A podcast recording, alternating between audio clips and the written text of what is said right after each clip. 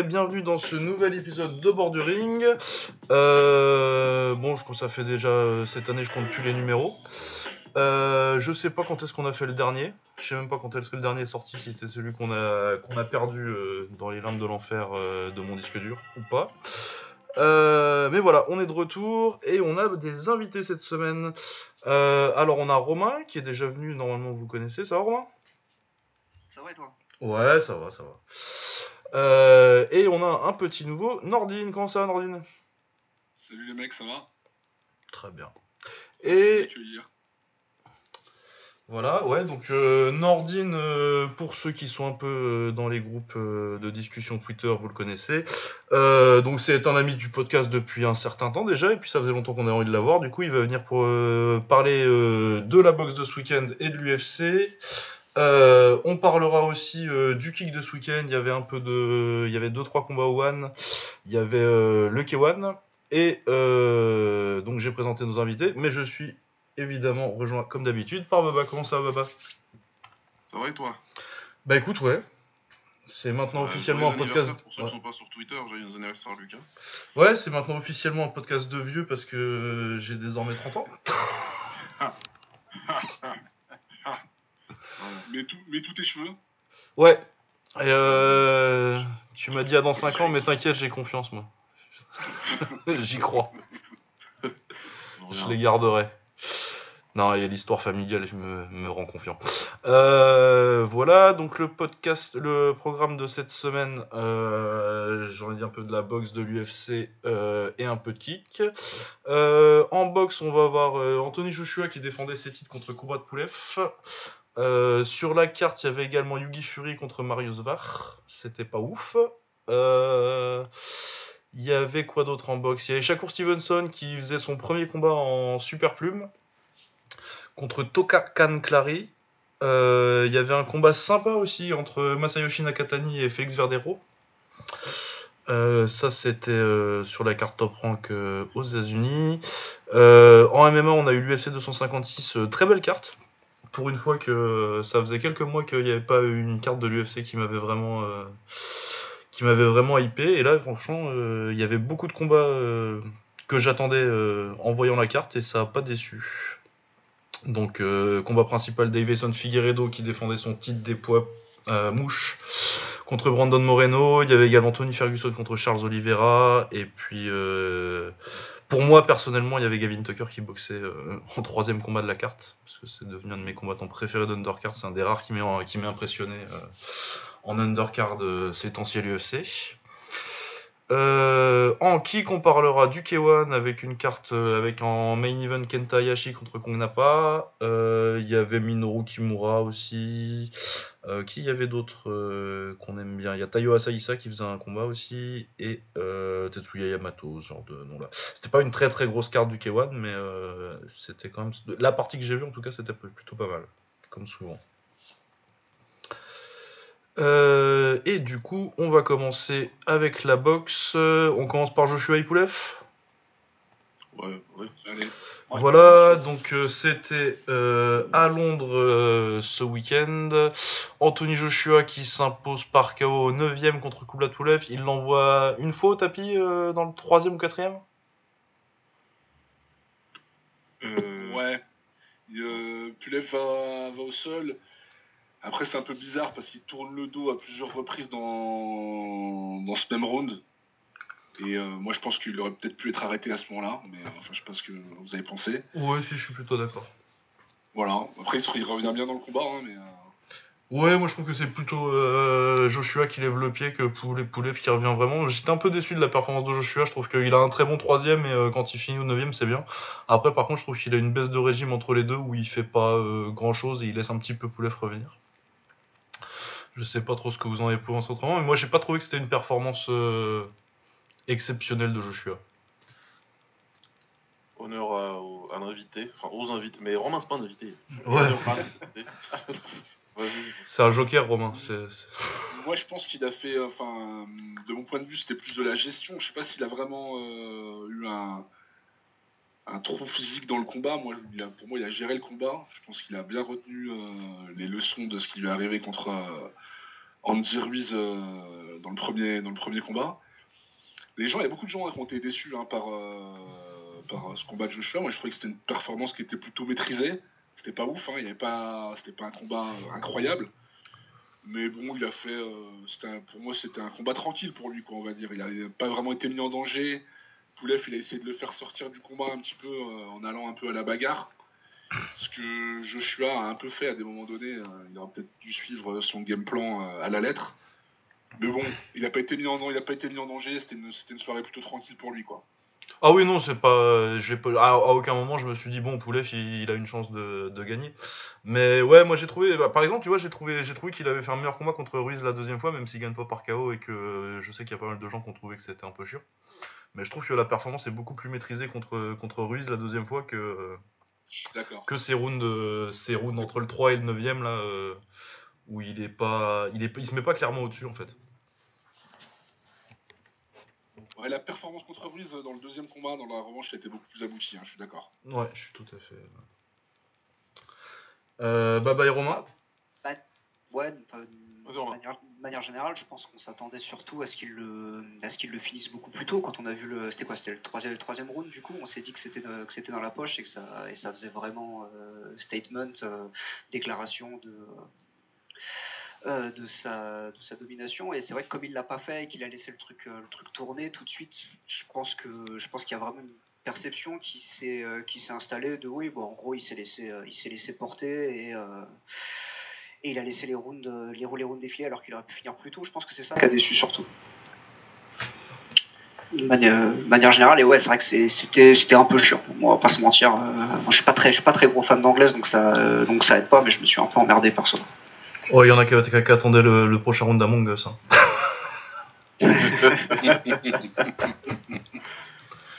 Euh, moi, je suis un peu plus déçu. Enfin, je suis partagé.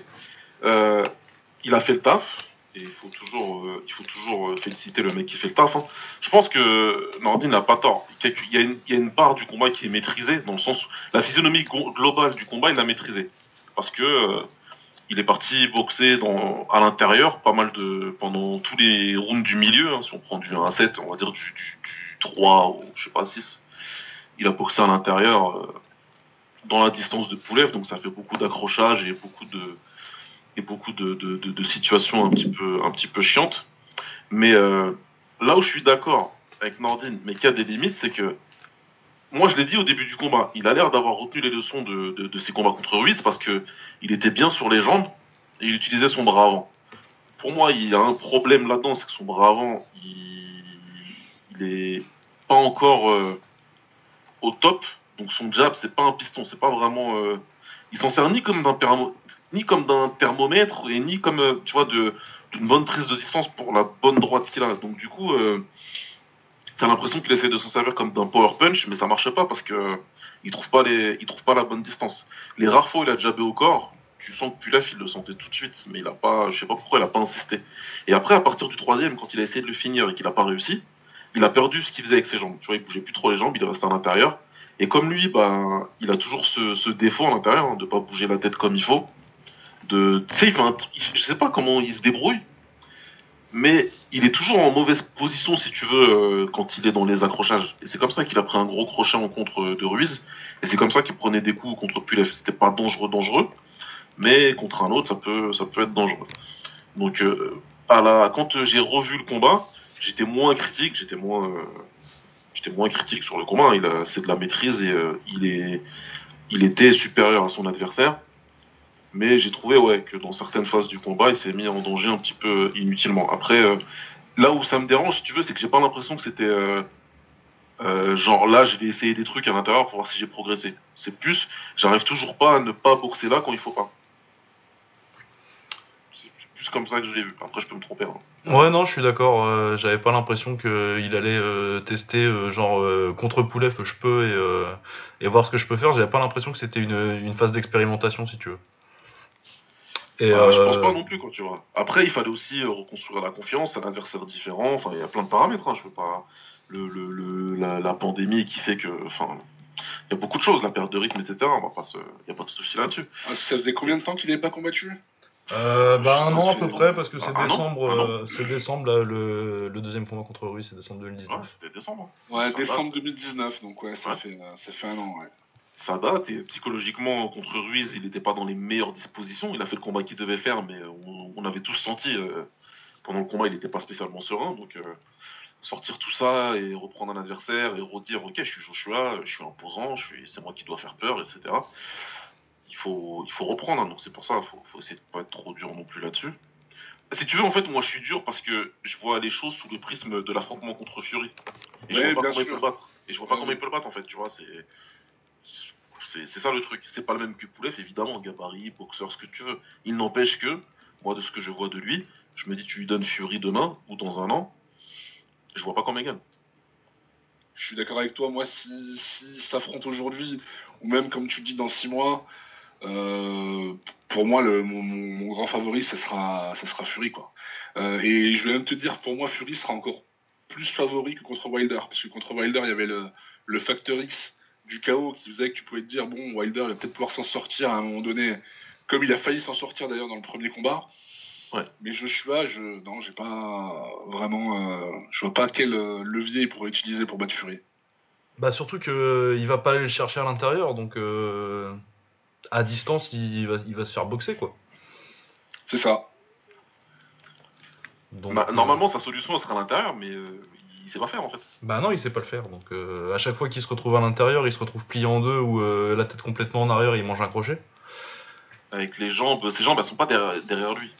À chaque fois avec Lucas, on se demande en français si on peut dire ça. On peut dire ça ou pas? Euh, Ouais, si, oui, ces gens, ils sont pas derrière lui. Ouais, ouais, oui, non, oui, si, on peut le dire. C'est sous lui, peut-être? Ouais, sous lui, ouais. Sous lui. Ah, ouais, je vois ce que tu veux dire, ouais. Ah, c'est pas mal ça. Ouais, tu vois, à chaque fois, il est, euh, bah, du coup, il est déséquilibré un peu en fait. Ah oui, c'est ça, généralement, soit il penche la tête en avant, soit en arrière, quoi. À chercher bah, des trucs de grands, quoi. Qui n'ont pas l'habitude de boxer des gens de leur taille. Ouais, c'est clair le point positif que je retiendrai dans ce combat et que je, qui était aussi dans le, deuxième combat contre euh, Andy Ruiz, euh, la revanche, même si bon, c'était un peu spécial parce que Ruiz n'était pas préparé du tout. Euh, moi, ce que je notais chez Joshua, c'est qu'il avait toujours une, une, baisse de régime niveau cardio dans le 7 ou le 8 round dans ses, dans ses précédents combats. Et là, sur les deux derniers combats, il n'a pas l'air de d'avoir pêché là-dedans. Donc après, il n'a pas non plus été mis en difficulté, donc c'est peut-être ce qui fait que il avait l'air beaucoup plus frais. Mais euh, c'est aussi une bonne chose pour lui parce que contre euh, les autres contre d'autres adversaires, je crois qu'il pêchait un peu physiquement euh, sur la après le milieu du combat, sur la fin du combat, il y avait une petite baisse de régime. Oui. Ouais, c'est vrai qu'il a bien, il a bien repris, puis il a bien pu accélérer quand il fallait et, et terminer. Donc c'est à mettre à son crédit, hein, vraiment. Il y a du travail, il y a eu du travail parce que dans les trois premiers ronds, on l'a vraiment, vraiment vu. Il a bien bougé, il a bien boxé, c'est bien déplacé. Et euh, il, fait ce qu'il a fait, il a fait ce qu'il devait faire contre un adversaire comme ça. Donc euh, on verra. Maintenant, euh, voilà, est-ce que c'est Fury, est-ce que c'est pas Fury derrière? Bah, à mon avis, Fury, ça va être compliqué parce qu'ils vont pas, ils vont jamais le refaire avant que tu puisses avoir du public dans des stades. Ouais, c'est ce que on en parlait la dernière fois avec dans, dans, le groupe Twitter là où on disait que le manque à gagner niveau billetterie, euh, c'était un truc de fou, quoi. S'ils font pas. la seule solution pour le faire en 2021, c'est que il y a un pays comme euh, l'Arabie Saoudite euh, qui a pu le faire précédemment, qui, qui un billet pour, pour acheter l'événement, parce que ça compensera la, la billetterie, mais sinon je vois pas effectivement. Mais ouais, parce que Fury contre Joshua, c'est Wembley, c'est Wembley plein, quoi. Et ça fait beaucoup d'argent sur lequel s'asseoir, quoi. Ouais, ouais, bah la billetterie, la billetterie de, de Fury Wilder, ça avait fait 16 millions, 16 millions de dollars. C'était euh, l'événement poids lourd le, le plus rentable en termes de billetterie. Et à titre de comparaison, euh, l'Arabie Saoudite pour euh, Andy Ruiz Jr. contre, contre Joshua, pour la revanche, ils ont, ils ont payé 50 millions de dollars. Bah voilà, Ouais. ouais. voilà. Il n'y a pas de compétition là. Ouais.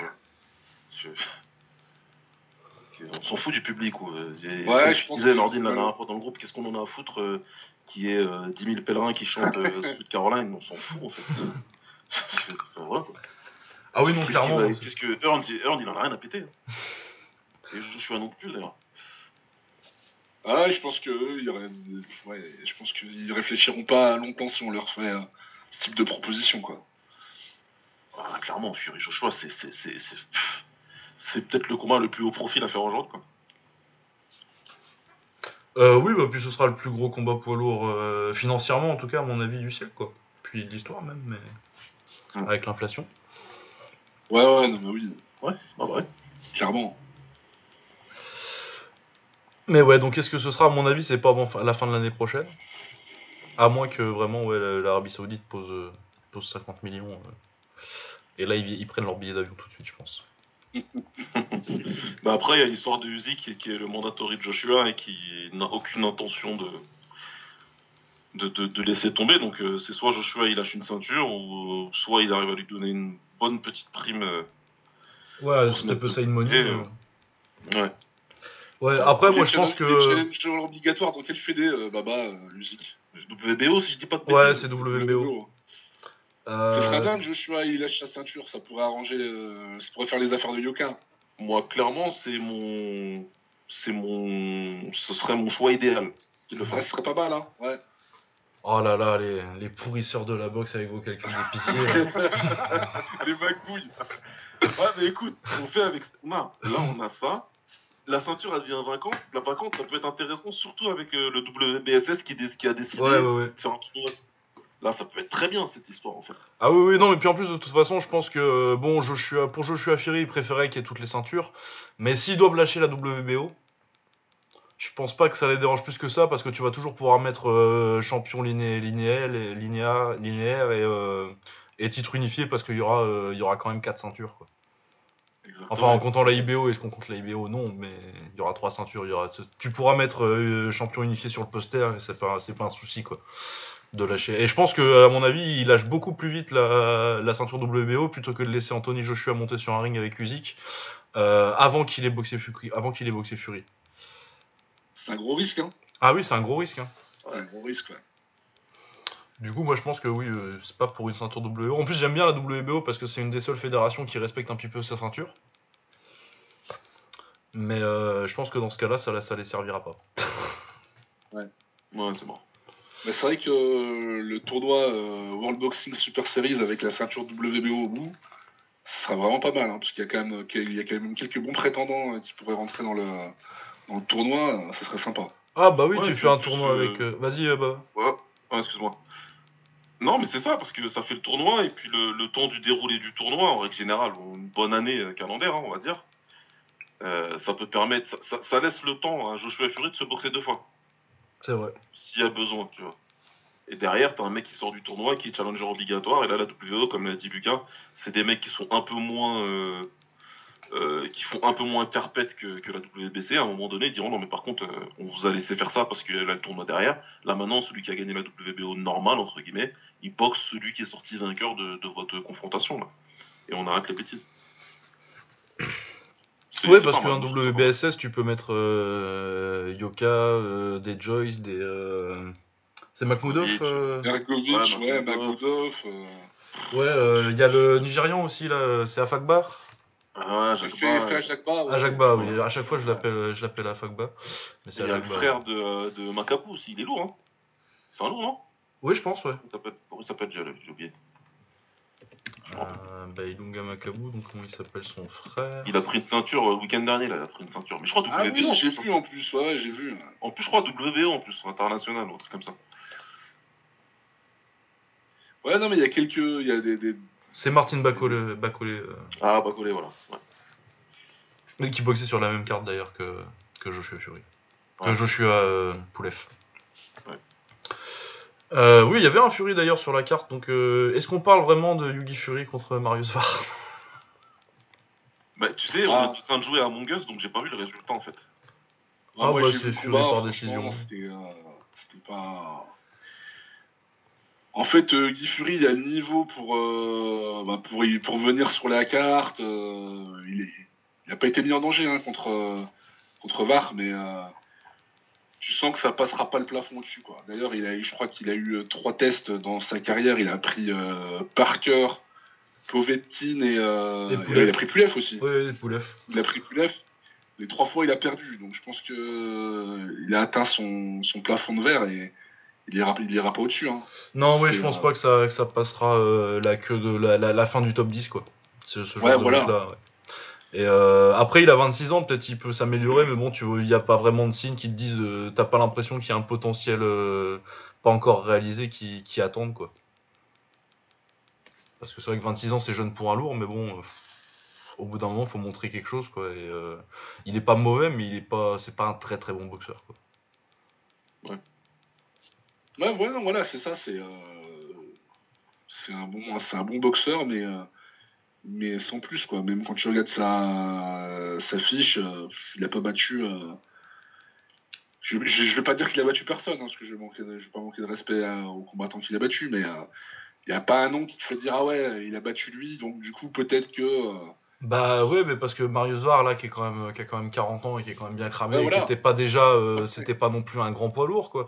Et je pense que ça doit être, euh, c'est pas loin d'être sa meilleure victoire quoi, parce que sinon c'est quoi, c'est Samuel, Samuel Peter en 2019. Ouais, qui a, c'est vieux. 40 piges aussi, bah, Samuel Peter. Hein, ouais, et puis 40 piges. Mais ouais, parce que sinon, euh, Georges Arias, je connais un petit peu, j'ai vu boxer, j'avais dû le voir boxer contre, contre Takam, c'est pas ouf. Euh, Rudenko, ouais, non, il n'y a pas, a pas grand chose quoi sur le palmarès. Ouais, voilà, tu vois, c'est pas.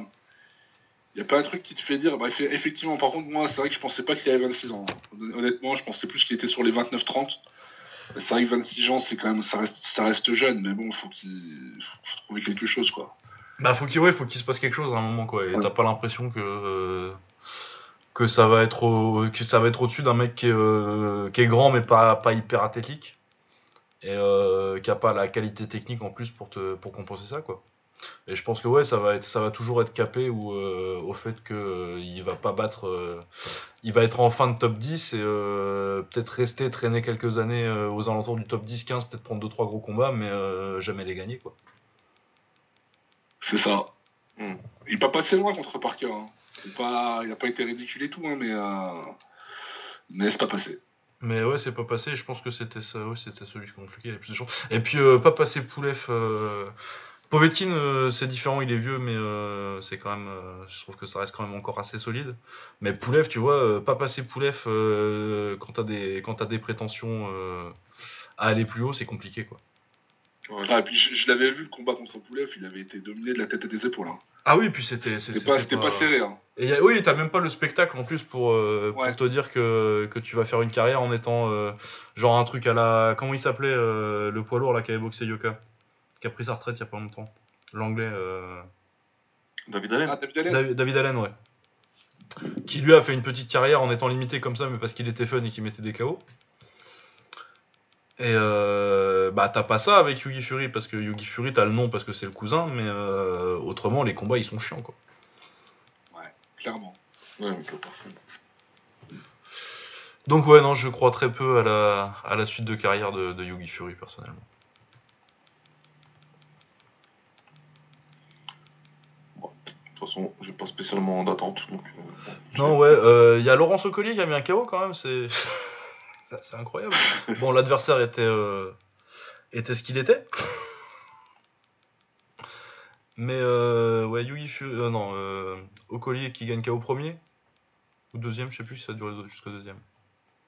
C'était sur le deuxième round, je crois. Contre un Polonais, c'est ça? Oui, contre un Polonais. J'ai regardé d'un oeil, hein, j'ai pas vraiment regardé le combat. Ah oui, non, bah il le met KO, il le, il le sonne très bien premier round sur une droite, il me semble. Et euh, après, il le termine, ouais, ça doit être round 2. Je pense que ça passe ouais, ça sort, du premier. Ouais. mais euh, ouais, Nikodem euh, euh, qui était invaincu mais qui avait, qui avait jamais boxé en dehors de, de, Pologne. Et oui, moi perso, au colis, ça m'a jamais vraiment impressionné donc. Ouais, chiant, chiant. Ça sent le, le, le, Polonais qui est venu dans les valises de, de Mars, tu vois. Il ouais. vas-y. Tu vois, son promoteur, il a dit. ouais, j'ai un, mec, euh, j'ai un mec à faire boxer là. ah, il est venu avec le voisin. Ouais. Je te fais, euh, je te fais un bundle. Mais ouais, non, donc euh, oui, bon, bah du coup, Ocoli, ça fait 15 victoires, 12 par KO, aucune défaite, mais il a déjà 28 ans, il a pas l'air parti pour. pour, pour prendre un step-up tout de suite. Donc, ouais. À voir. il en cru, il en cru lui? Ok, je pensais qu'il était en voyager. Bon, ouais, bref, j'ai pas grand chose à dire sur le reste de la carte, c'était pas non plus. Bah, de toute façon, c'est le genre de carte qu'ils font quand ils ont un, nom comme Joshua sur la carte, euh, ils se, ils s'emmerdent pas trop à, à stacker ouais. l'undercard. Euh, t'as pas besoin, les gens ils vont regarder Joshua quoi. Euh, sinon, en anglais, qu'est-ce qu'on avait d'autre À Las Vegas, on avait Shakur Stevenson qui a lâché sa ceinture, je sais plus laquelle il avait en plume. Euh, mais en tout cas, il l'a il lâché pour pouvoir monter en super plume. Il prend Toka Kanclari, euh, que je connaissais pas. Je vais vérifier son palmarès. Mais de toute façon, ça n'a pas été compétitif. Euh, Stevenson le sonne assez bien sur un jab au premier round. Donc 28 victoires, de défaites en arrivant au combat. Kanclari. il se fait sonner premier round. Euh, et à partir de là, clairement, il décide qu'il va lever les gants et finir. Essayer de finir le combat debout. Euh, Stevenson, il accélère pas plus que ça, il le matraque au corps, il le domine complètement, mais je pense qu'il avait peut-être un peu envie de faire des rounds euh, à son nouveau poids, voir ce que ça faisait d'être dans un, ring avec un, super plume. Et il s'en est très bien sorti, même s'il a pas eu le chaos. Je pense pas que c'était. je pense que surtout en plus quand t'as un adversaire comme ça qui, décide de fermer complètement le jeu et il a fait ce qu'il fallait, quoi. Il a fait ses rounds, il lui a mis, euh, des combos dans tous les sens. Je crois qu'à la fin, il touche euh, 3 ou 4 fois plus euh, en touchant à 50% de ses, de ses, power punches, donc euh, il n'y a pas trop de soucis pour lui. Je sais pas qui c'est là, qui, qui, avait vu le combat Nordine, tu l'avais vu, je crois? J'ai vu un long, j'ai vu un long résumé. ouais, bah, je suis totalement d'accord avec ce que, ce que tu as dit. Moi, son adversaire, très honnêtement, je le connaissais absolument pas. Donc je m'attendais pas à grand chose, mais euh, ouais, la, le, comment, la façon dont tu as résumé le combat, c'est à peu près ce que, ce que j'ai vu. Hein. C'était euh, soirée, soirée assez tranquille pour lui, quoi. Ouais, c'était clairement. Euh, c'est ton premier combat dans une nouvelle KT. On t'a mis un mec euh, pour voir comment ça se passe et puis euh, à, à, dans, à, dans, trois, à dans 2-3 mois pour, euh, pour un vrai test, quoi. Mais je crois qu'il a dit qu'il était prêt à prendre Berchel tout de suite. Donc euh, potentiellement ça peut se faire. S'il veut prendre une ceinture vite, ou alors euh, je sais pas trop qui pourrait lui mettre euh, Yaki en super plume ces temps-ci. Mais t'as Berchel, t'as Joseph Diaz, tu pourrais. Un bon test ce serait Tevin Farmer par exemple. Ah ouais, Farmer c'est pas mal. Pour voir un peu ce que ça donne contre un mec avec de l'expérience qui a eu une ceinture. Après, bah, aller au Santa Cruz peut-être, mais bon. Je sais pas. Ouais, je sais pas le Santa Cruz. Euh.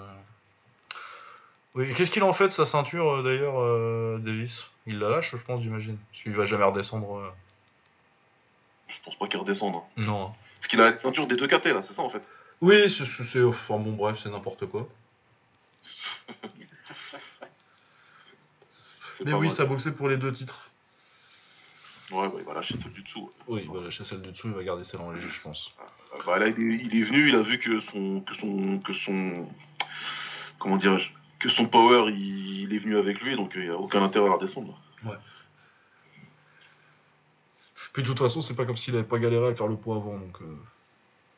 Ouais. Euh, voilà, autrement, euh, où est-ce que j'en étais? Félix Verdero. ah, qui... Verdero. Oui, euh, qui fait euh, bah, un bon début de combat. Il envoie son adversaire, c'était Masayoshi Nakatani, qu'on connaît parce qu'il a boxé Teofimo Lopez. Il a été, c'est un des seuls à avoir été au bout d'ailleurs contre Lopez, je crois. Un des seuls récemment en tout cas. Ouais. ouais. Avec Vassil Lomachenko, Vassil Lomachenko, donc ça va comme euh, compagnie. Euh, ouais, je pense qu'il l'avait fait galérer, euh, surtout parce qu'il était grand. De Teofimo Lopez a eu du mal à trouver sa distance, et puis il est dur. Après, techniquement, c'est pas exceptionnel.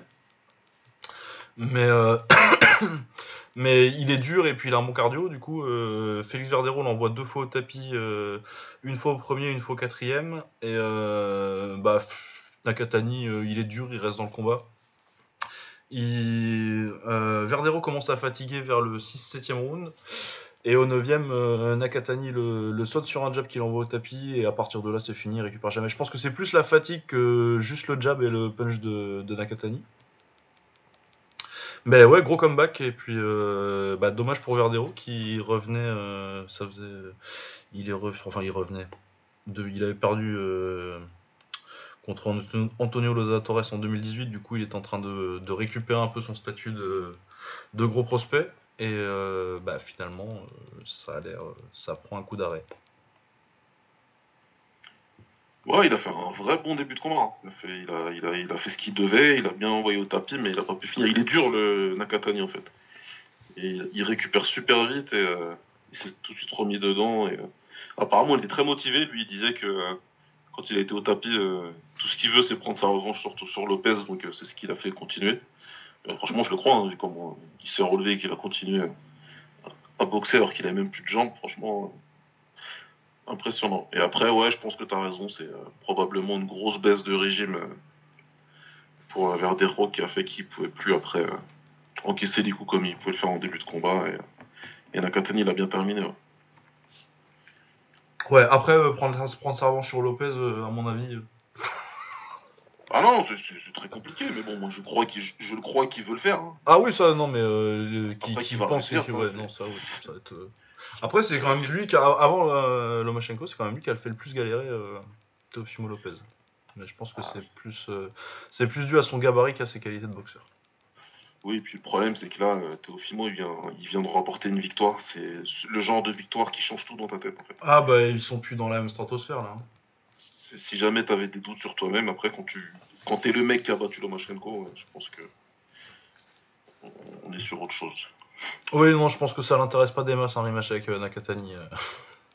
Déjà, je suis pas sûr que la KT l'intéresse beaucoup plus longtemps. Non, il va, il prend le chemin de tous ceux qui sont qui ont fait super plume, euh, léger, super léger, Walter, etc. Oui. Il est parti là.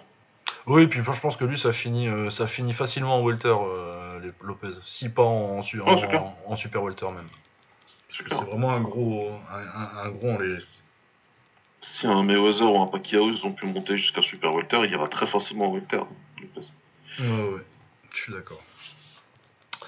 Euh, autrement, c'était comment celui sur la carte qui a fait son 16e euh, combat, 16e, 16e victoire par KO au premier round? C'était. Euh, comment il s'appelle? Berlanga. En super moyen.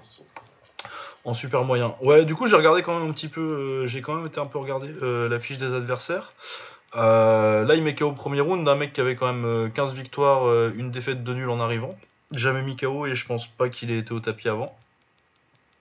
Bon, il avait battu euh, absolument personne, mais, euh, mais il s'est quand même fait euh, sortir en premier round. Après, je pense que clairement, Berlanga, ça tape très très fort.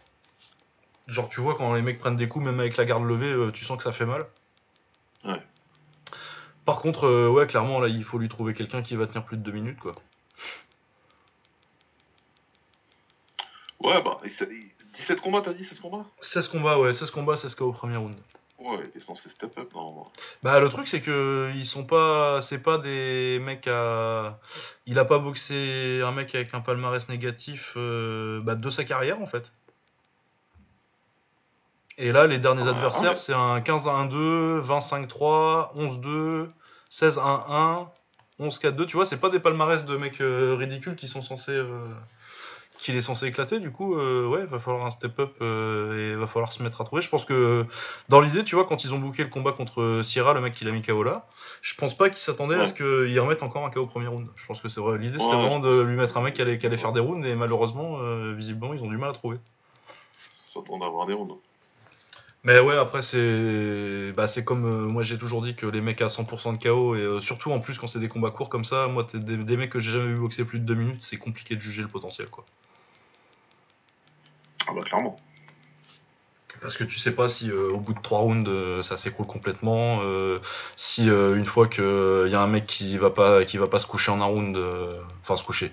Je dis pas que les mecs se sont couchés face à lui. Hein. Mais quand un mec va pas aller au tapis au premier round, qu'est-ce qui se passe S'il y a un mec qui lui met des coups, bref, faut voir, faut voir contre quelqu'un qui va qui va durer plus, plus de deux minutes. Mais c'est très intéressant. Surtout qu'il a 23 ans dans une KT où euh, tu peux durer assez longtemps. Euh, ça va être. Je vais garder un œil sur lui pour la suite en tout cas.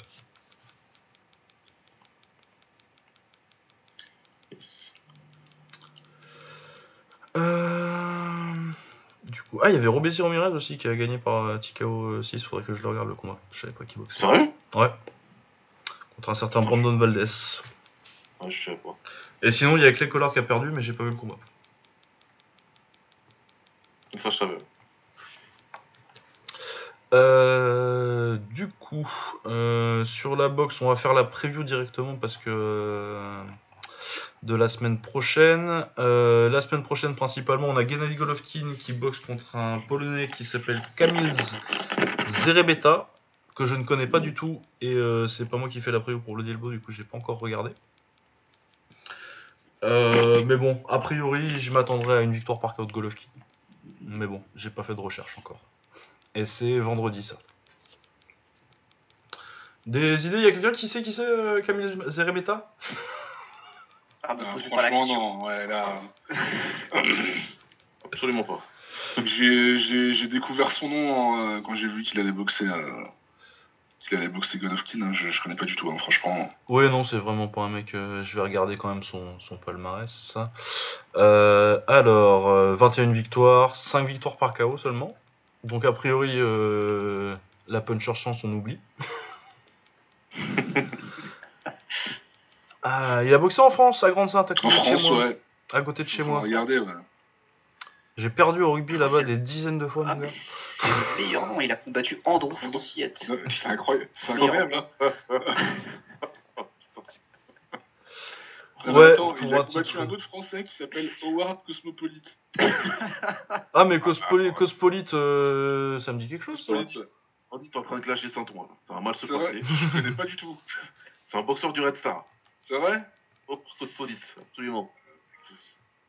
Quand, on habite, quand, on habite, dans le Doubs, on va, pas ça. merci, merci bien. Bah, en tout cas, il l'a battu. Hein. Bah Kassimouma, c'est un français aussi, ça, non? Ah non, c'est euh, Non, c'est un hollandais. Euh. Euh, enfin, un français. Non. Kenyan, non? Non, ougandais, ougandais hollando, hollando français, ouais. Ouais, c'est ça. Donc oui, paf, il y a quand même quelques petits noms au niveau européen, quoi. il a une ceinture EBU. Mais oui. Il a quel âge? 31 ans. Oui. Bon. Je pense pas que ça fasse euh, grand chose contre Golovkin. Même si... À moins que Golovkin soit vraiment devenu vieux directement euh, depuis, depuis 6 mois, mais. Je pense pas non plus. Par contre, vous avez vu la menace de Golovkin à Delavia Ah non. Ah ouais, c'est violent. C'est violent. D'ailleurs, je trouve que. Euh, je voudrais pas tomber dans la parano, mais ça a été beaucoup moins repris et beaucoup moins médiatisé quand c'était Wilder qui l'avait dit. Ah, je suis complètement d'accord. J'ai complètement d'accord. J'y ai pensé à ça en premier en fait. Moi aussi, quand j'ai vu la déclaration, c'est la première chose que je me suis dit. Après, je veux pas faire euh, tomber dans la, dans, la victimisation quoi, hein, mais quand Wilder a dit ça, c'était presque qu'il fallait l'envoyer en prison quoi. C'est pas ça, mais voilà, ouais, ouais. Wilder, j'ai vu des articles de médias mainstream euh, qui font pas de boxe. Ouais. Euh, dire un boxeur menace de mort, machin, etc. Parce que là, c'était une menace de russe là qui nous a fait Golovkin. Ah ouais, ouais, c'était flippant. Si on m'autorise à tuer, je tue. Il a dit si je peux avoir le moyen légal de tuer quelqu'un dans le ring, je le ferai.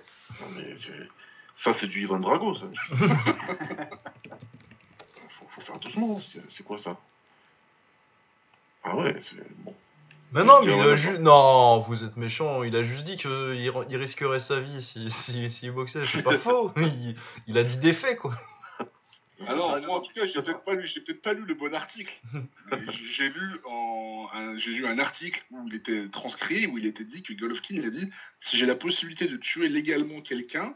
euh, c'est ce que j'ai vu aussi. Non, non, effectivement, ça, c'est s'il meurt, il meurt. Ah oui, si, effectivement, oui, il l'a dit. ok. Ah, il a été comme ça. J'aurais bien aimé voir la tête du journaliste. Ça a dû être marrant. Ah non, mais euh, Moi, je suis attendu, excuse-moi. Je, je, vais aller là-bas, loin de toi, très loin. ouais, ouais, c'est marrant, c'est marrant que ce soit. Je sais pas si on peut en parler tout de suite, hein, d'ailleurs, c'est une bonne transition, ça. sur notre ami Jack Paul. Ah bah vas-y, fais-toi ah plaisir, c'est ton émission. Non, parce que c'est parce que justement, ce que le point de Dwayne Ordine, ça me fait rigoler. C'est l'hypocrisie ambiante en fait qui me fait rire. Parce qu'apparemment, Jack Paul, c'est devenu officiellement le mec le. Alors, je vais, enfin, je vais éluder quelque chose tout de suite. C'est une grosse merde, lui et son frère. Euh, voilà quoi. J'ai même pas besoin de m'étendre là-dessus. Mais que les combattants là, de boxe et les combattants de MMA et les fans des deux sports viennent nous expliquer que ce mec-là, il est pire que ce qu'on a aujourd'hui, faut, faut. Non, faut, faut se calmer, les gars. Non, c'est pas vrai. C'est pas vrai, non, c'est pas le pire comme il y a quelqu'un qui le mettait sur Twitter, entre les, les, les, racistes, les nazis, les, ceux, qui font l'apologie du viol en permanence, ouais, ouais, ouais, qui tabassent leurs femmes. Qui tabassent leurs femmes et compagnie. Ces mecs-là, ils viennent te dire hein, Tu es une honte pour le sport, notre sport si noble. non, mais les gars, oh. C'est sûr qu'entre euh, que Covington et euh, Paul, euh, je préfère Paul. Hein. bah oui, je suis le en plus, euh, bon, euh, j'ai déjà vu des déclarations hors sport, euh, pas de Jack Paul, hein, mais de Logan Paul. sur la société et tout, le gars, il a pas l'air d'être si débile que ça, tu vois. Non, ouais, il a dit des trucs pas débiles ces temps-ci. Ouais. Je pense qu'il Ouais, après, voilà, c'est c'est un comportement de star YouTube qui a été compliqué quand même par le passé. Quand même. oui, aujourd'hui, je sais pas ce qu'il en est, mais il, y a, quelques années, je me rappelle qu'ils étaient allés au Japon, là, dans la forêt, où les gens se, se prendre des enfin, filmer des séquences, c'était très compliqué. Oui, oui, bah, c'est pour ça qu'il est connu euh, si t'es pas, si pas un adolescent YouTube. Mais euh, après, j'ai vu deux trois trucs. Euh, bah forcément, vu qu'ils maintenant ils sont boxeurs, les frangins, j'en entends plus parler. Et euh, ouais, je l'ai vu dire deux trois trucs qui étaient pas. Euh, je sais plus avec l'histoire de. C'était qui C'était Harry Styles qui avait mis une robe là Et ça avait euh, mis en PLS. Ah, ça, Et euh, où Jack Paul avait. Enfin Logan Paul du coup avait dit, mais je sais qu'il y a eu deux trois positions qui sont. Apparemment, le, le mec, je sais plus quel âge il avait quand il avait fait son truc au Japon là, qui s'est rendu célèbre. Mais visiblement, il, a, il a un peu évolué. et, et j'ai vu des youtubeurs dire des trucs beaucoup plus cons que les dernières déclarations de lui que j'ai vues. Ah ouais, oui, des, ouais, non, mais des combattants, si, je dois compter euh, tous les combattants que j'ai lu dire des conneries. Euh. Non, mais parce que je voyais les mecs hier qui défendaient Dylan Dallis. Je sais pas, on parle pas du même mec alors. ah, moi je veux dire un truc, euh, c'est à partir du moment où quelqu'un peut faire chier Dylan Dallis, ça me va très bien. C'est pour ça, c'est pas une personne que j'apprécie ou que je regarde ou je sais même pas ce qu'il fait comme YouTube. Je sais que c'est un YouTuber, mais je sais pas ce qu'il fait sur YouTube. Bah, de toute façon, Dylan Dallis il est YouTuber aussi, non? Maintenant qu'il est pris. bah oui, bah oui, j'allais le dire. Déjà, un, l'autre, c'est un, un youtubeur et une groupie. C'est un tweetos. Voilà. Euh, deux, il est crade. Hein, ah ouais, ouais. Et, euh, mais et que Jack Paul est pris sur lui de prendre sa voiture avec ses potes, d'aller euh, prendre des sacs vides, mettre de l'eau dedans, aller chercher Dylan Danis, et lui jeter. Et en, en plus, il était avec Brendan Schaub. Et je suis censé pas être content de ça Je suis pas. Baba, il a vu ça, il est parti s'abonner à sa chaîne YouTube direct. je, vais, faire ça, je vais montrer ça à mes enfants ce week-end. Allez, les gars.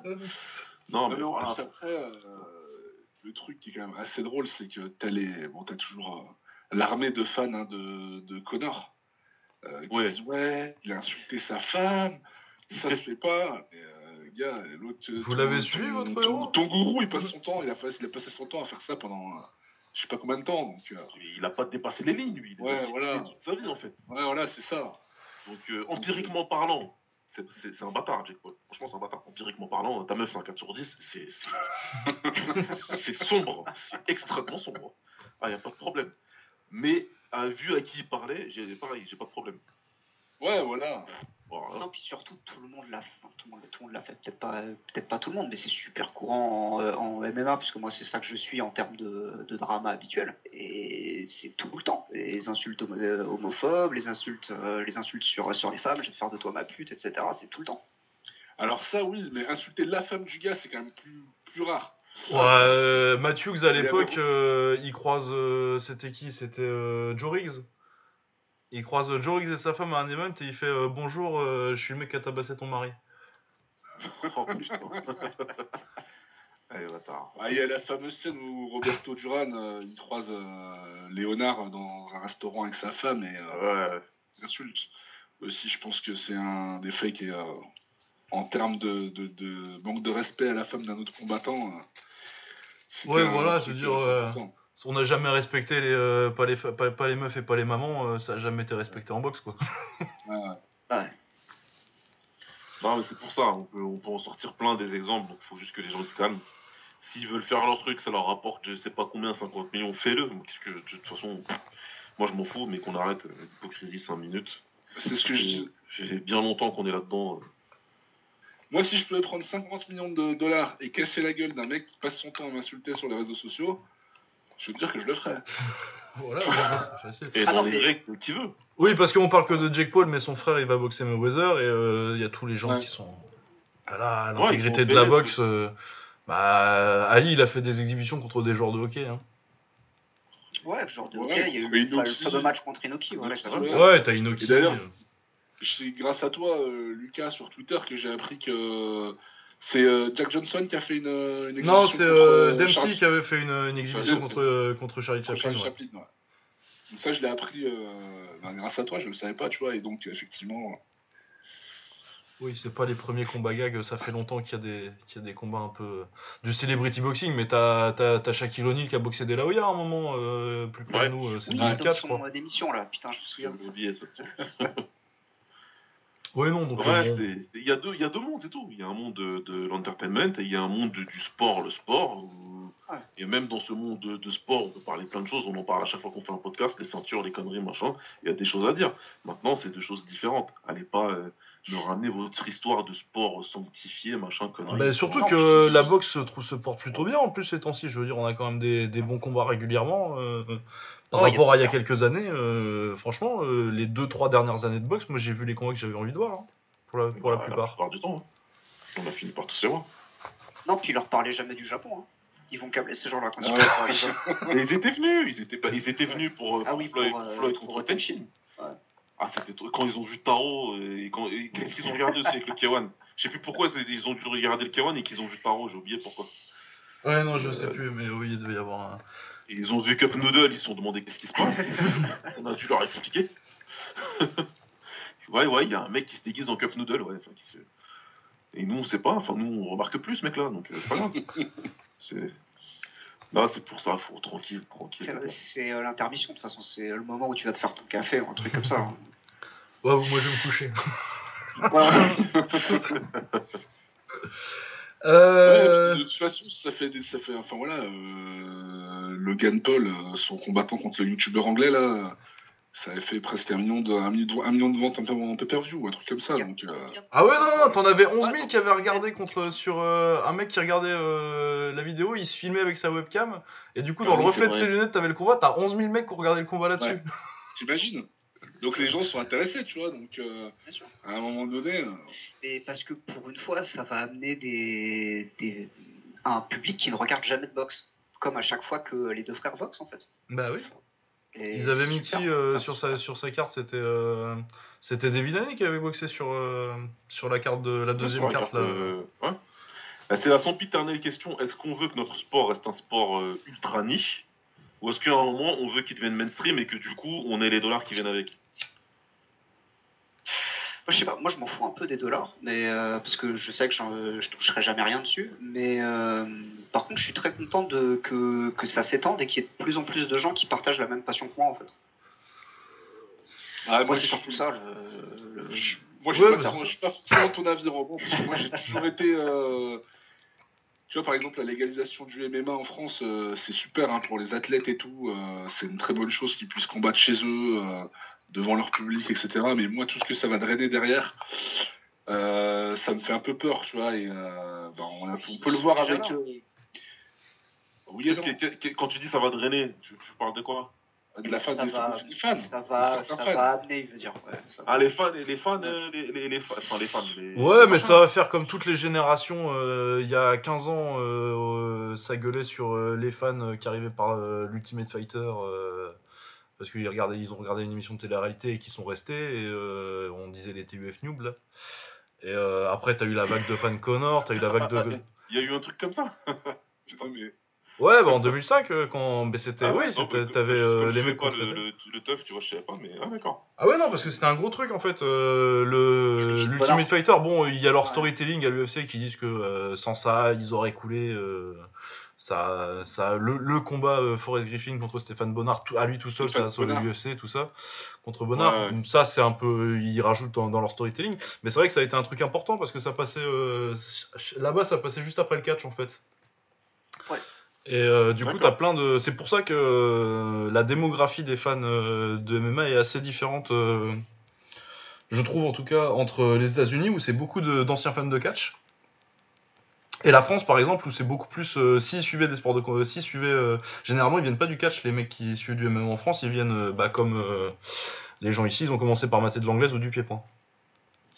Mais le, gros crossover, ça a quand même été Lesnar, en fait, surtout pour qui, a, qui, a, amené vraiment beaucoup, beaucoup de gens à regarder l'UFC parce que les mecs le connaissaient du catch ou c'était, c'était une superstar avant. Mais ouais, c'est ça, mais t'as des vagues comme ça, t'as la vague de. Et tout le monde gueulait sur les fans de Lesnar à l'époque à l'époque, et après c'était les fans de Connor, et après, mais à chaque fois, chaque vague comme ça, les fans de Saint-Pierre au Canada par exemple, t'as une vague comme mhm. ça qui on gueule, c'est des casuals, tout ça, mais tu vois, c'est, à chaque vague c'est pareil, t'as des gens qui ont découvert comme ça, et tu vas avoir peut-être 5 à 10% de mecs qui deviennent des hardcore fans et qui suivront quand ils seront partis, quoi. Mais euh, c'est comme ça que les. J'ai, rien avec le, avec, euh, le, avec le fait d'être un casual. Hein. On, a tous commencé euh, par suivre le sport quelque part. Mais après, je sais pas si c'est les réseaux sociaux qui amplifient le truc, etc. Mais euh, tu vois, par exemple, quand je vois. Euh, Yoka Déjà, Yoka, tu vois, les gens, euh, le, comportement. Donc, tu vois, tu as le comportement avec Yoka et tu as le comportement inverse avec Morgan Charrière. Tu vois, ah toute, sa, toute sa fanbase, elle est, elle est dans l'excès total, tu vois. Et moi, ça, ça me saoule un peu, mais après, c'est sans doute parce que je suis un vieux. Ouais, bah après. J'osais pas te le dire. non, mais j'en ai conscience. Hein. Non, mais après, c'est différent. Le truc, c'est. Bon, déjà, euh, en plus, on a fini avec l'anglaise, donc c'est une bonne transition pour les MMA, je crois, Lucas. Bah, on n'a pas parlé de Canelo quand même, mais euh, si tu veux pas parler du meilleur ah boxeur du ah monde, euh, après, c'est ton émission aussi. J'ai rien vite fait, vu que t'en parles maintenant, comme ça, ça sera fait. Mais vas-y, en freeform, on peut parler de Charrière tout de suite. Bah, oui. Non, mais le truc, c'est que si tu veux, bah, déjà, toi, Nordine, euh, tu, tu, tu es, assez, très passionné par ce sujet-là, donc tu, tu, rentres, tu vas dans des croisades sur Twitter qui, qui me font bien rigoler. parce que je pourrais vraiment pas faire ça, en fait. J'ai essayé au début d'aller corriger les, les, les, les yokas euh, qui boxent des vigiles, mais j'ai pas tenu, j'avais pas le cardio pour ça. Ah, j'ai la foi, tu vois, je me dis que les gens ils vont ouvrir les yeux à un moment donné. Ouais, non, non, c'est pas. Ouais, mais ils ouvriront les yeux quand, une fois qu'il aura pas tué un champion du monde. Ouais. Ils diront, ils feront les mythos, ils vont les supprimer les tweets en disant, mais moi je sais pas qui boxe cette vigile on les connaît, les journalistes, ils vont tous retourner leur veste, on les connaît tous. Il n'y a pas de, tu vois. Mais euh, le truc, c'est que Morgan Charrière, c'est assez intéressant comme phénomène. C'est quelque chose que j'attendais depuis longtemps, moi, si tu veux. Parce que les fans, je les ignore. Les mecs qui vont arriver, euh, je me dis que je vais, je vais pas aller interagir avec eux, et je trouve qu'ils sont bons pour le sport. À la fin, moi, je vois, moi, j'ai le point de vue de l'ancien combattant et du coach, en fait. Je sais que la venue de ces gens-là, ça, va, ça va ramener de l'oseille pour les mecs qui sont ah, ça, c'est indéniable. Tu vois Et ça, c'est le plus important pour moi. La légalisation du MMA, en France, comme tu disais tout à l'heure, j'étais, j'étais pas impatient. Je voulais que ça arrive, mais il y a certaines choses qui font que je vais rester réaliste dessus. Euh, et en premier lieu desquelles, l'organisation en France. L'organisation fédérale. Moi, je suis dedans depuis 20 piges. Je sais ce que c'est. On est nul. on est nul à chier en matière de fédération. C'est la catastrophe naturelle les mecs ils s'embrouillent entre eux, tout le monde veut gratter, on sait comment ça se passe. Bonne chance aux mecs qui vont organiser des galas avec euh, la nouvelle fédé officielle, parce qu'ils vont vous gratter jusqu'à jusqu'à la moelle. Ah, déjà, ils ont, fait, ils ont fait un gala, le gala c'était fermé, c'était on, a vu, on a vu le truc. Non, mais c'était. On est où là? Ils ont forcé le mec à faire faire n'importe quoi. Tu peux même dire, tu peux même dire deux, tu peux même dire deux parce qu'avec le Bellator, euh, le Bellator, ça a été un bon fiasco aussi et les gens ont vite pronts à dire que c'est de la faute du Bellator. Mais c'est finalement quand tu creusais, euh, c'était pas, c'était ils ont, la Fédé, elle a pas été réglo quoi. Donc les mecs ils font des galas partout, ils arrivent en France qui est censé être un grand pays de sport de combat parce qu'on est fort. Je dis tout le temps podcast là. T'arrives là, à chaque fois que tu vas, eux, à chaque fois qu'ils vont dans un pays organiser un event, y a pas de problème, ils viennent, ils organisent l'event en Italie, machin, etc. Ils viennent en France, alors pas de problème. Par contre, tu me prends trois combats d'anglais, s'il te plaît. Ouais. Tu vois, c'est le français, ça. Non, mais en plus, tu me prends trois combats d'anglaise, mais euh, le deal, c'est euh, comme ça, t'inquiète pas, tu seras le premier événement en France. On n'en laisse pas personne. Vendredi, la veille du, con, du truc, il, hein, tu vois. Il y a un event et qui est diffusé par le concurrent. Ouais. Ils sont censés bien. Ils sont censés être tranquilles, magnanimes. Ah, pas de chance, les gars. C'est pas grave. c'est pas le bon des bisounours. Bien sûr qu'ils étaient dégoûtés, les coquins. Il a raison. En plus, il était sur place. Ah, putain. bah ouais. Donc, c'est. Ah, bon, après, bien sûr qu'ils euh, maltraitaient les boxeurs, non. Non, ça se fait pas, bien sûr. Hein. Ça, c'est une dinguerie qu'ils ont fait. Mais sur le reste, c'est ça qui m'énervait sur la légalisation du, du, MMA français parce que je savais comment ça se passerait. Et en plus, je sais y a qui dans, les, dans, dans, dans, le truc. Donc euh, voilà quoi. Mais euh, par contre, le fait que ça draine les mecs, euh, Morgan Charrière, moi, ce que j'ai vu sur Twitter, là, j'ai été impressionné vraiment. Et là, je me suis dit, merde, les W9, ils ont, je crois qu'ils ont pété le million de vues. Ouais, ouais, ça fait un million de vues. Un million de vues cumulées, ouais, sur, euh, sur l'event. Concrètement, Morgan Charrière, en tant que sportif français dans le paysage français, il pèse un truc de malade. Ah mais lui, euh, de toute façon, euh, ouais, il a, il, a tout, il a tout compris en termes de communication, on en a déjà parlé, c'est le mec euh, qui a parfaitement compris les codes actuels. Bah, clairement, il a tout compris. Il a des gamers avec lui, il a des youtubeurs, tout le monde le suit. Il y a combien de sportifs individuels qui drainent un million de, de, de, de, spectateurs? Ouais, non, bah ouais. Ah ouais, non, surtout que c'est un mec... C'était gratuit aussi. Hein. Oui, c'était gratuit, mais non, mais en plus, c'est même pas dans, dans, la plus grosse organisation mondiale, tu vois, parce que le Cage Warriors, c'est euh, ah une bonne organisation anglaise. Et ah euh, surtout que euh, Morgan Charrier, c'est un bon combattant, hein, mais c'est pas non plus. C'est pas un, espoir du niveau de. C'est pas Mansour Barnaoui. C'est pas Mansour Barnaoui ou, ou Saladin Parnasse. Ah ouais il est fort, hein, mais voilà, il a tout compris au reste et tout. Et après, ouais, Romain, je suis d'accord avec toi, hein, c'est, comment dirais-je, euh, c'était gratuit sur W9. Euh, Kylian Jornet, c'était gratuit. Hein. Ouais. Ouais, bah écoute, il y avait Omar, Samir, euh, Ryan, je crois. Et C'est le mec qui faisait le record de. Ouais. Ouais, il... ah ouais, c'est ça. Ah si, il y a un mec qui m'a répondu sur Twitter. Allez, ils étaient 6. Excuse-moi, hein, c'est pas un clash, Kylian Jornet. mais, mais, voilà, c'est. Par contre, le mec là, il fait un sport que personne ne regarde, qui soit disons un sport des cités, machin, ce que tu veux, conneries, violent. Un million. Ah, non, c'est pas l'aise. Ah, ben là, il y a des sponsors, machin et tout, ils ont dû appeler W9 en mode c'est qui lui là? Ah, ouais. Non, puis déjà, je pense qu'à mon avis, avec ses réseaux sociaux, je pense qu'il doit vivre euh, confortablement. Hein. Ouais, le mec, il s'est mis dans la. Ouais, vas-y, vas-y. C'est mis en. Bah, grâce à ça, il s'est mis dans les conditions d'un sportif professionnel, quoi. Oui, c'est vrai.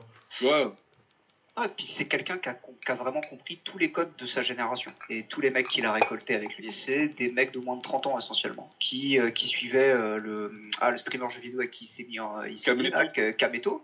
Et il a, il a récupéré toute, euh, toute sa fanbase, mais il a aussi, voilà, comme tous les, comme tous les youtubeurs fitness, il propose des trucs, des, des, programmes de remise en forme, de cardio, etc. Il a vraiment absorbé tous les codes de la génération, de la génération digitale. Je parle, je parle comme un vieux. Oh putain! on est où là? On est sur un plateau de CNews là. C'est terrible. C'est quoi là? Euh, vous, viendrez pour mon, pour mon séminaire comment, euh, comment parler aux euh, millennials, ce sera super. mais non, mais c'est nous les millennials, mec. c'est à la génération Y que tu veux parler. Génération Y, quoi. Ouais, aux, zoomers. Mais. ah non, je ah, Si, les zoomers, c'est après. Si, oui, t'as raison. Les gosses, les gosses, les gosses. et ouais, je vais pas reprendre Dadou, mais ouais, c'est ça. Et du coup, t'as tout ce truc où, où effectivement, comme, comme il sait comment s'adresser à eux, il a réussi à leur, euh, à leur parler, à les drainer. Et maintenant, les mecs, ils vont le suivre, ils vont le suivre partout. Ah, ouais, ouais. Tant gagne. Euh, ça peut-être plus compliqué quand il va quand il va prendre une sacrée défaite parce que là déjà je sais qu'il avait très mal vécu le fait de la tailler sur son niveau d'anglais ah ouais Ouais. Ah ouais. Bah, ça va pourtant euh, pour un Français. Ah, ça va. Euh. Ouais, mais bah, tu, on, a, on, a déjà eu le, on a déjà eu le débat en fait hein, sur quand tu parles anglais euh, en France, tu te fais forcément tailler que ce soit bien ou pas. Et du coup, ouais, c'est juste, c'est peut-être ça, le, peut-être le seul truc, c'est que sa fanbase retourne contre lui si jamais à un, moment ça s'arrête. Mais sinon, jusque là, il a tout compris. Hein.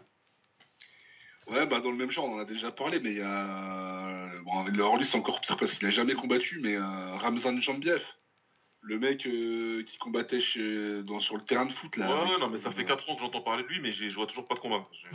bah, en fait, il a signé au il a signé de ce que j'ai suivi, il a signé au 100% fight. Ouais. Il devait combattre en janvier 2020, euh, son premier combat.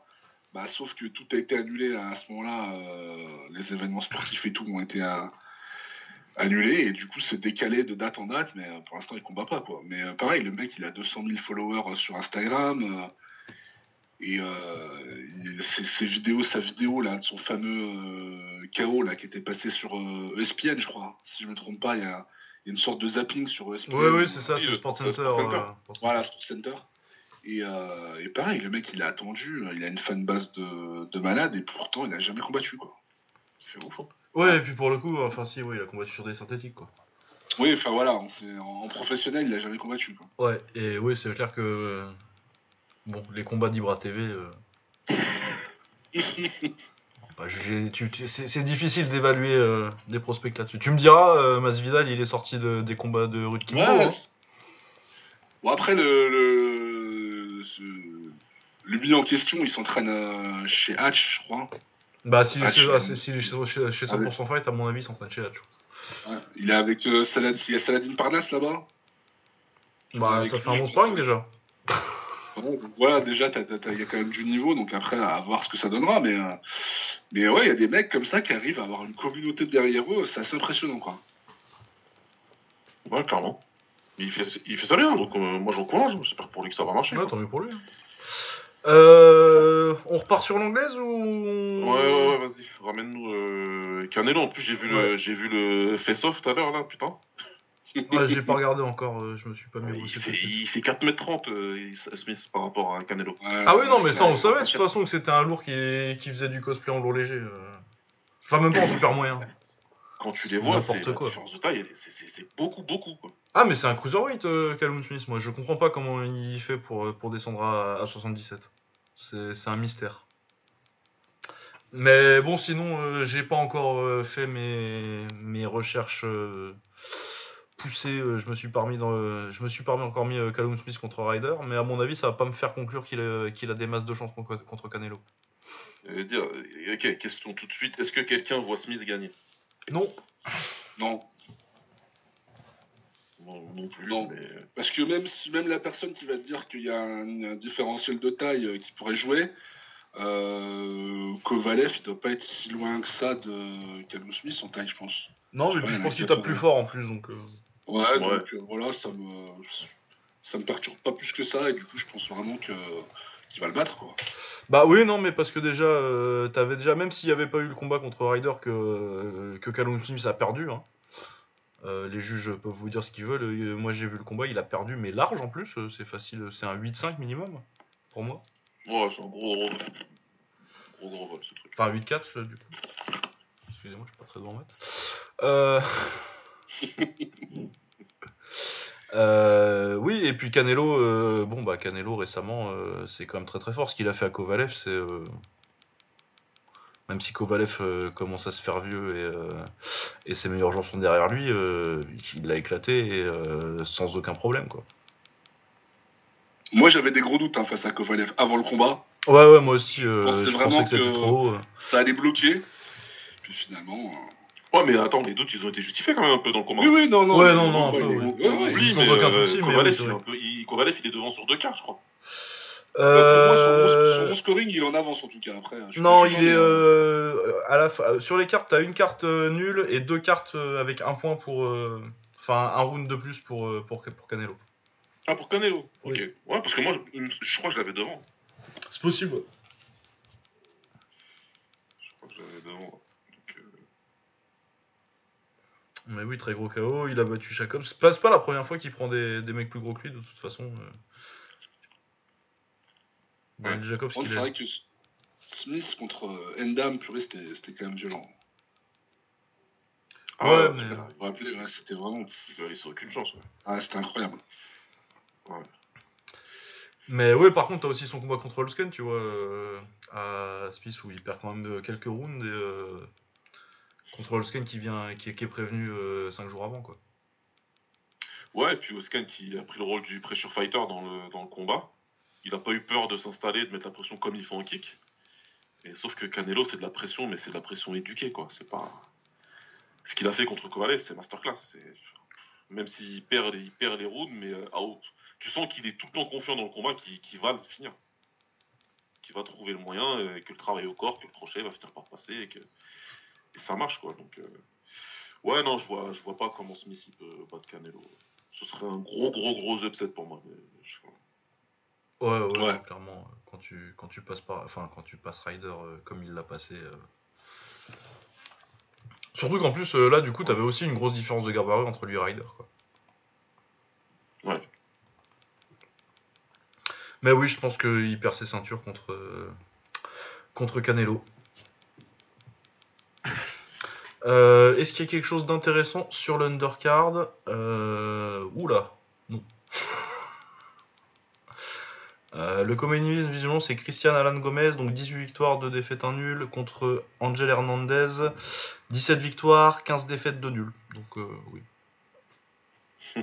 On n'est pas parti, sinon c'est des 6 rounds et des 4 rounds.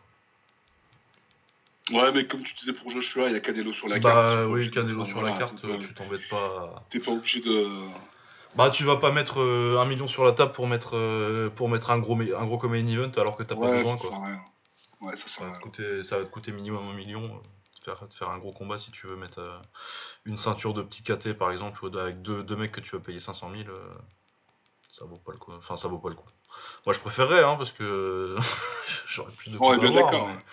mais bon tu comprends que ça va pas ça va pas te rajouter plus d'argent, euh, ça va pas rapporter plus d'argent. Canelo il porte l'événement tout seul et c'est tout quoi. Mais oui, du coup, ça ferait. Euh, il en a déjà de toute façon des. Enfin, il les a lâchés ses ceintures en, super moyen euh, depuis le temps, j'imagine. Parce que ça fait deux ans qu'il a boxé Fielding. Même la WBA, il te, il te laisse pas la garder aussi longtemps. Mais oui, non, ça devrait être ça devrait être une, victoire pour, pour Canelo. Euh, on passe à l'UFC du coup? Allez, allez. Allez, donc UFC 256, euh, Las Vegas comme d'habitude, la bulle, tout ça. Euh, je crois qu'il y a eu des combats annulés à cause du Covid. moi ça m'arrangeait parce que c'est des combats qui m'intéressaient pas. De toute façon, je me rappelle même plus lesquels c'est. De toute façon, moi tout ce qui raccourcit un petit peu les cartes de l'UFC, ça m'arrange. Il y avait Angela Hill, je crois, qui a été annulé, qui est quelqu'un Ah, ça, oui, Angela Hill, euh, ouais, j'aurais regardé. Euh, sinon, bah, je vais, on va remonter la carte. Hein. Euh, on va passer assez vite, je pense, sur les prélims, sauf sur un. Ou deux, non, deux, trois même. Ouais, deux, il y a pas mal, ouais. ouais, deux, trois. Euh, Chase Hooper contre Peter Barrett. Euh, moi, le seul truc que j'ai pensé en regardant ce combat, c'est que Chase Hooper, euh, il va un peu loin avec son délire d'être le fils de, de Ben Askren parce que son striking, c'est pas possible, quoi. Ah, il a striké? Ah, euh, ouais, bah, il est en train de perdre pendant deux rounds et euh, finalement il cale une clé de cheville au troisième. Mais oui, non, son, clairement, son, striking, c'est pas possible. Euh, de toute façon, Chase Hooper, moi, bon, j'ai pas l'impression que ce soit tellement un gros prospect, mais c'est déjà, même si je crois pas trop au potentiel, c'est pas un mec qui doit être à l'UFC pour moi. C'est un mec comme Mickey Gall à l'époque, qui devrait être en train de, plutôt que de boxer une ou deux fois par an euh, contre des mecs un petit peu un petit d'un niveau un peu trop élevé, il devrait être en train de faire 5 combats par an euh, sur des régionales et de prendre de l'expérience quoi. Ouais. Et je pense que ça lui rend pas service d'être euh, déjà à l'UFC. Ouais, parce que c'est un peu, enfin, c'est un peu la direction que l'UFC prend en ce moment. Hein. C'est beaucoup de, tu regardes les cartes, ils font ce qu'ils peuvent pour les remplir, et du coup tout le monde est en train de rentrer là. Ah bah c'est ça, non mais ça a complètement tué le business d'organisation comme le LFA maintenant, mais les Titans, Titans FC, tout ça qui se retrouvent surtout sur Fight Pass. Euh, parce que maintenant, euh, des combats. Euh, moi, je regardais à l'époque le LFA, je suivais un petit peu le vendredi soir tous les trucs qu'il y avait sur AXS TV. mais ces combats-là, maintenant, ils sont en undercard de l'UFC, quoi. Du coup, t'as plus aucun intérêt de regarder là-bas parce que c'est vraiment les 2-3 premiers combats, ils les font dans ces, dans ces organisations-là.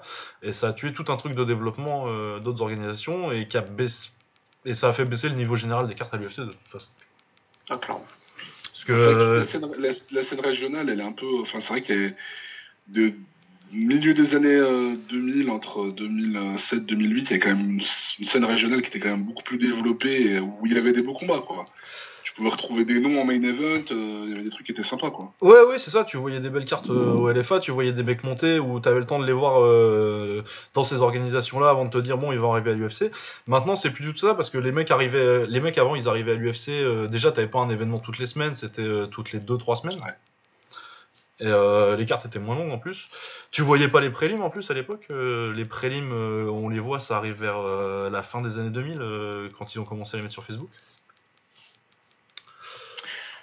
Mais euh, euh, ouais, en fait, les, les, mecs arrivent maintenant euh, à l'UFC avec 6 ou 7 combats, alors qu'avant, ils arrivaient à plus 12-15. Et ils font tout un, toute une part de leur développement directement à l'UFC maintenant. Alors, est-ce que ça va pas redevenir le cas avec les, les licenciements massifs qui arrivent de, de, de, combattants là, en cette fin d'année? Je sais pas, parce qu'apparemment, ils ont l'air de vouloir euh, euh, vraiment euh, dégraisser ouais, ils vont, dégraisser le truc. Bah, je pense que ça va faire un truc différent en fait parce que tu vas te retrouver avec euh, beaucoup une scène une espèce de scène régionale qui va être beaucoup plus de vétérans en fait maintenant. Genre une espèce de, circuit de, retraités où les mecs qui sont en pré-retraite à 35 ans genre des mecs comme apparemment j'ai vu des rumeurs qui disaient que peut-être ils se demanderaient ce qu'ils faisaient de Ferguson.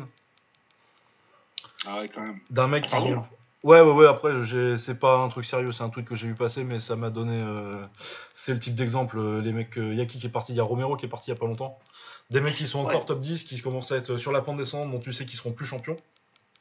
Bah là, je pense que Dos Santos, par exemple.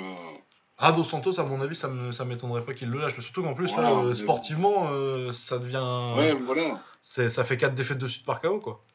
Et il a, il a un très gros salaire. Hein. Quand tu vois les, il a un, lui, il a un bon contrat. Hein. Donc, euh, je pense que s'ils peuvent s'en débarrasser, ils vont s'en débarrasser. Bah, surtout qu'en plus, de toute façon, euh, il va retrouver des trucs à peu près équivalents euh, dans des organisations où il sera la star, quoi. C'est ça. Ouais, c'est ça. Non, mais effectivement, bah, c'est la même logique que les plans sociaux de manière générale. Hein. C'est que tu essayes, de te débarrasser des gros salaires euh, qui sont plus, qui, qui au plus commencent à ramener de moins en moins de monde parce que forcément leur, leur niveau descend. Et par contre, tu as des, as des petits jeunes que tu peux essayer de monter, mais eux, ils vont te demander 10-10 au lieu de demander euh, plusieurs, euh, plusieurs dizaines, voire plusieurs centaines de milliers à chaque fois. Bah, c'est ça, ouais, entre un entre un petit nom euh, qui a 24 ans, bon, bah, c'est logique. De toute façon, tous ceux qui jouent au football manager le savent. Hein. Tu vires tes trentenaires, tu tes trentenaires pour signer des petits argentins de 18 ans. Euh, tout le monde le fait à tout niveau. Ma boîte en ce moment fait euh, un espèce de plan où ils vont mettre les gens en, dans une pré-retraite pour pouvoir recruter des jeunes beaucoup moins chers pour les mêmes postes et qui seront beaucoup plus polyvalents en plus. Ah non, c'est tout le monde le fait à tous les niveaux. L'UFC c'est un business donc ils font ça aussi. Quoi. Bah ouais, mais non, et puis surtout en plus que maintenant t'as as toute la tout, le manque à gagner du fait qu'il n'y a plus de billetterie. Et qu'a priori il n'y aura pas de billetterie pendant au moins. Euh, on est parti sur au moins un, an encore comme ça, de, au moins billet de, de fait que tu, ton, ton cash flow va être vachement réduit euh, de ce côté-là. Même si tu vas réussir peut-être à avoir euh, les, des cartes où tu vas faire des, des trucs à guichet fermé, ça va pas être tout de suite quoi. J'ai un pote qui était au théâtre, c'était deux, deux, trucs euh, espacés, deux espaces et, euh, et un par rangé, quoi. ah, là, il n'y a que le Japon qui fait des events avec le public. Mais comme tu peux pas rentrer au Japon si t'es pas japonais, bah, ils font pas des je, je, je il y avait du public, mais euh, c'était. oui, c'était 1000 personnes. Il y avait, il y avait 1500 personnes. Ouais, 1500 personnes. Bah, au final, ils ont refermé le pays, là, non? Donc, ouais, je sais pas. Non, ça, faut... puis Joshua, il est nigérian, tu sais, donc sur les 1500, il devait y avoir 900 de sa famille. Des cousins. euh, ouais, ensuite, euh, Tessia Torres qui a gagné contre Samius, qui a fait un plutôt bon combat, mais euh, l'adversaire m'avait pas paru euh, fantastique. Mais Tessia Torres qui est toujours. elle va rester. Bah, je pense que son, son destin, c'est top. la range top 5 à 10, quoi. Vous avez pas vu le combat et vous vous en foutez? Merci. non, non, j'ai pas vu le combat, hein, pour être honnête, hein, franchement. Je n'ai jamais vu combattre de ma vie. Oh là là. Les c'est casual. Non, mais bon, c'était pas. C'est qui est toute petite là, c'est ça Oui, oui, c'est qui est toute petite et qui est avec. Euh... vu. Qui est avec. Je crois que euh, j'ai dû voir 10 secondes contre euh, Michel Watterson. Bah, tu l'as pas vu contre Johanna? Ah non, je l'ai pas regardé ce combat là, tu te rappelles pas? Non, j'avais pas envie de regarder. non, pas. En plus, elle, s'était fait savater, on m'avait dit, non, c'est ça? Ah ouais, elle s'est fait savater, ouais. Ouais, non, j'avais pas, non, j'ai pas, pas regardé ça. Non, bon, on va, on va, passer sur un combat qui nous intéresse. Hein. Euh, Billy Carantillo contre euh, mon gars sûr Gavin Tucker. Ah, mais comment il fait plaisir, lui? Ah, mais il est trop fort. Je suis tellement déçu qu'il ait pas 5-6 euh, ans de moins. Il a 35, 36 ans, c'est ça? 34, je crois. 34 ou, 34 ou pas loin de 35, ouais. Et ouais, c'est terrible. il faut absolument. Donc, il a gagné par décision. Il a fait une performance, bah, ce que, j'attends de lui maintenant. Hein, très beau travail de feinte. J'aime beaucoup sa jambe arrière. Que ce soit en genou direct ou. en genou direct, en genou en clinch ou son high kick. ouais, ses entrées en genou, elles sont. Et c'est un grappleur à la base, et euh, euh, c'est un des premiers gars que je vois euh, en MMA où je me dis, je le regarde boxer, je me dis, mais il a pas fait du kick en pro lui un petit peu quand même Et finalement, pas du tout. Un vrai beau style, franchement. Alors que d'habitude, c'est plutôt l'inverse. On me dit, oui, lui il a été kick, et je dis, oui, alors. bon. Ça se débat. Ouais, non, vraiment, j'espère qu'il va avoir un combat important tout de suite parce que ça sert à rien de le faire attendre et ça me désolerait que ce mec-là, euh, qui doit déjà être vers la fin de son prime, euh, bah, finisse par euh, faire juste du milieu de carte et, à jamais. Là maintenant faut le pour moi faut le mettre direct contre du top 10 et voir s'il a moyen de faire quelque chose parce qu'il lui reste à ce niveau là il lui reste peut-être 2-3 ans quoi. En, étant, en étant optimiste en plus. Ouais et puis c'est des, des, des KT qui pardonnent pas l'âge surtout. Oui. Déjà, c'est moi je trouve ça hallucinant qu'il y a un mec euh, qui sont encore à ce niveau-là. Après, c'est peut-être parce qu'il a eu des blessures et du coup il a pas beaucoup, il a pas beaucoup combattu. Puis je sais qu'à un moment, apparemment, on m'a dit qu'il galérait beaucoup à trouver des adversaires. Ce qui me surprend pas parce qu'à mon avis, euh, niveau régional, euh, tu, le regardes une fois sur YouTube, tu fais. Je vais peut-être avoir la grippe moi ce jour-là, non? Ah, je, comprends, les mecs ils ont pas voulu. Hein. Mais ouais, non, donc vraiment, en plus il est très très fort au sol vu que c'est un grappleur à la base. Donc euh, ouais, j'espère vraiment que ils vont le jeter dans le grand mois tout de suite parce que là, euh, 40 c'est pas un mauvais combattant, mais c'est vraiment un mec de milieu de carte à l'UFC qui va faire son tronc un petit peu, mais sans jamais, je le vois pas éclater à un moment ou à un autre. Et euh, ouais, clairement, techniquement, il était dépassé, il était dur. il a fait J'ai bien aimé son travail en genou un petit peu, mais à part ça, il était, il était vraiment beaucoup trop limité pour, pour vraiment inquiéter Tucker. Et ouais, je sais pas qui pourrait lui mettre là euh, en plume. Euh, contre qui j'aimerais bien le voir. Je vais regarder les classements. Oh, T'en as beaucoup des mecs. Euh, Pedro Carvalho, il vient pas d'une défaite. Hein. C'est peut-être trop dans le classement ça. Ouais, mais moi ça me dérange pas plus que ça. Hein. Non, il est pas en plume lui. Je dis des bêtises là. Non, oui. Non, non, non, ça c'est. Alors en. Shane Burgos, mais il doit boxer bientôt. Bah, Bryce Mitchell. T'as Barbosa aussi. Tiens, c'est intéressant ça. Barbosa, il est en plume maintenant. Ah, Barbosa contre lui, c'est. Ouais, ou tu mets un mec comme Josh Emmett, qui est septième là. Josh Emmett, du... après, faut, faut voir si les mecs ont envie de boxer, mais tu vois, Josh Emmett, c'est un mec qui est euh, en queue de top 10 depuis, euh, depuis un certain temps. Je pense que ce serait intéressant de le voir contre un de ces mecs-là. Arnold Allen, l'anglais, là, si tu veux faire un truc de, de prospect que tu mets un peu. Euh, Shane Burgos, ce sera un putain de combat. Ouais, Cup ah il, est plus, plus classé par contre. Mais, euh, mais ouais, c'est vrai, ce, genre de vétéran là, si tu prends un truc, euh, un, mec qui a, été classé longtemps, euh, un vétéran comme ça, ouais, Cup Thompson, ce sera un bon combat. Mais ouais, il y a plein d'options, j'espère juste que c'est vraiment bon, on va pas lui remettre encore un mec que personne connaît, qui va éclater, et ça va lui, lui retirer encore 6 mois sur son horloge, quoi. Ouais, ouais clairement. Mais ouais, non, vraiment un combattant magnifique, allez voir Gavin Tucker, au pire ce sera une un, gros watif de hipster. Mais ouais, vraiment j'adore. C'est vraiment euh, un des combattants qui m'a le plus impressionné à l'UFC ces derniers temps. Euh, oh, l'autre combat était pas mal, le suivant. Renato Moicano contre Rafael Fiziev. Yes. Ouais. Euh, ouais, bah, Dommage qu'on. spectaculaire, hein, Fiziev, hein, franchement. Euh. Ah bah, le niveau de taille, c'est un truc que tu vois pas souvent à l'UFC, quoi. Ouais, c'est. Euh... ça fait deux combats de suite, là, je pense qu'il met des, des KO euh, assez incroyables. Et je crois qu'il prend deux fois euh, Performance of the Night, si je me trompe pas. Mais euh, ouais, franchement, c'était un beau combat. Hein. C'était pas, ça n'a pas duré longtemps, mais. Ouais, non, non, et puis Moïcano, il était là. Moi, je trouve, que c'est un très très bon, combattant, très, très bon combattant, Moïcano, et que c'était un vrai test pour Fiziev. Ouais. ouais. Et je pensais pas qu'il le mettrait KO aussi vite. Parce, que, parce, que, parce que Goat lui a pété la mâchoire, c'est tout. Ouais. non, mais j'y crois à ce que je dis. Hein. Ah ouais, ouais, non, mais de toute façon, les, les, les mâchoires pétées, les orbites, c'est trucs qui pardonnent pas. Il a pété le menton. Non, non, il a, Moïcano, c'est un très bon combattant, solide, élite, c'est un combattant d'élite d'ailleurs. Même si, euh, ah, justement, quand il arrive à l'élite, il fait des mauvais choix qui le font, qui le font perdre à l'intérieur des combats. Mais là, c'est juste que Fiziev, il a été très bon. Et sur l'enchaînement, euh, qu'est-ce que tu veux faire en fait? Voilà, ça va super vite, ça tape fort. Ouais, c'est la droite qui le sonne et il le termine avec le crochet gauche. Il le termine avec le crochet gauche, voilà. Je sais pas s'il y a beaucoup de mecs dans la division qui auraient pu encaisser ça et rester stoïque. Il pas, non, puis pendant tout le combat, t'as senti que dès que dès que Fiziev touchait, c'était compliqué chez, euh, chez euh, Moïcano. Hein. C'est ah sec. Et Moïcano, je le respecte. Je respecte beaucoup le combattant. Mais euh, c'est l'exemple typique. C'est un très bon grappleur qui s'est transformé en, bon striker. Pas de problème. C'est un bon striker à l'UFC. C'est un bon striker en MMA. Il l'a montré dans ses combats à l'UFC. Par contre, il combattait un, un, vrai striker, j'ai envie de dire, entre guillemets. Ah ouais, non, mais. Un mec qui a vraiment fait ses classes. Puis voilà, différent.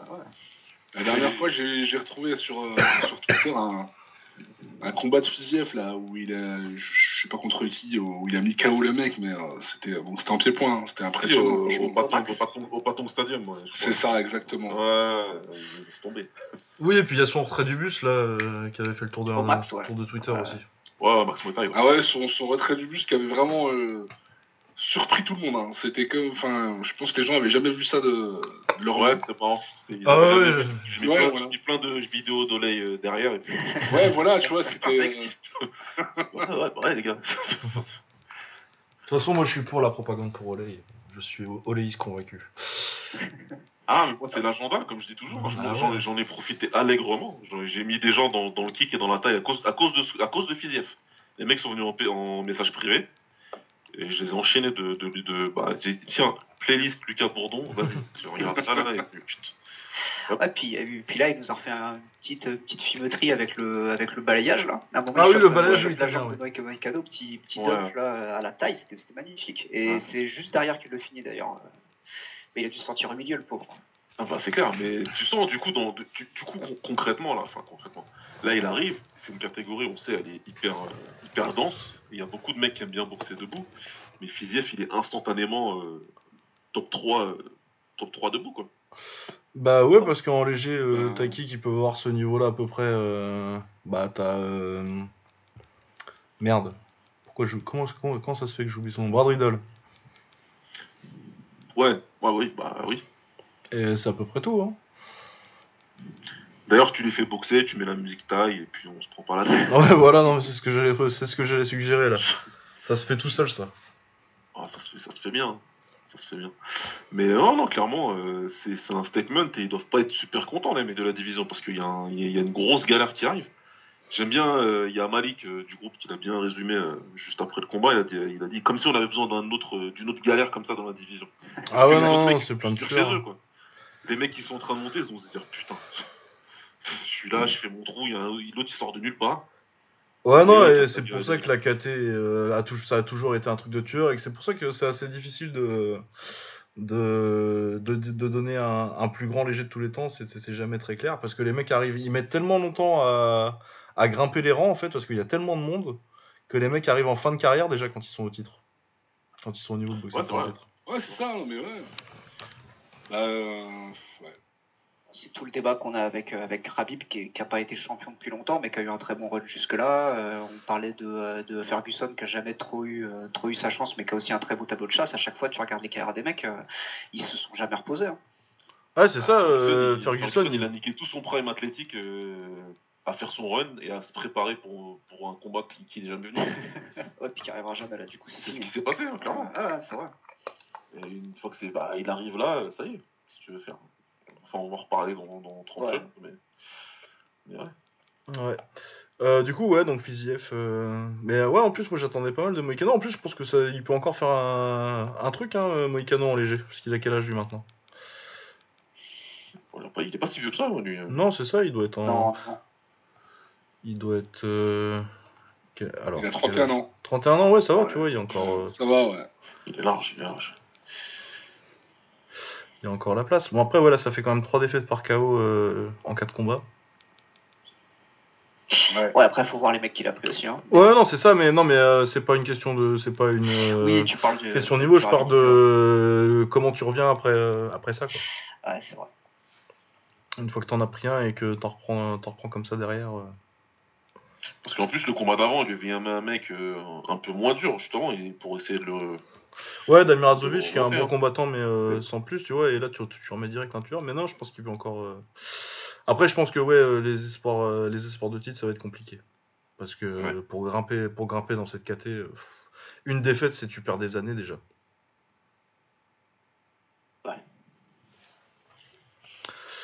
Voilà. Ensuite, euh, Swanson contre Daniel Pineda. Je comprendrais, je comprends absolument pas pourquoi Daniel Pineda il est revenu à l'UFC. Déjà, je pense pas qu'il y ait grand monde qui se rappelle qu'il y avait déjà été voilà, c'est bien. merci de dire ça. non, mais parce que moi, je me rappelle, c'était à l'époque où je faisais des concours de pronos, du coup, euh, je recherchais beaucoup les mecs. Et ouais, c'était un mec, euh, un bon rappeur. Il était là vers euh, donc 2011-2012. Et qui avait fait une carrière. Bah, un run pas ouf sans plus. Il avait battu. Est-ce que quelqu'un se rappelle de Mackenzie Semerzier De Pat Schilling Qu'est-ce que t'as dit Mackenzie Merzier, c'était un mec qui était. Euh, il était au WEC et qui, avait, qui était arrivé à l'UFC avec, euh, avec cette vague-là et qui a, jamais rien fait à l'UFC. Ah, je connais pas. Ouais, voilà, il avait perdu contre Mike Brown en fin de carrière. Il a battu Justin Lawrence aussi, c'était un karatéka qui avait de l'hype à un moment. On me disait que c'était un kickboxer incroyable. Mais oui, voilà, donc il avait fait, oui, 3 euh, victoires, 4 défaites à l'UFC entre 2010 et entre ah, J'ai dû le voir, ouais, ouais qui s'est fait fumer par Brandao. Ah non, il... ouais, c'est ça. Oh, il perd par décision, et après il avait battu euh, Léonard Garcia euh, au Legacy FC, et ouais, donc il avait passé. Il, il, était reparti dans les, dans les, dans les trucs régionaux. Dans les trucs régionaux, il a été au PFL un petit peu, j'imagine que c'est pour ça qu'ils l'ont signé. Mais oui, donc, ah ouais, d'accord, donc il a quand même fait euh, deux combats de suite où il est testé positif. Ouais, mais c'est en même temps, c'est ah la, même soirée. C'est la même soirée. C'est la même soirée, du coup. Oui, il avait gagné un tournoi. PFL, ouais. Et, oh non, il a pas gagné un tournoi, il avait gagné la, demi-finale, j'imagine qu'il a dû être blessé et pas faire la finale. Du coup, j'imagine c'est pour ça qu'ils l'ont signé, mais euh, oui, non, c'était pas. Il avait, il avait fait un petit passage au Bellator où il avait perdu contre Georgi Karakanian. Encore un mec. Euh, il avait battu euh, Kaibale Bualaef, là, je sais pas comment ça se prononce. Vas-y, réessaye, Nordine Attends, le. Eh, putain, c'est le Moscato Show, quoi. C'est ah, ouais, pas à parler. Ah, c'est compliqué. Le colère en chaud, même, je dirais. Il avait battu Bovlid. Comme ça, ce serait. Tu sais, c'est le mec qui avait fait euh, le tour un peu de la toile en mettant un coup de genou euh, sauté. Qui avait ah oui, il était bien ce coup de genou sauté. Oui, oui, ça y est, oui, je m'en rappelle. Ah oui, non, mais oui, quand même. Ce mec-là, là, il était fort, hein, franchement, donc euh, je suis quand même assez surpris qu'il l'ait battu. Ouais, bah ouais, bah c'est oui, c'est un peu bizarre parce que ouais, Jérémy Kennedy. Parce que ouais, moi c'était un combattant pas incroyable, du coup j'étais un peu bizarre, ça, ça, me, ça me paraissait bizarre qu'il revienne à 35 ans. Enfin bon, bref, il avait mis KO Herbert Burns euh, dans son premier combat en août, et là il s'est fait éclater par, euh, par parce que bah, c'est encore le même combattant qui a, euh, qui a quasi 10 ans maintenant. C'était plutôt un bon grappleur, euh, mais très limité debout.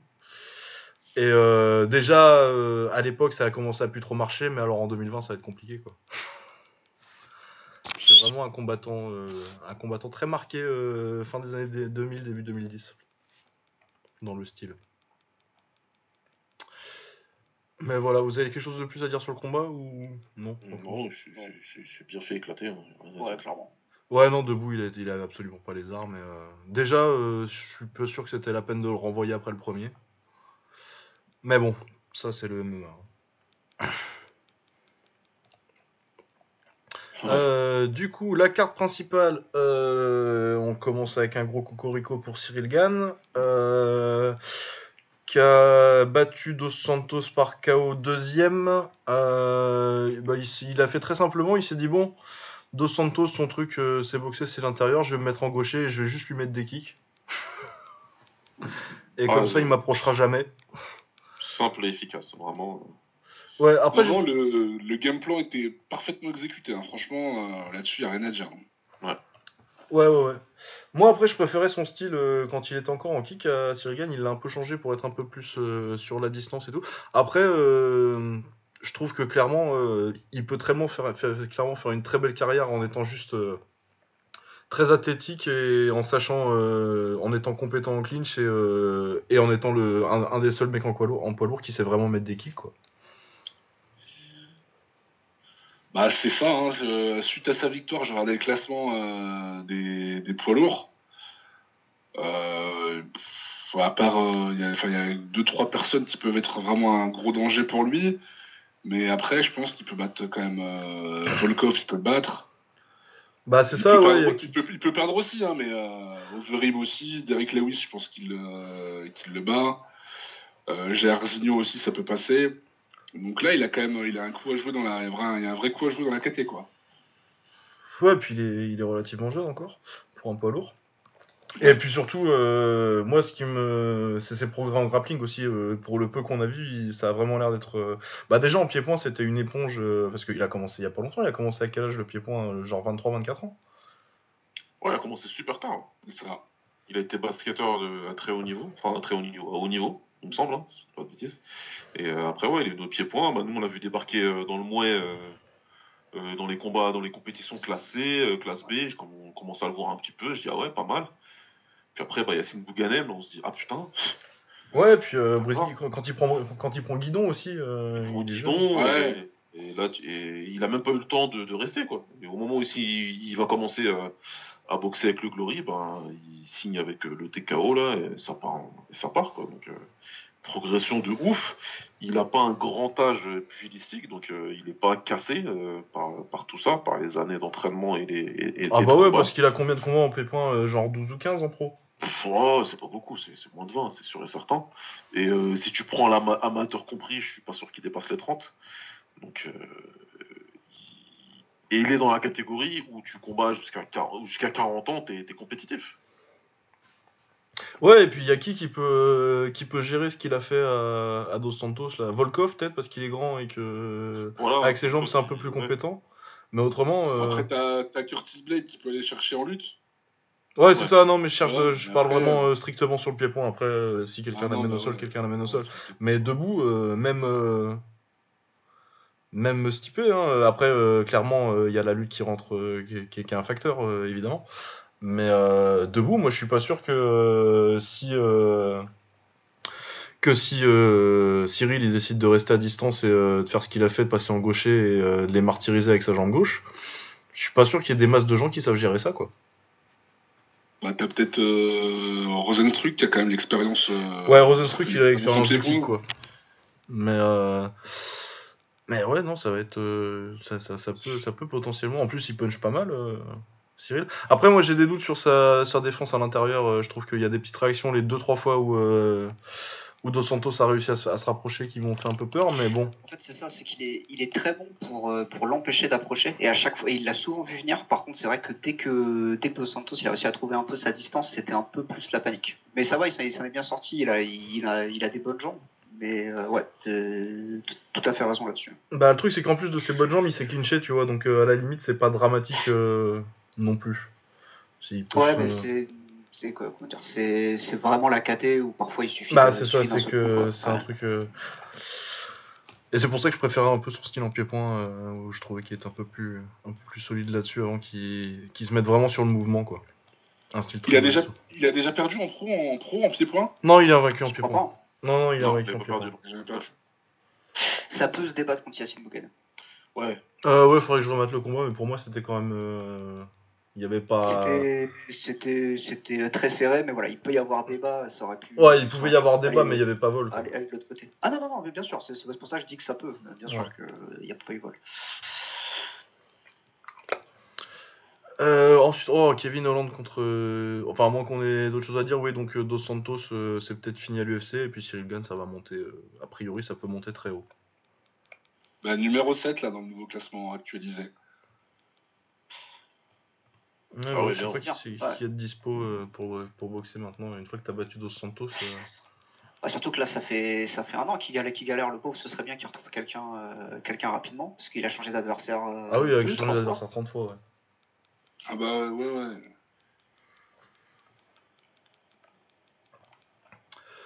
Euh, du coup, Kevin Holland contre Ronaldo Souza. Euh, on le savait que Ronaldo, enfin Jacare du coup, il a pas tellement de menton, mais je pensais pas qu'il se ferait encore mettre KO depuis la garde d'un mec. Ah, mais c'est ce, ce KO là, c'est.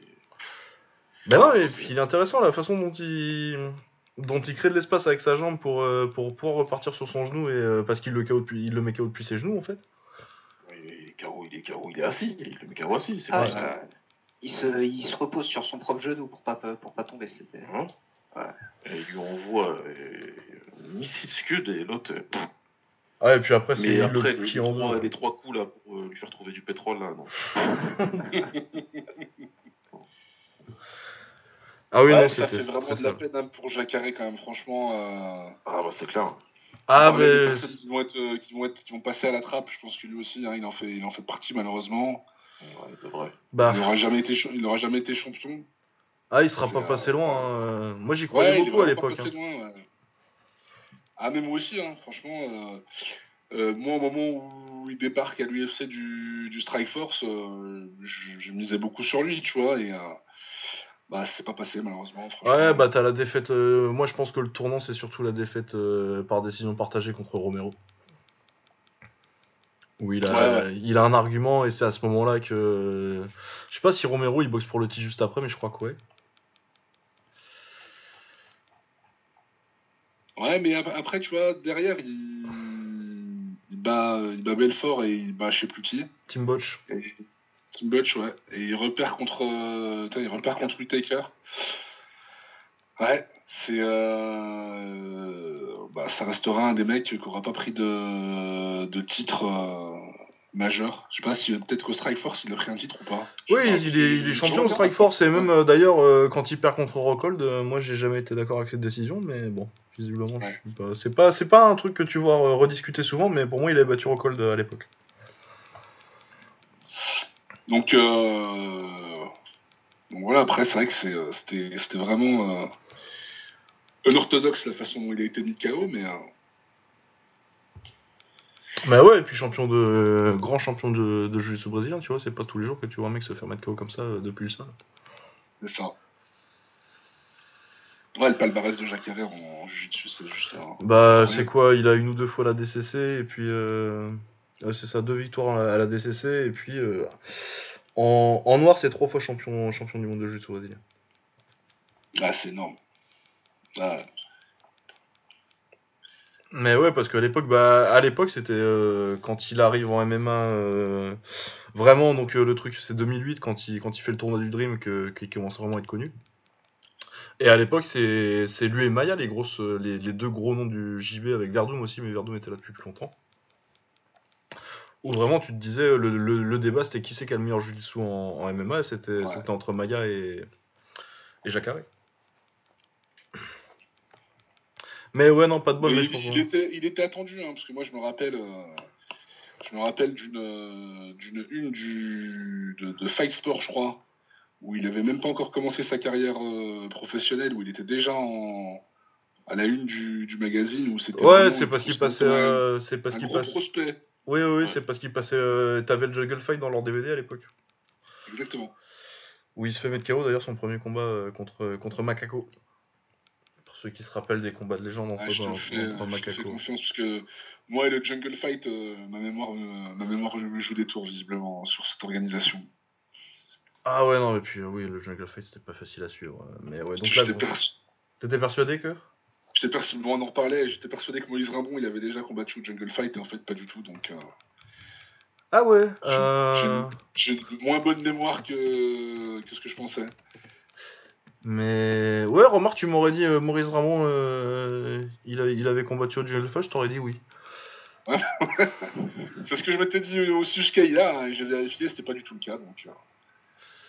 Ouais, mais il a combattu partout, lui aussi, forcément. On te dit, il a boxé quelque part, tu fais. Ouais.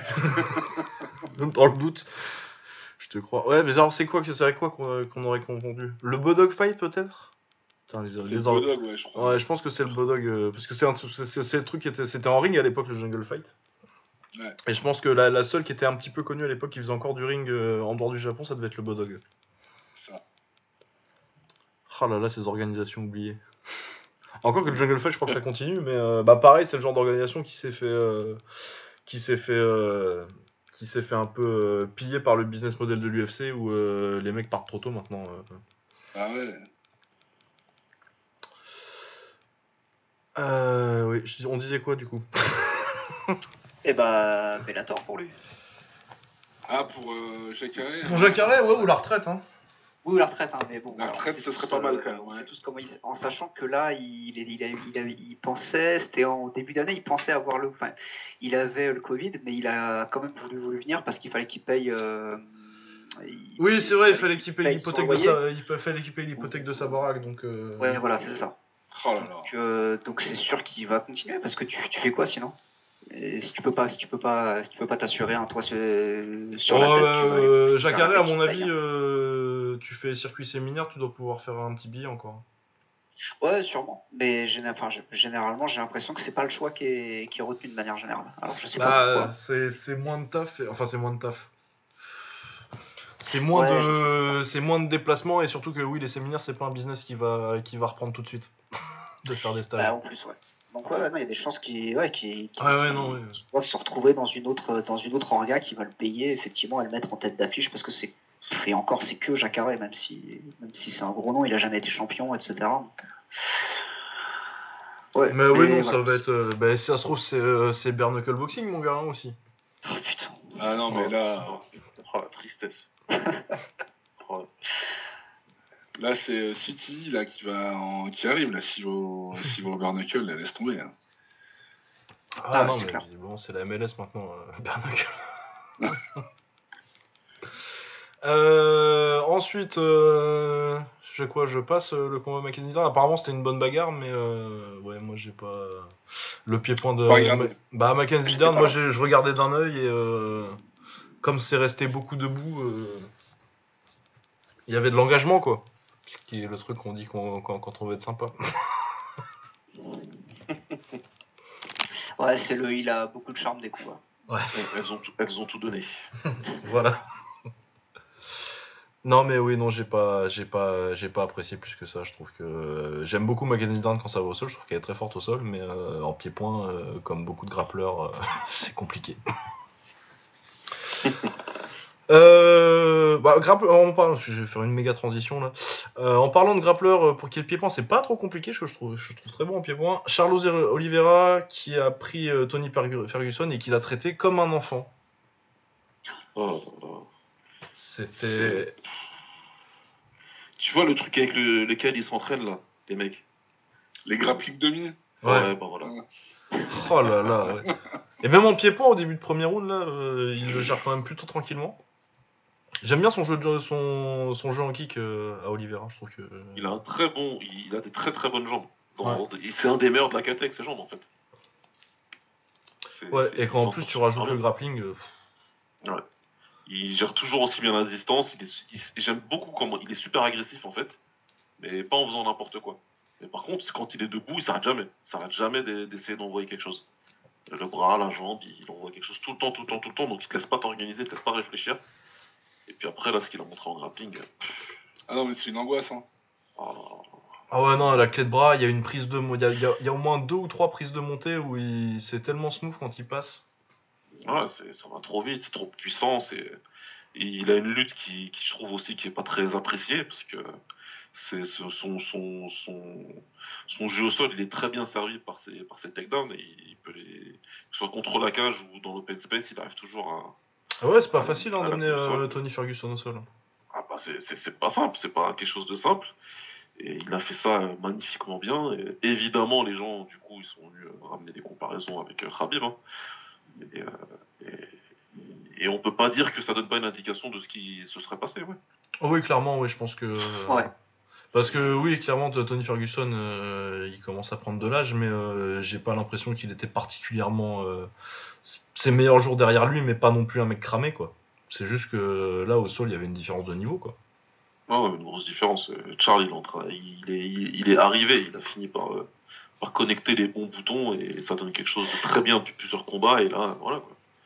Ouais, bah là le problème c'est que ce qui s'est ce qui s'est passé c'est que coup sur coup Ferguson on l'a vu se faire euh, démolir debout et démolir au sol au final. Et, tout de suite, euh, forcément, dans la, dans, la, dans la perception des gens, ça te, ça te pète totalement le truc. Hein. Ouais, non, mais puis en plus, à son âge, de toute façon, là, oui, c'est un mec qui aurait dû euh, bah, être, être, champion, on sait pas, parce qu'il aurait fallu que le combat se fasse, quoi, tu vois, mais c'est un mec qui a gagné 12 combats de suite à l'UFC, je pense pas qu'il y ait des masses de gens qui l'aient fait. Ah ouais non, mais... Être un club à peut-être 4 ou 5 personnes.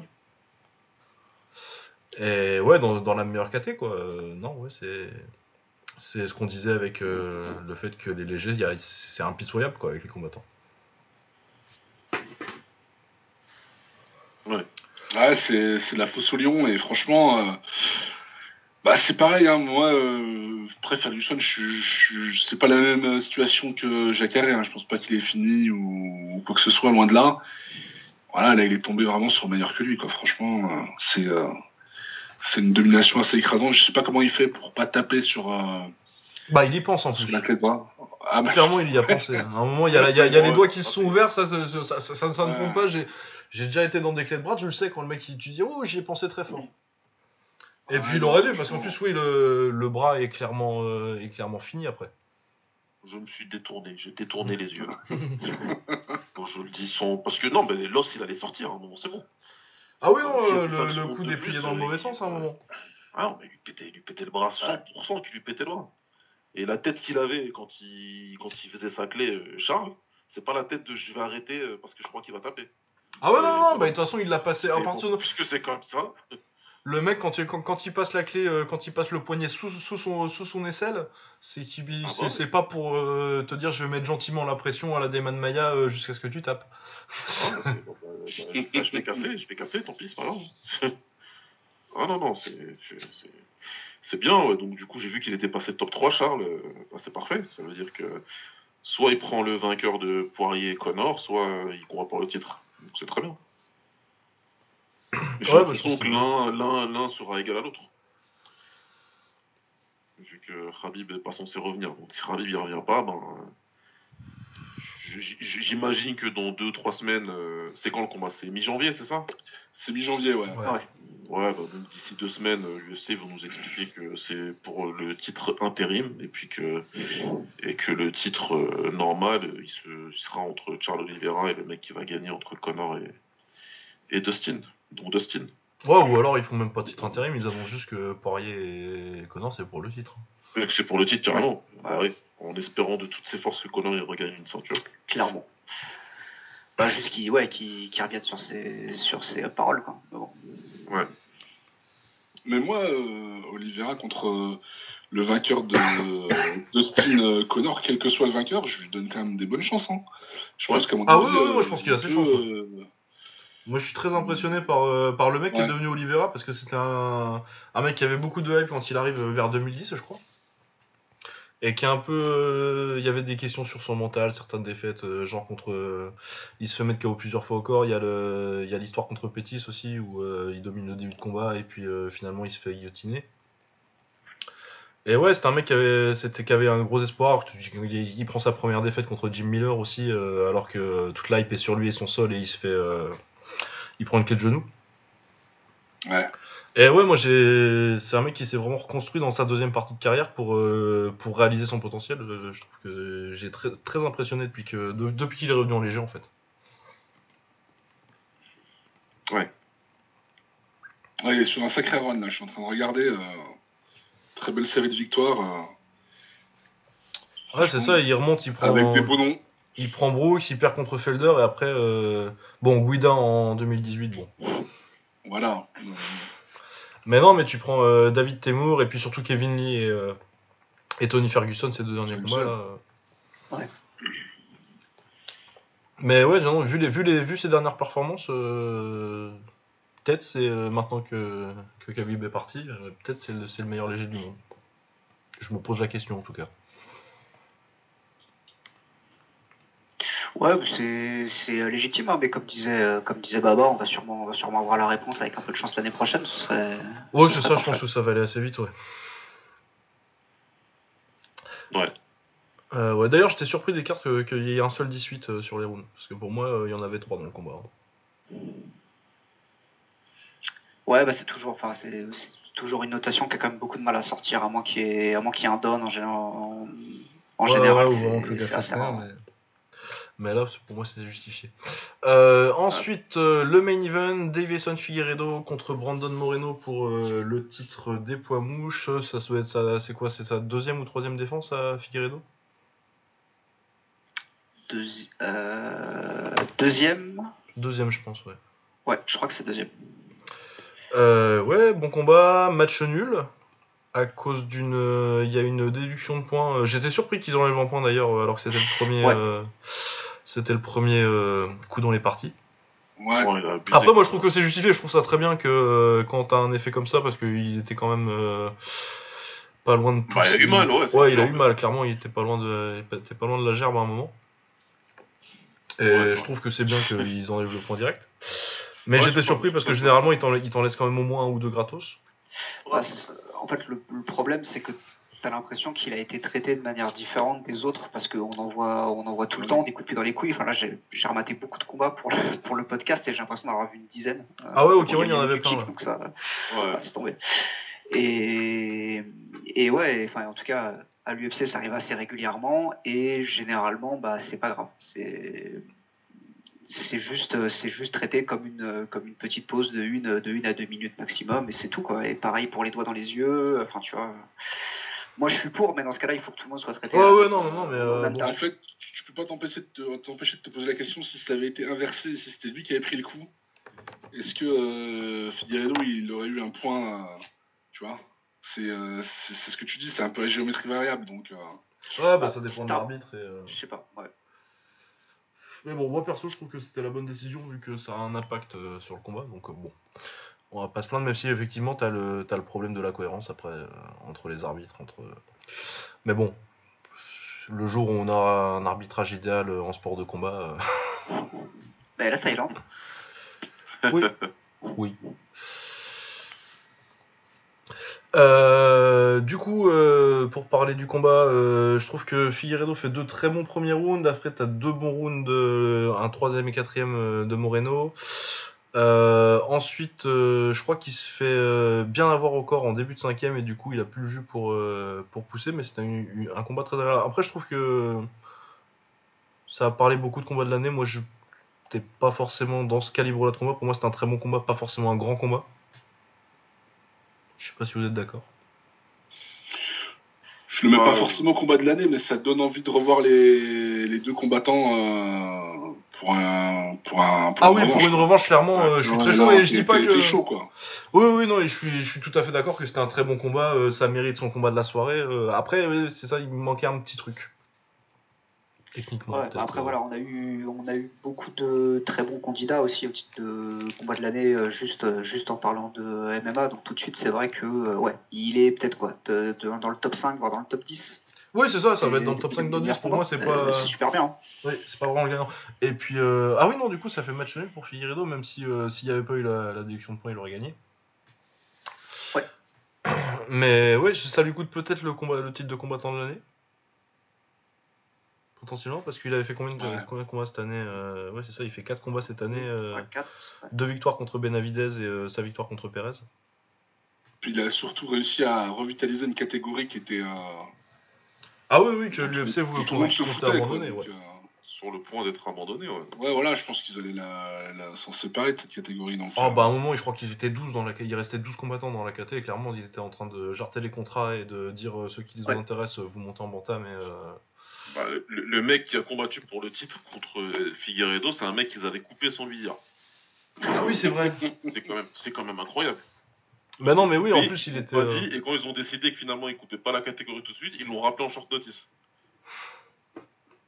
Et Dana, en conférence de presse, il ose dire derrière, parce que lui il a pas de face. Tu vois, il sort jamais avec sa face, lui, il oublie en fait. ah ouais, non, mais c'est grâce à Mick Ménard, tout ça. Euh, si c'était pas lui, bah c'était mort. Hein. tu, tu, nous prends vraiment pour des. Mais pour en revenir au combat en lui-même, euh, je trouve que les gens l'ont fait beaucoup, beaucoup sur Twitter. Parce que moi, j'ai vu le lendemain en plus.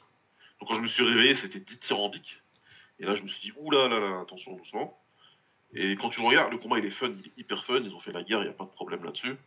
Par contre, là où je trouve que les gens ont été euh, beaucoup trop euh, excessifs, c'est sur le caractère serré du combat. Oh, bah, il y a trois rounds pour Figueredo, ouais bah, c'est il y a trois rounds clairs et, euh, et le round où il perd le point, il, il perd le quatrième round. Ah, moi je trouve que t'as quand même une un bon un bon argument pour filer le troisième euh, à Moreno même sans le. Moi je trouve que. Ah, je trouve pas, ouais. Ouais, moi je trouve que pour, moi il le, il le, domine bien. Euh. Après moi je l'ai vu j'ai vu le combat qu'une fois et en live après après 8 heures de bagarre déjà. ouais. Ouais, non, non, moi je l'ai vu le matin euh, tranquille. Pour moi, pour moi, 1, 2, 3, il les prend. Euh, il les prend. Il les prend. Pour moi, c'est assez clair. Et, euh, il prend le 5. Et c'est pour moi, c'est là où je souligner, c'est que il a été très intelligent dans le 5, je trouve. Par rapport au 4 qu'il fait, où il prend des coups, où il est borderline KO à un moment, il réagit super bien en fait. En reprenant sa distance, en, reprend, en reboxant avec son bras avant, là, en se disant, ok, tranquille, il faut qu'on se calme et que il faut que je passe le cinquième round en, le gagnant, en le volant en fait. Il fallait voler le cinquième round pour, pour être sûr de ne pas se faire avoir. Et, euh, franchement, euh, super quoi. Je trouve qu'il a. Je trouve qu'il a, qu'il a bien géré son cinquième, et pour moi, il gagne, il gagne, je vais pas dire largement, mais pour moi, il gagne ce combat. Après, le point, le point négatif euh, fait que sur les cartes, mathématiquement, ça va pas. Mais quand j'ai regardé les cartes des justes, c'est parce que le Junichiro, là, le japonais, là, Junichiro Camillo, ouais. ouais. le cinquième à Moreno, c'est ça qui, c'est ça qui fait que, que Davison ne gagne pas. ah oui, j'avais pas... vérifié les cartes, mais oui, parce que moi, c'est si, si tu donnes deux rounds à Moreno, c'est le 3-4. Bah, il lui donne le 5. Ah ouais, bah alors ça, c'est de la science-fiction. Quand j'ai vu la carte, j'ai dit, bah non, pas... Et puis après, euh, pour moi, il y a une chose qui est très claire dans ma tête. Euh, Davison, euh, derrière, ils ont, ils nous ont expliqué, et preuve, apparemment preuve à l'appui, hein, qu'il était à l'hosto, qu'il avait même pas d'estomac quand il a combattu concrètement. Ouais. Euh, voilà, euh, Davison qui aura une, vraie une meilleure préparation que trois semaines et pas de cutting. Pour l'autre aussi, il l'a fait. Hein. Mais Davison plus, je pense. Euh, ouais, non, tu vas voir le prochain combat.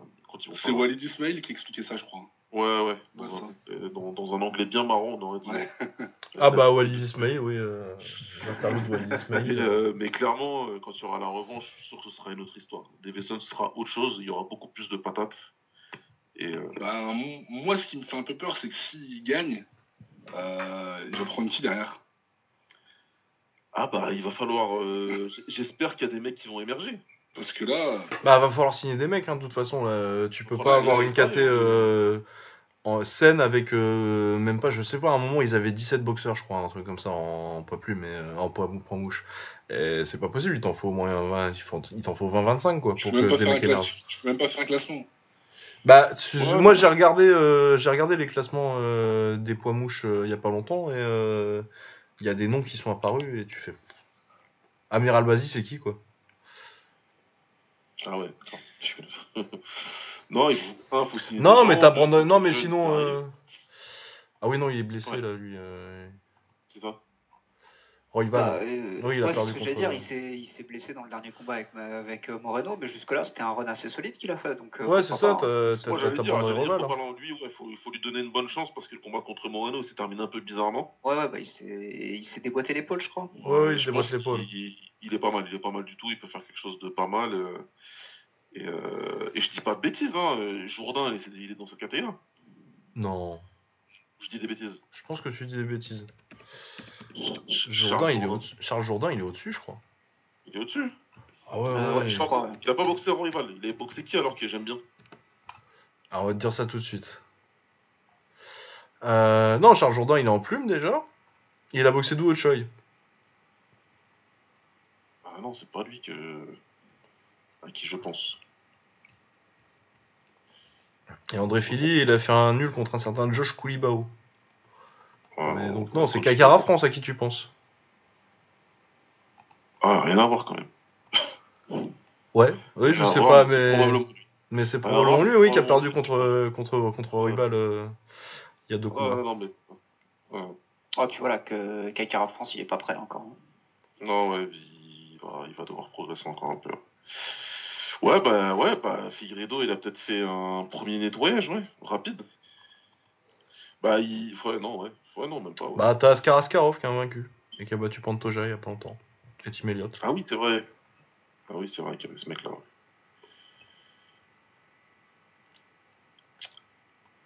Ouais. Ouais. Voilà, donc ouais, non, c'était une bonne carte. Il y avait beaucoup, pour une fois, il y avait 5-6 combats que j'attendais. Euh, très content de la perf de Gavin Tucker, à qui, qui, qui j'espère va avoir un gros combat bientôt. Euh, bah, on espère un autre gros combat pour Cyril Gann. Euh, un gros combat pour Charles Oliveira, bon, ça, ça devrait se faire. Et puis ouais, le rematch Figueredo Brandoreno. Oui, je pense que je suis d'accord avec Boba, je pense que ce sera beaucoup moins compétitif, mais mais ça va être marrant.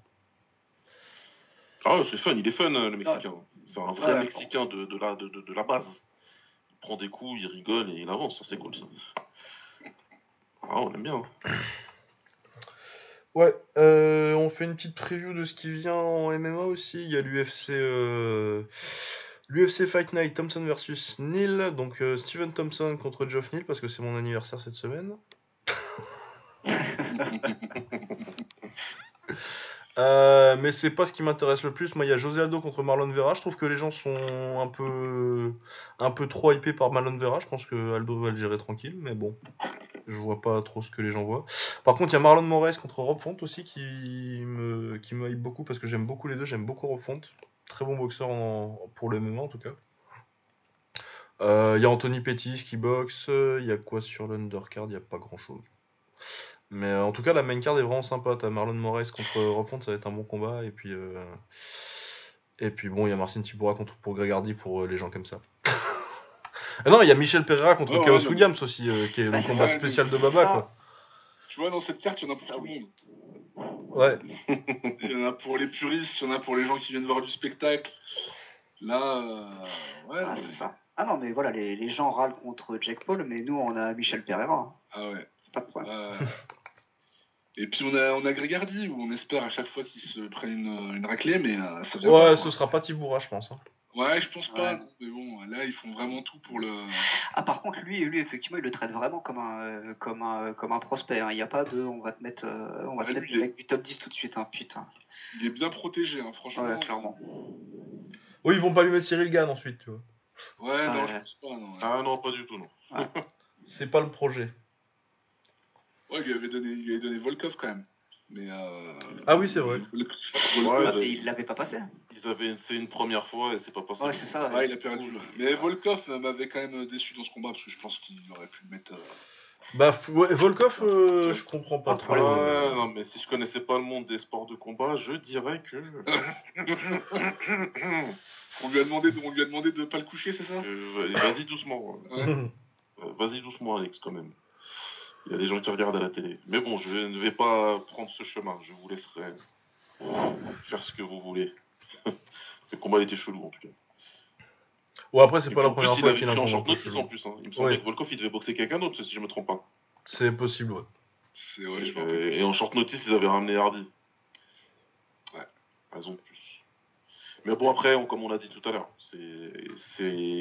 J'ai rarement vu un athlète comme ça a tout à fait raison. Bah ouais, il a remplacé Junior de Santos euh, ah, voilà. Mais c'est un athlète euh, incroyable et qui en plus apprend très très très vite. Donc c'est une, une, combinaison problématique ça. À un moment, il va finir par, euh, par casser une barrière et une autre et une autre et ouais. il est lourd. Le mec il cut pour faire le poids, putain. Je, me rappelle encore de son premier combat à, l'UFC, là, où il avait, il avait, il avait perdu par. Euh, il pas donné des coups, des coups, je sais pas ce qu'il avait fait là. Genou. Ouais, c'est ça, ouais. Ouais. On avait tous euh, plus ou moins entre guillemets rigolé, tu vois, parce que son adversaire était pas au niveau. Après, il y a eu l'histoire de la ventoline. Ouais, oui. Et puis après, finalement, ça monte euh, petit à petit, quoi. Crescendo, le gars, il y va et tu vois qu'il passe étape par étape. Donc, c'est vrai que ben, ça a beau être un connard, euh, il progresse, quoi. Faut le dire. Ah ouais, non, non, au niveau. Euh, c'est un vrai c'est un vrai espoir lourd. Hein. Euh. Il a quel âge en plus euh... Trentaine, un peu plus. 32 ans. 32, ouais, ça va, hein. t'as le temps en lourd. Hein. Il est large. Après, faut voir si physiquement ce que ça donne après une carrière en NFL, quoi, mais au niveau blessure, tout ça. Mais a priori, ça passe. Donc, euh, Ouais, et, puis, et visiblement, il faut qu'il fasse attention aussi à, à, pas trop remonter entre les combats, parce que la dernière fois, il, il a dû s'y reprendre à deux fois pour faire le poids. Donc, euh, à lui faire gaffe à ça aussi. Hein. C'est ouf quand même. Hein. Ah, c'est un truc de dingue. Parce que c'est pas comme si c'était Butterbean, quoi. Ouais, non, voilà, ouais. Ouais, bah non, mais c'est les mecs, euh, c'est à l'époque, euh, à l'époque des Carwin et des Lesnar, on nous disait que c'était ça le futur des poids lourds, euh, des mecs qui, qui, qui, tous pour arriver à 120. Ouais, et bon, finalement, c'est pas arrivé. je, suis bien content de que je ne suivais pas du tout l'UFC à ce moment-là, en fait. J'ai découvert Carwin il y a même pas longtemps. Ah, c'est vrai. Oh là là, t'as ah, quelque chose. qu'il était dans UFC 3, il était très... mais j'avais jamais vu ses combats en fait. Ah ouais, non, bah, une, étoile, filante, hein, franchement. Ah ouais, ouais, non, carrément, il, est blessure. Il a fait comprendre le concept d'acide d'acide lactique. Donc, euh, Mais je crois que c'est le combat contre Lesnar où il, euh, il domine totalement. ah ouais, ouais, il l'éclate le premier round et euh, après il n'y a plus rien dans la chaussette. Il n'y a plus rien ni dans la chaussette ni dans le short, c'est fini. Ouais. Ah, ouais, par contre, il tapait fort, hein, putain. Ah ouais. Ah ouais. Ce qu'il a fait à Frank Mir, c'est n'importe quoi. Ah oui, les uppercuts, là. oh là là. Mais ouais, non, non, t'avais la grosse oeil. Hein, mais attends, si je... moi si je me trompe, il a pas été champion intérim Si, si, si. Si, si, c'est ça. Champion intérim, hein, ouais. Frank Mir, ouais. Ah ouais. Ouais, c'était une sacrée époque hein, quand même. Ouais. Franchement, Frank Mir, il devait de l'argent, de la thune à Miro Liotta aussi, parce que putain. Il met 8 ans à l'arrêter le combat. Ouais. Ouais, c'était. C'est pas... Je crois que c'est le... le même événement où euh, Georges Saint-Pierre il prend euh, Dan Hardy, de mémoire. Ah, c'est possible, ouais. Si, ouais, c'est ça, bien vu. Je s'en rappelle. Hein. Tu me demandes euh, quelle carte c'était la semaine dernière, je le sais pas, mais. euh, mais ça, je m'en rappelle. Euh, oui, du coup, euh, qu'est-ce qu'on a à dire? J'ai pas assez vu Jeff Neal pour savoir s'il a une chance contre, contre Wonderboy, ce que j'aimerais, ce serait bien quand même. Je l'aime bien, bon, il est fort. Hein. Ouais, ouais, j'ai le souvenir, mais en fait, il m'a pas assez marqué. Euh, je sais que je l'ai vu boxer une paire de fois, mais. Ah, et c'était le gros high kick là contre je sais plus qui là. Et... Ah oui, contre, contre Mike Perry et contre Frank Camacho, il met des high kicks. Ouais, ouais, j'aime bien, j'aime bien.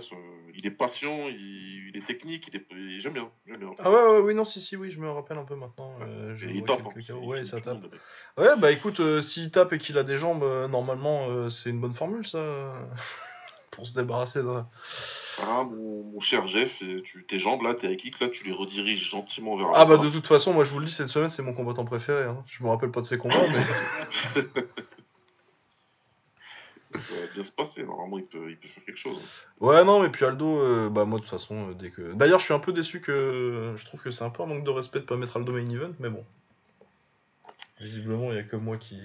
Ouais, bon après peut-être ah, peut-être qu'il a, qu'il a envoyé un petit mail pour dire. Euh, après, oui, je suis pas sûr que je suis pas sûr qu'Aldo il soit très très chaud pour refaire des synchrones. Voilà, Il y a peut-être un petit mail de Pedernas qui est arrivé en mode il y a moyen de faire trois rounds, les gars, s'il vous plaît. Parce que synchrone, euh, c'est compliqué. C'est long, synchrone. Ouais, puis de toute façon, le jour où l'UFC décideront que c'est un vrai, que c'est un vrai sport de combat professionnel et que du coup ils pourront mettre deux combats de synchrone qui sont pas forcément pour le titre dans, dans une carte. Oui, bah de toute façon, moi, euh, je, milite pour. À part les poids lourds euh, ou les lourds légers, on s'en fout, mais euh, les combats entre les top 10, entre des top 10, ça devrait être synchrone. Bah, si c'est des combats de classement et qui sont censés avoir une importance pour le titre, ça me fait délirer ça, moi, chaque fois que. des fois, il y a des mecs qui montent, des prospects qui montent, qui montent, qui montent, et puis à un moment, ils sont là en train de se dire Waouh, là, c'est un peu comme une demi-finale, mais on sait pas s'il est capable de faire synchrone, on le verra le jour où il combat pour le titre. Mais ça, c'est. Ah bah c'est le truc de Abraham Lincoln, j'ai oublié son nom. Euh... Ouais, bah, Magomed Sharipov. Voilà, exactement. Le mec il a 7 ans de carrière à l'UFC, mais on sait pas encore. Tu te rends compte de ça? On sait pas, on verra le jour où il combat pour le titre. Bah, le problème, c'est que je pense que le problème c'est qu'on sait. Ah, on sait. Ouais. Normalement on sait. Ouais, voilà. Mais, mais, voilà. Bah généralement quand 3 rounds c'est compliqué, 5... Euh... Ah ouais, ça devient ça très... Ça peut l'être. Ah, il y a le second souffle hein, des fois. Ouais. Non mais en plus lui, là, il, enfin, il combat... Enfin, très spectaculaire et tout, mais il pourrait se servir de salut, il a un bon sol et tout. Mais euh, il, fait trop de trucs euh, oh, flashy, euh, du, du déchet dans le sens pas, pas techniquement, parce que ce qu'il fait c'est bon, mais il pourrait s'économiser quoi. Bah c'est de la dépense d'énergie inutile, ouais. Ouais, voilà, voilà c'est ça, exactement. Mais il est là pour le style, il est pas là pour. Ah bah ouais, non, mais il est là pour, il est là pour, pour styler. Comme, Michel, Perrin. Comme Michel Perrin, le mec il expliquait dans son interview, mais vous comprenez pas que j'en ai rien à foutre de vos critiques. Moi je suis là pour moi en fait. Je me fais kiffer de ouf. quand je vois un mec au sol et que je pourrais rentrer dans sa garde, mais que je peux faire un salto arrière, je fais un salto arrière. Pourquoi? Parce que je kiffe. Mais moi, je ne peux plus respecter ça. Euh, non, c'est beaucoup trop bien et merci à eux mille fois. Mais merci à lui. Euh, rentre dans la garde, allez, demi-garde. Non, salto arrière. Deuxième option. Bah, merci Michel. Ah non, mais surtout, tu sais, moi, avec euh, mes, mes, petits gars du Fight Site, là, ils sont beaucoup trop sérieux, ces mecs-là, tu vois. ouais, c'est ça, ils, ont, ils ont 22 ans, ils sont tous à regarder ça comme des, comme des fans de 45 ans. Ça les rend ouf, mais On dirait des fans de baseball. Vous avez 65 ans, les mecs, c'est pas possible. De toute façon, de toute façon ouais, c'est ça, faut avoir 65 ans pour être fan de, de, de Whitaker. Hein. ah, ça, ça faut, on peut pas parler des sports, pas français. Oh, on va le virer là. Parce que là, je t'explique, t'auras reçu quelque chose par ta fenêtre là. Ça, c'est le sujet tabou, ça. C'est THE sujet. Et quand il y a un combat de Robert Whittaker qui, qui, qui, se déroule et que Lucas et moi on arrive dans la discussion, tu sais, ils font un silence. tu sens qu'ils serrent les poings de ouf, tu vois. Qu'est-ce qu'ils vont nous dire encore cela On a reçu des injonctions. Non, non, mais là, pas maintenant, les gars, pas maintenant. Ah ouais, d'accord, on peut plus, on peut plus discuter en fait. Je te jure. Non, mais en plus, pour un. Enfin, euh, pour en revenir, pour un combattant euh, qu'on va qualifier de moyen, hein, sans lui faire offense. Hein, moyen dans. Ah, dans les résultats, oui, non, de toute façon, ça, c'est. Ben, autant avoir ton truc qui fait que t'es connu, que tout le, monde tout le monde a envie de te voir combattre, etc. Donc, euh, Ah ouais, non, tu peux faire une très bonne carrière en étant un action fighter où tu sais que les gens vont regarder parce que ça va être fun. Mais moi, je suis juste dégoûté que ce gars-là, il soit à l'UFC et pas au Japon à boxer comme ça pour Nouvel An. Exactement. Lui, c'est un, combattant du, Rising et pas autre chose. Ah ouais, non, non, ce gars, il, a, il a loupé sa vocation en allant pas au Japon, lui. Non, mais ouais, clairement. Ah ouais, non, mais mettez-le dans les 60, s'il vous plaît, Dana White. Mets-le dans les 60 et qu'on arrête les conneries. Ah ouais, non, ouais, non, puis voilà, puis qu'on lui, qu'on lui laisse mettre des, euh, mettre des, euh, mettre des soccer kicks, là, c'est tout ce qu'on voit. Oh là là là là, t'imagines, putain. Lui, il va faire des tacles, tu sais, des vrais tacles. comme dans Street of Rage, tu vois. Les, les punks, là. Bah, comme Sakuraba à l'époque. le même tac, tu vois, il va pas se prendre la tête. Ah ouais. Et Omar, je sais que tu nous écoutes, Omar, euh, et que t'aimes pas trop Michel Pereira, mais tranquille, nous on l'aime bien. euh, ouais, non, mais ouais. Samir et Image d'éléphant, je, je me vengerai. parce, que, parce que ça. Attends, tu t'es déjà vengé, non? C'est pas toi qui as dit euh, qu'il ressemblait à Cub Swanson? Ouais, mais c'est vrai Est-ce que quelqu'un m'a contredit Personne. Samir, tu, tu, es le sosie officiel de Cub Swanson. Excuse-moi, frère. Ou l'inverse, hein, je sais pas. Mais... ouais. Ah si, euh, dans les, je regarde euh, à nouveau l'undercard, il y a le petit frère de Firas Zahabi qui boxe aussi. J'avais trouvé ah, intéressant bah, les deux fois que j'ai vu. Je l'apprends. Il avait pas. Euh, son dernier, c'était pas terrible, non? Ah, il a perdu ses deux derniers, ouais. Ah, il a perdu ses deux derniers Ah, mais j'ai pas dû regarder ses deux derniers alors. Bah, il, avait pris KO en 2017, il est revenu en 2019 et il perd des saisons contre. Ah oui, non, si, j'ai vu le j'ai, Non, non, si, si, si, j'ai vu le KO, mais euh, il était pas mal dans le combat avant de prendre le KO en fait. Si je me rappelle bien. Ouais, Et après, il a perdu contre Vince Morales, mais je ne connais pas cette personne. Oui, mais oui, j'avais bien aimé son premier combat, euh, personnellement. Euh, j'ai regardé dessus, mais je découvre que, bah oui, c'est logique, vu que c'est le frère de Zahabi, euh, il a déjà 33 ans. du coup, euh, ouais, on va tempérer les. On va tempérer un petit peu les attentes. Mais oui, non, je me rappelle très bien du chaos qu'il prend. Là, c'est un, c'est un, un, coup de coude retourné. et oui, il me semble qu'il dominait le combat avant. Ouais. Ah, il y a un Cody Durden sur la carte aussi. Pour les fans de Fight Club. Ah, pas mal. et, et vu qu'on est, euh, enfin, je crois qu'on a, on a fait toute la carte. Oui, à peu et, près, euh, ouais. Et que Nordine va pas tarder du coup à nous quitter. Je veux juste dire que euh, ils viennent de, apparemment, Ariel Ewani, il a dit que Alex Pereira contre Artem Vakitov, c'est officiel. Quoi? Ah, Vakitov, d'accord. J'ai entendu, dans mon cerveau, il a entendu Lobov. Artem Lobov. ouais, bah oui, Artem Lobov, évidemment. Puis après, attends, puis après ça, il prend Joshua. Et j'ai eu un petit instant de bug. Mais oui, d'accord, Makitov. Euh... Bah, très bien ça. Pourquoi c'est Irelulani qui nous dit ça? Je sais pas, je suis bloqué, moi. Ah, ça dans un groupe, moi. je peux toujours pas me débloquer, hein. ça fait 5 ans. Il est vexé. Hein. Quand même. Bah, t'as jamais dit la vérité ce jour-là, moi, je sais pas. Je sais pas comment je suis pas bloqué, moi d'ailleurs. Ouais, parce que c'est discrimination, ça. Classique, c'est comme dans Among Us. euh, ouais, ouais, bah écoute, euh, euh, Non, non, mais je vais, je vais regarder, hein, je vais regarder ça. Il y a, José Aldo, donc. Euh, bah oui, non, ça se loupe pas un combat de José Aldo, parce qu'il va, il va pas en rester beaucoup. Ah, c'est pour ça, je vais manager mon sommeil, mais je vais, je vais essayer de regarder. Bon, je dis ça aujourd'hui, mais à mon avis. Ce sera dimanche matin. Ce sera avec le café. Ouais, je ouais. Je, réalistiquement.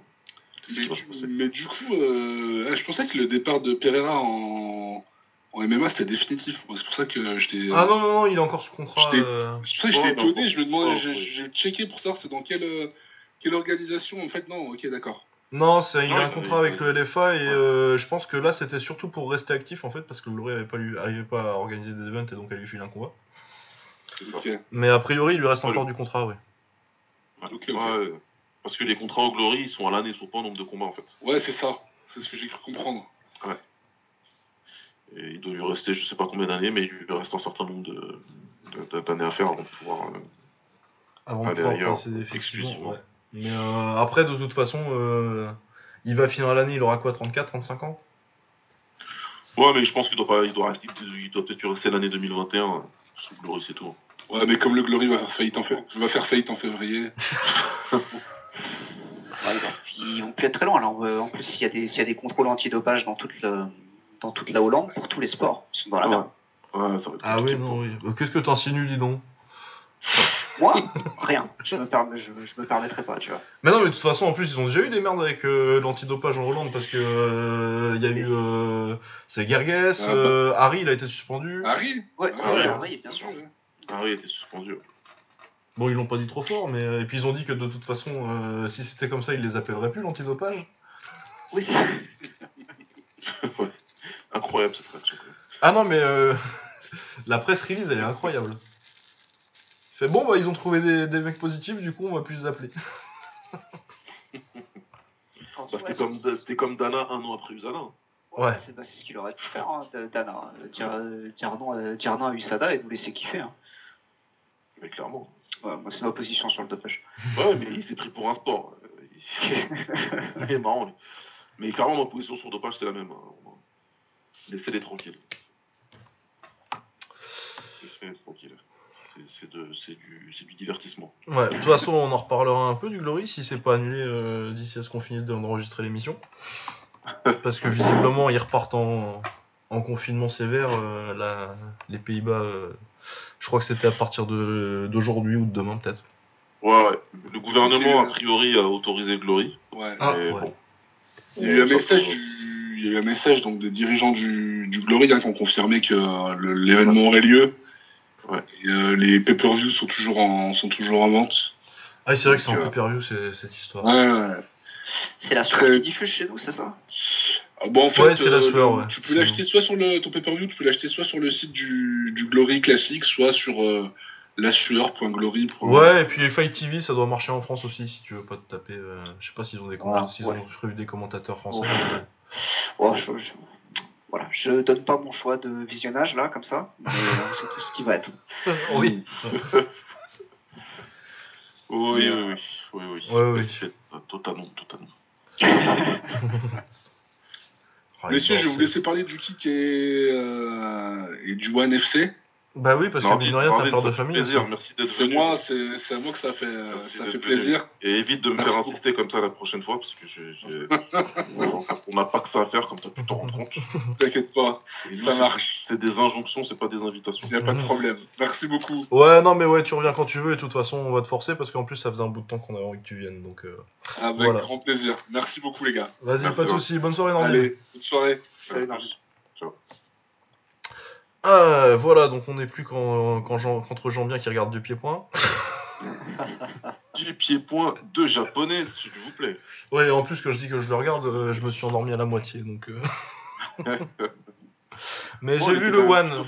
on commence par le, par le K1 quand même?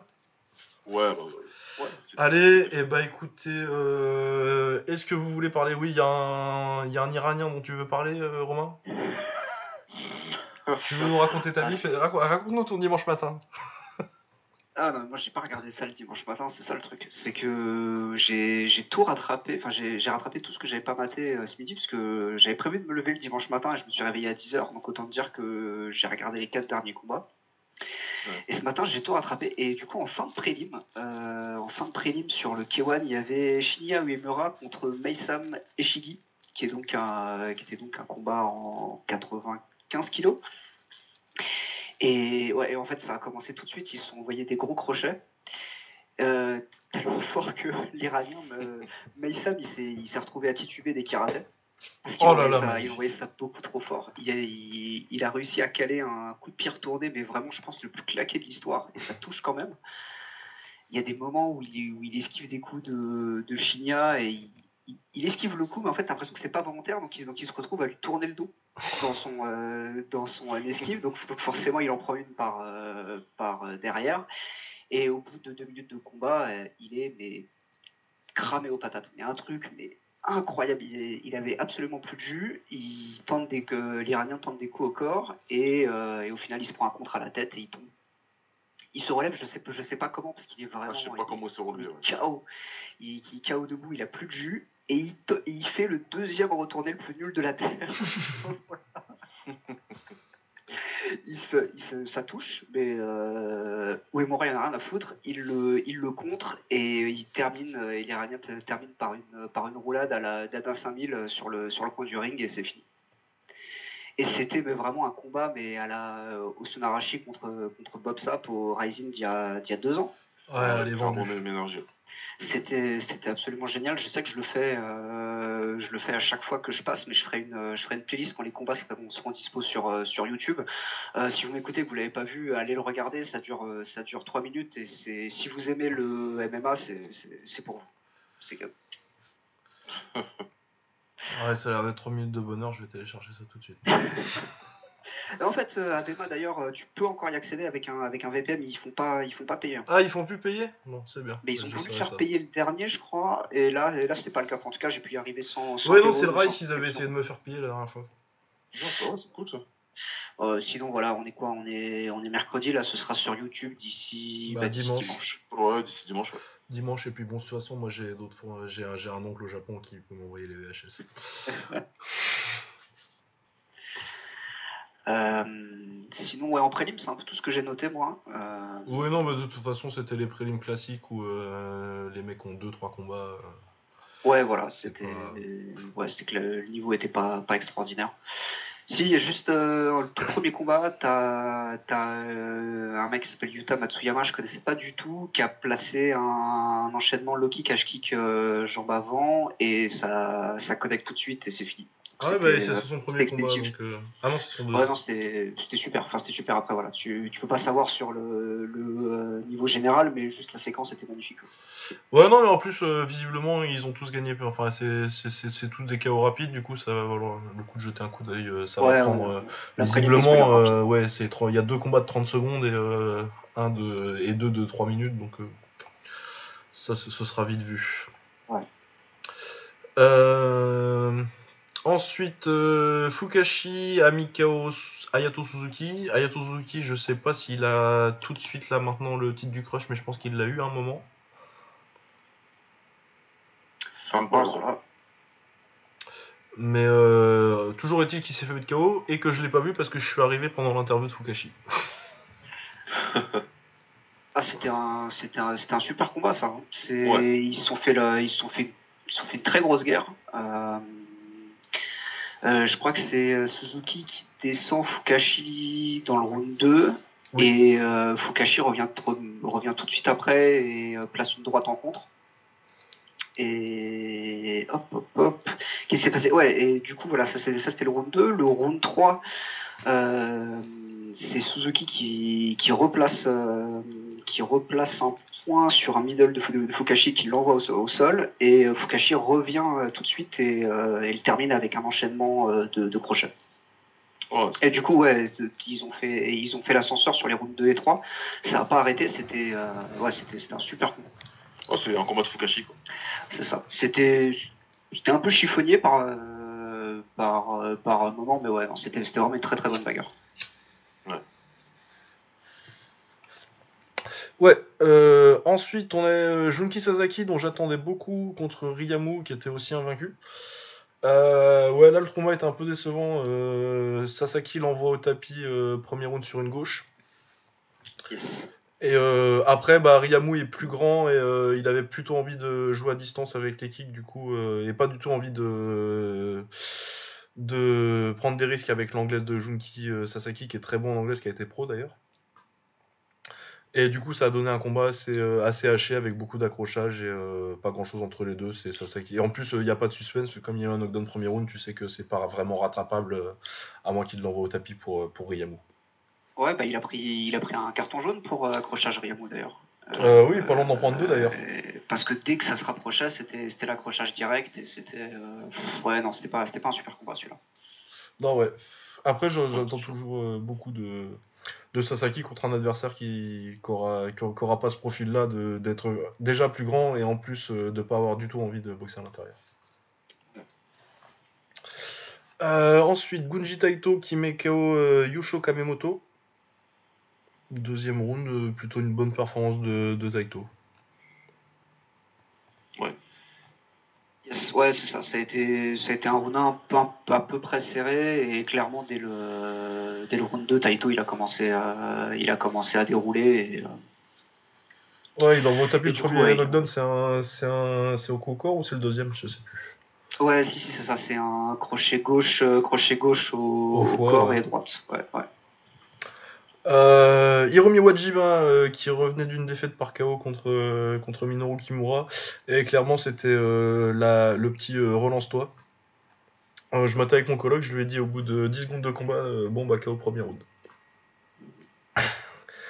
Rien qu'en voyant ouais, Fujioka balancer un, balancer un low kick, je me suis dit non, bah, ça, ça, ça, va pas, ça va pas aller, ça va pas durer longtemps. Et effectivement, ça va pas durer longtemps. Il a mangé toutes les gauches ça s'est terminé vite. Ouais, non, non, bah c'était ouais, c'est un très joli chaos pour, euh, pour finir, mais il fallait pas le renvoyer en fait. Ouais, non, non, non. Qui finit sur un, sur un kick gauche, je crois. Et, Mais bon, il était, il, était, il était plus là. Oui, puis il était déjà pas là à la base, donc. Euh... Ouais, ouais, non, c'est clair. Ouais, ça, ça, avait déjà mal démarré. Sacrifice, ouais. Euh, ensuite, euh, Fumiya Osawa contre euh, Shuji Kawarada. Bah, j'avais pas du tout aimé le premier round de Kawarada et après j'ai bien aimé son travail en genou sur le 2-3ème. Après, ça fait extra round. Je pensais que euh, au scoring à la japonaise, ce serait pour Fumiya et finalement, c'est sur, euh, c'est pour Kawarada. Je suis un peu surpris de la décision sur l'extra round, mais après, sur tout le combat, moi, je trouve que Kawarada mérite plus, donc euh, ça me dérange pas plus que ça. Ouais, je suis entièrement d'accord. Fumiya, je l'ai trouvé très, très nerveux, assez, finalement assez, assez raide et quand même beaucoup sur, sur l'attente. J'ai trouvé que Shuji a beaucoup plus fait le taf au global. Oui. donc, j'étais pas, moi, j'étais pas, j'ai été, j'ai été surpris quand ils l'ont annoncé quand ils ont annoncé match nul et j'étais très content qu'il euh, l'emporte au final parce qu'effectivement il méritait. Après peut-être peut-être pas sur le round en lui-même, mais en, tout cas euh, philosophiquement c'était lui qui gagnait quoi. Ouais non clairement. Mais ouais, moi j'avais pas du tout aimé sa garde dans le premier round, je trouvais qu'elle était trop haute et trop ouverte au corps, et d'ailleurs je trouve que Fumia en profite bien sur le premier. Et après plus du tout, et il se met à reculer, et euh, c'est peut-être le travail en genou, mais je pensais qu'il aurait, avait quand même les moyens d'avancer un petit peu plus.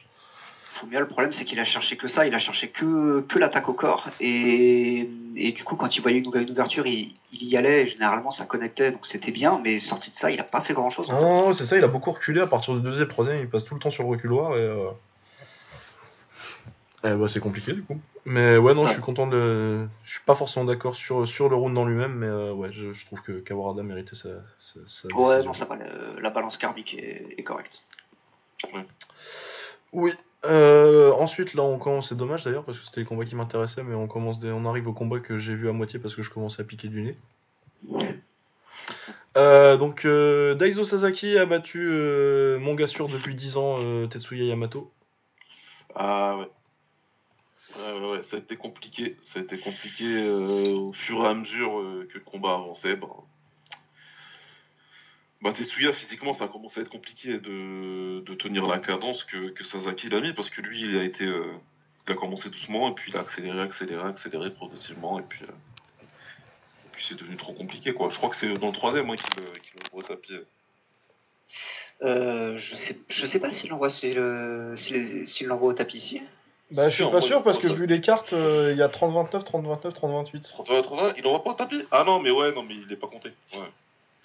C'est un moment, il, il, il, enchaîne, il enchaîne, il enchaîne, il enchaîne. T'as Tatsuya qui tombe, mais il se relève tout de suite. Donc, euh, bon, j'imagine qu'ils ont, qu'ils ont pas compté. Dans ma tête, ils avaient compté, mais non. Mais ouais, non, bah, pour, pour euh, j'ai pas, j'ai pas vraiment vu le combat parce que j'ai vu des bribes euh, entre les moments où mes yeux se fermaient tout seuls. Mais, mais ouais, non, mais Yamato, de toute façon, je sais plus quel âge il a maintenant, mais il commence à se faire vieux, surtout pour un japonais, et surtout, il a fait tellement de guerres depuis, depuis facile 10-15 ans que forcément, au moment, ça te rattrape, quoi. on l'a vu sur ses derniers combats, quoi. Ouais, non, bah, c'est clair que euh, dernièrement, c'était pas, c'était pas la super forme, mais euh, Daiso, il est bon aussi, en fait. Euh, j'ai, beaucoup, j'ai beaucoup aimé ses, ses décalages, il sait, toujours des accès intelligemment. Et ça a vraiment payé, pas mal, notamment travail sur le, sur le travail en direct et le travail en high kick. il, a, il, a, il a lâché une belle perf. Alors, effectivement, qu'est-ce qu'est, la part de de euh, Yamato qui, peut, qui, commence, qui commence à être cramé, mais en soi, euh, je suis assez curieux de le, de le revoir là. Bah, il est sur une bonne série, euh, il est sur une très bonne série euh, Sasaki, qui a été longtemps ah le, genre de mec, le genre de mec qui était. Bon, qui gagnait, qui perdait contre les gros noms et même pas forcément en début de carrière parce qu'il était très, il, perdait la moitié de ses combats en début de carrière. Après, il gagne un tournoi au Crush euh, où il bat euh, Hiramoto en finale euh, en 2016. Et là, ça le ressent un petit peu, mais il perd encore contre les gros. Il perd la revanche contre Hiramoto, il perd contre Weirui, contre Kong Napa, contre Kayu et contre Rukia. Bon, il n'y a pas de honte. Mais là, oui, il a battu Fukashi en 2019. Il a battu deux fois Yato Suzuki. Il a battu Kensei Kondo. Kota Nakano aussi, qui est un espoir du. C'est Power of Dream, le gym de, de Egawa et. Yes, Ouais, donc euh, encore un jeune. Euh, donc ouais, non, ça fait une série de, qu'on dénonce solide et je pense que ouais, Suzuki, il va, Sasaki, il va mériter euh, un autre, un autre combat contre un gros nom maintenant. Bah, c'est tout ce qu'on lui souhaite parce que là, franchement, il a bien, il a bien, il a bien fait le taf sur celui-ci. Ouais, ouais, non, ça fait un bout de temps que c'est un mec que j'ai que j'ai longtemps sous-estimé. et C'est vrai que sur ces, sur, sur les dernières années, il est quand même très solide. Euh, alors ensuite, euh, Tayo Asaisa, euh, un autre mec qui est en grande forme ces temps-ci, Kamikao Hikaru Asumi, qui est assez vieux, il me semble, pour un mec avec pas beaucoup de combats. Oui, c'est ça, il a 8 combats et il a. Ouh là là, 34 ans. Ah ouais, quand même. Mais il était euh, salariman avant et il s'est découvert une passion pour le kick. Hein. Qu'est-ce qui s'est passé? Bah je sais pas, faudrait que je regarde ses VTR mais, euh, et que j'essaie de comprendre un petit peu ce qui se passe. Mais oui, je sais pas comment, comment tellement comment il est arrivé là. Après, euh, il est il est quand même meilleur que ce que tu imaginerais. Il, avait il était sur deux victoires par KO là récemment. Mais bon, après, Tayo Asaisa, et c'est peut-être le meilleur 63 kg du monde. Donc,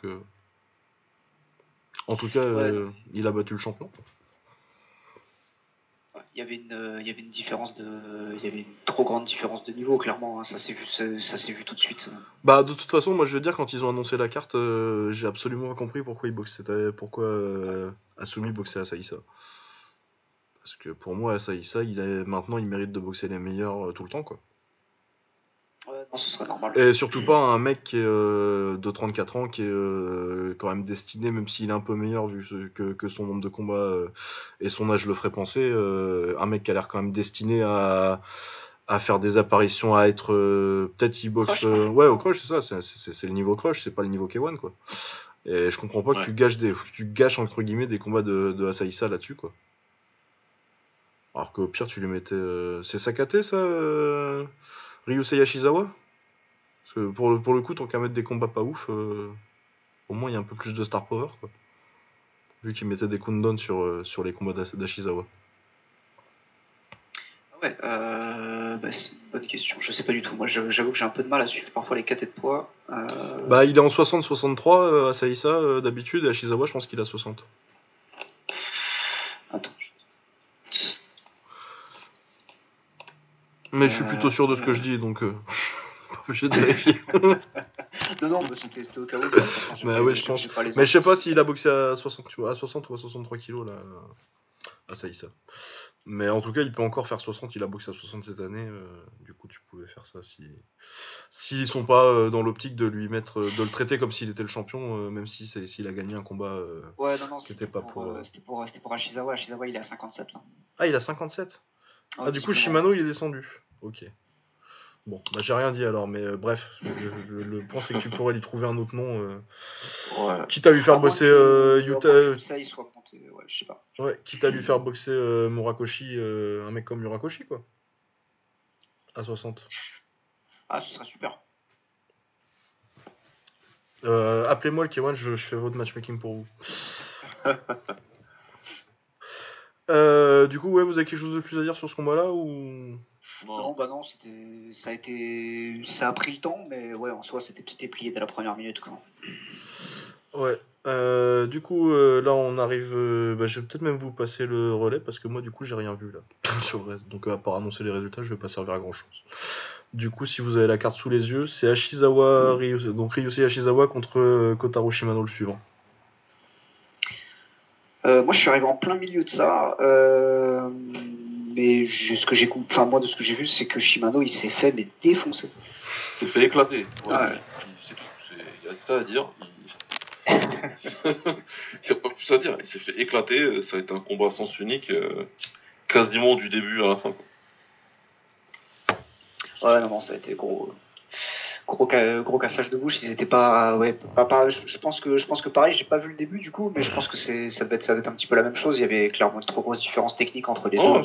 C'était trop différent. Dès le départ, ça s'est vu tout de suite. Différence de vitesse, de technique, de, tout quoi. Donc, euh, ouais, j'ai,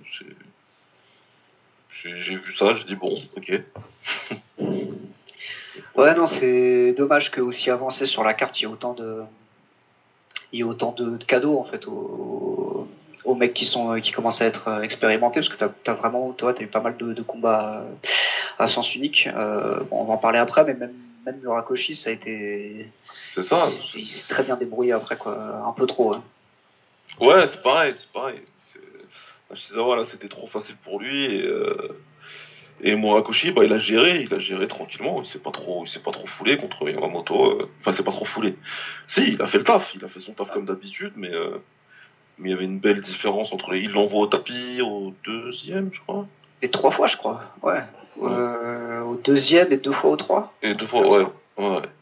Donc ouais, pareil, il y avait trop d'écart entre entre eux. C'était des showcase fights et puis ils ont fait ce qu'ils devaient faire. Bah ok quoi. Bah ok. ouais,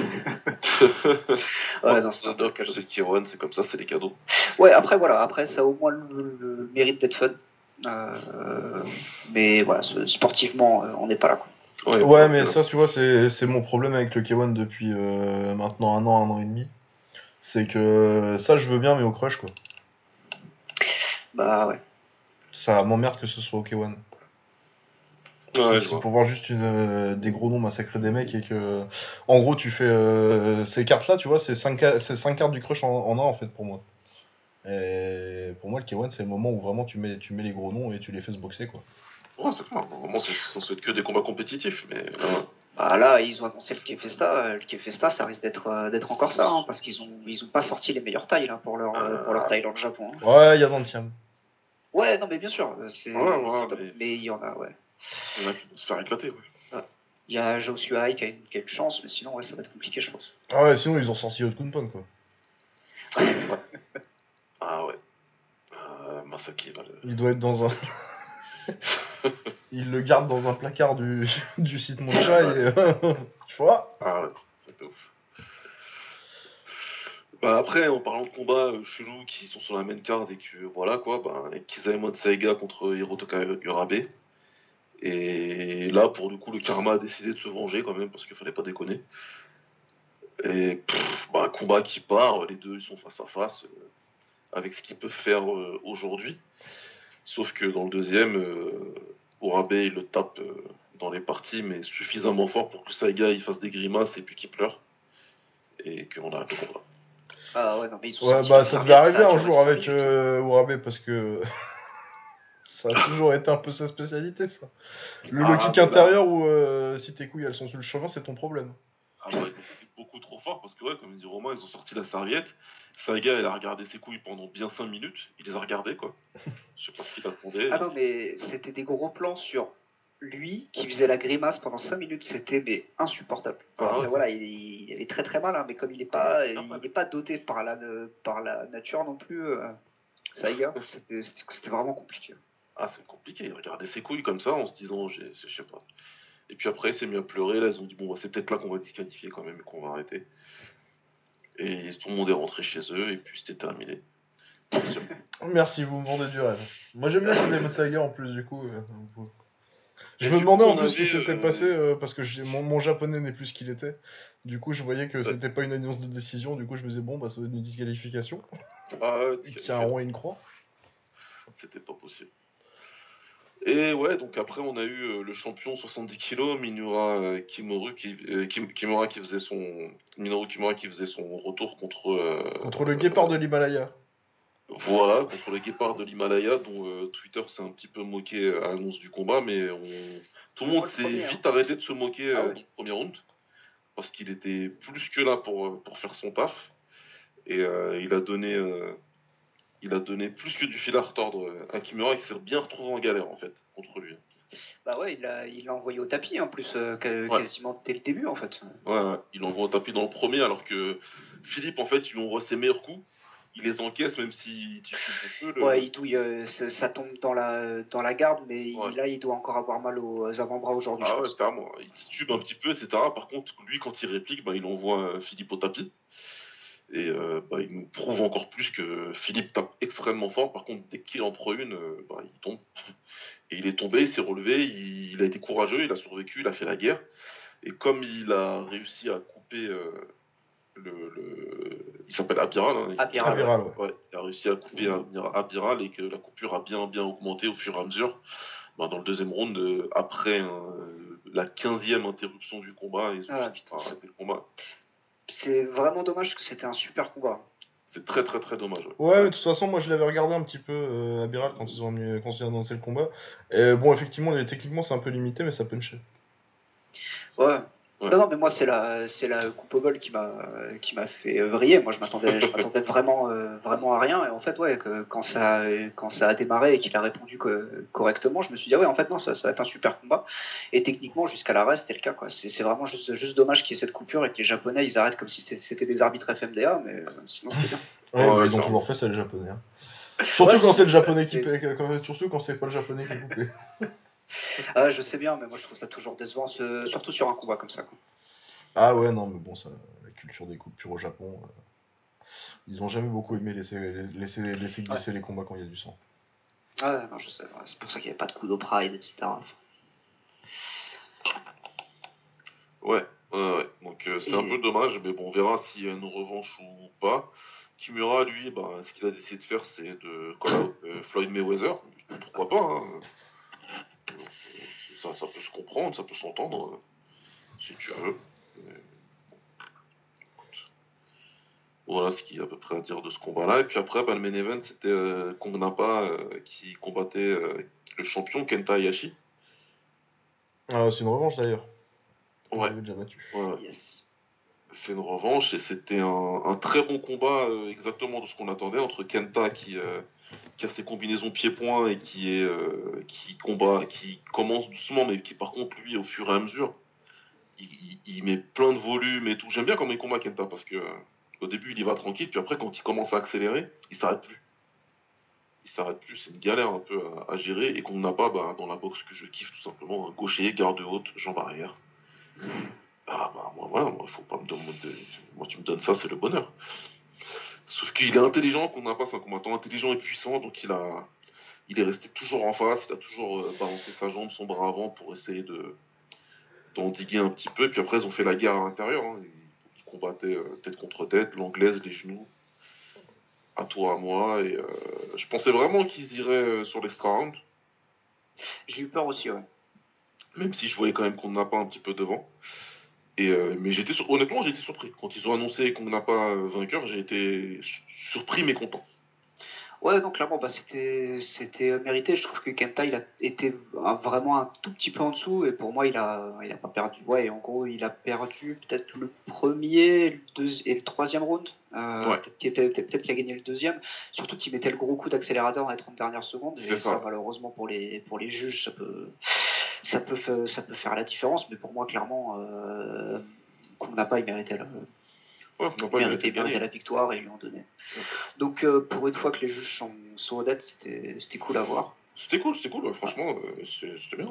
Et ouais, c'était effectivement une très bonne leçon de, de gaucher, euh, gaucher, middle, middle arrière, c'était super. Ah ouais, ça, balancer sa jambe arrière à foison et, et son bras avant pour bien, pour bien faire gaffe, bien se protéger, et voilà. Ça donne le troisième taille de l'histoire, champion du, du K1 après Poikao et et son, son copain Kaouf. qui, a ouais. Donc, euh, donc c'est cool, ouais, c'est bien, c'est bien. Ouais. Verra, défendre. Non, c'était, ouais, ça va. Et il y a juste un combat que on est passé très vite, c'était Yuta Murakoshi contre euh, Naoki Yamamoto. Ah oui, c'est vrai. Et je, voilà, je, je crois que c'est toi qui l'as dit, Baba, mais très bon usage de la VAR. Euh, ah oui, c'est vrai. Que, à un moment, il y a Naoki se prend, euh, va au tapis sur ce qu'on croit être un coup de tête, et en fait non, c'était un crochet, et juste qu'ils ont pris le temps euh, de, de, regarder. Quand ils se sont rendus compte que c'était bien le crochet qu'il avait touché et pas la tête, euh, ils ont commencé à le compter. Bon, c'était déjà un peu tard parce que on était, il, avait, récupéré.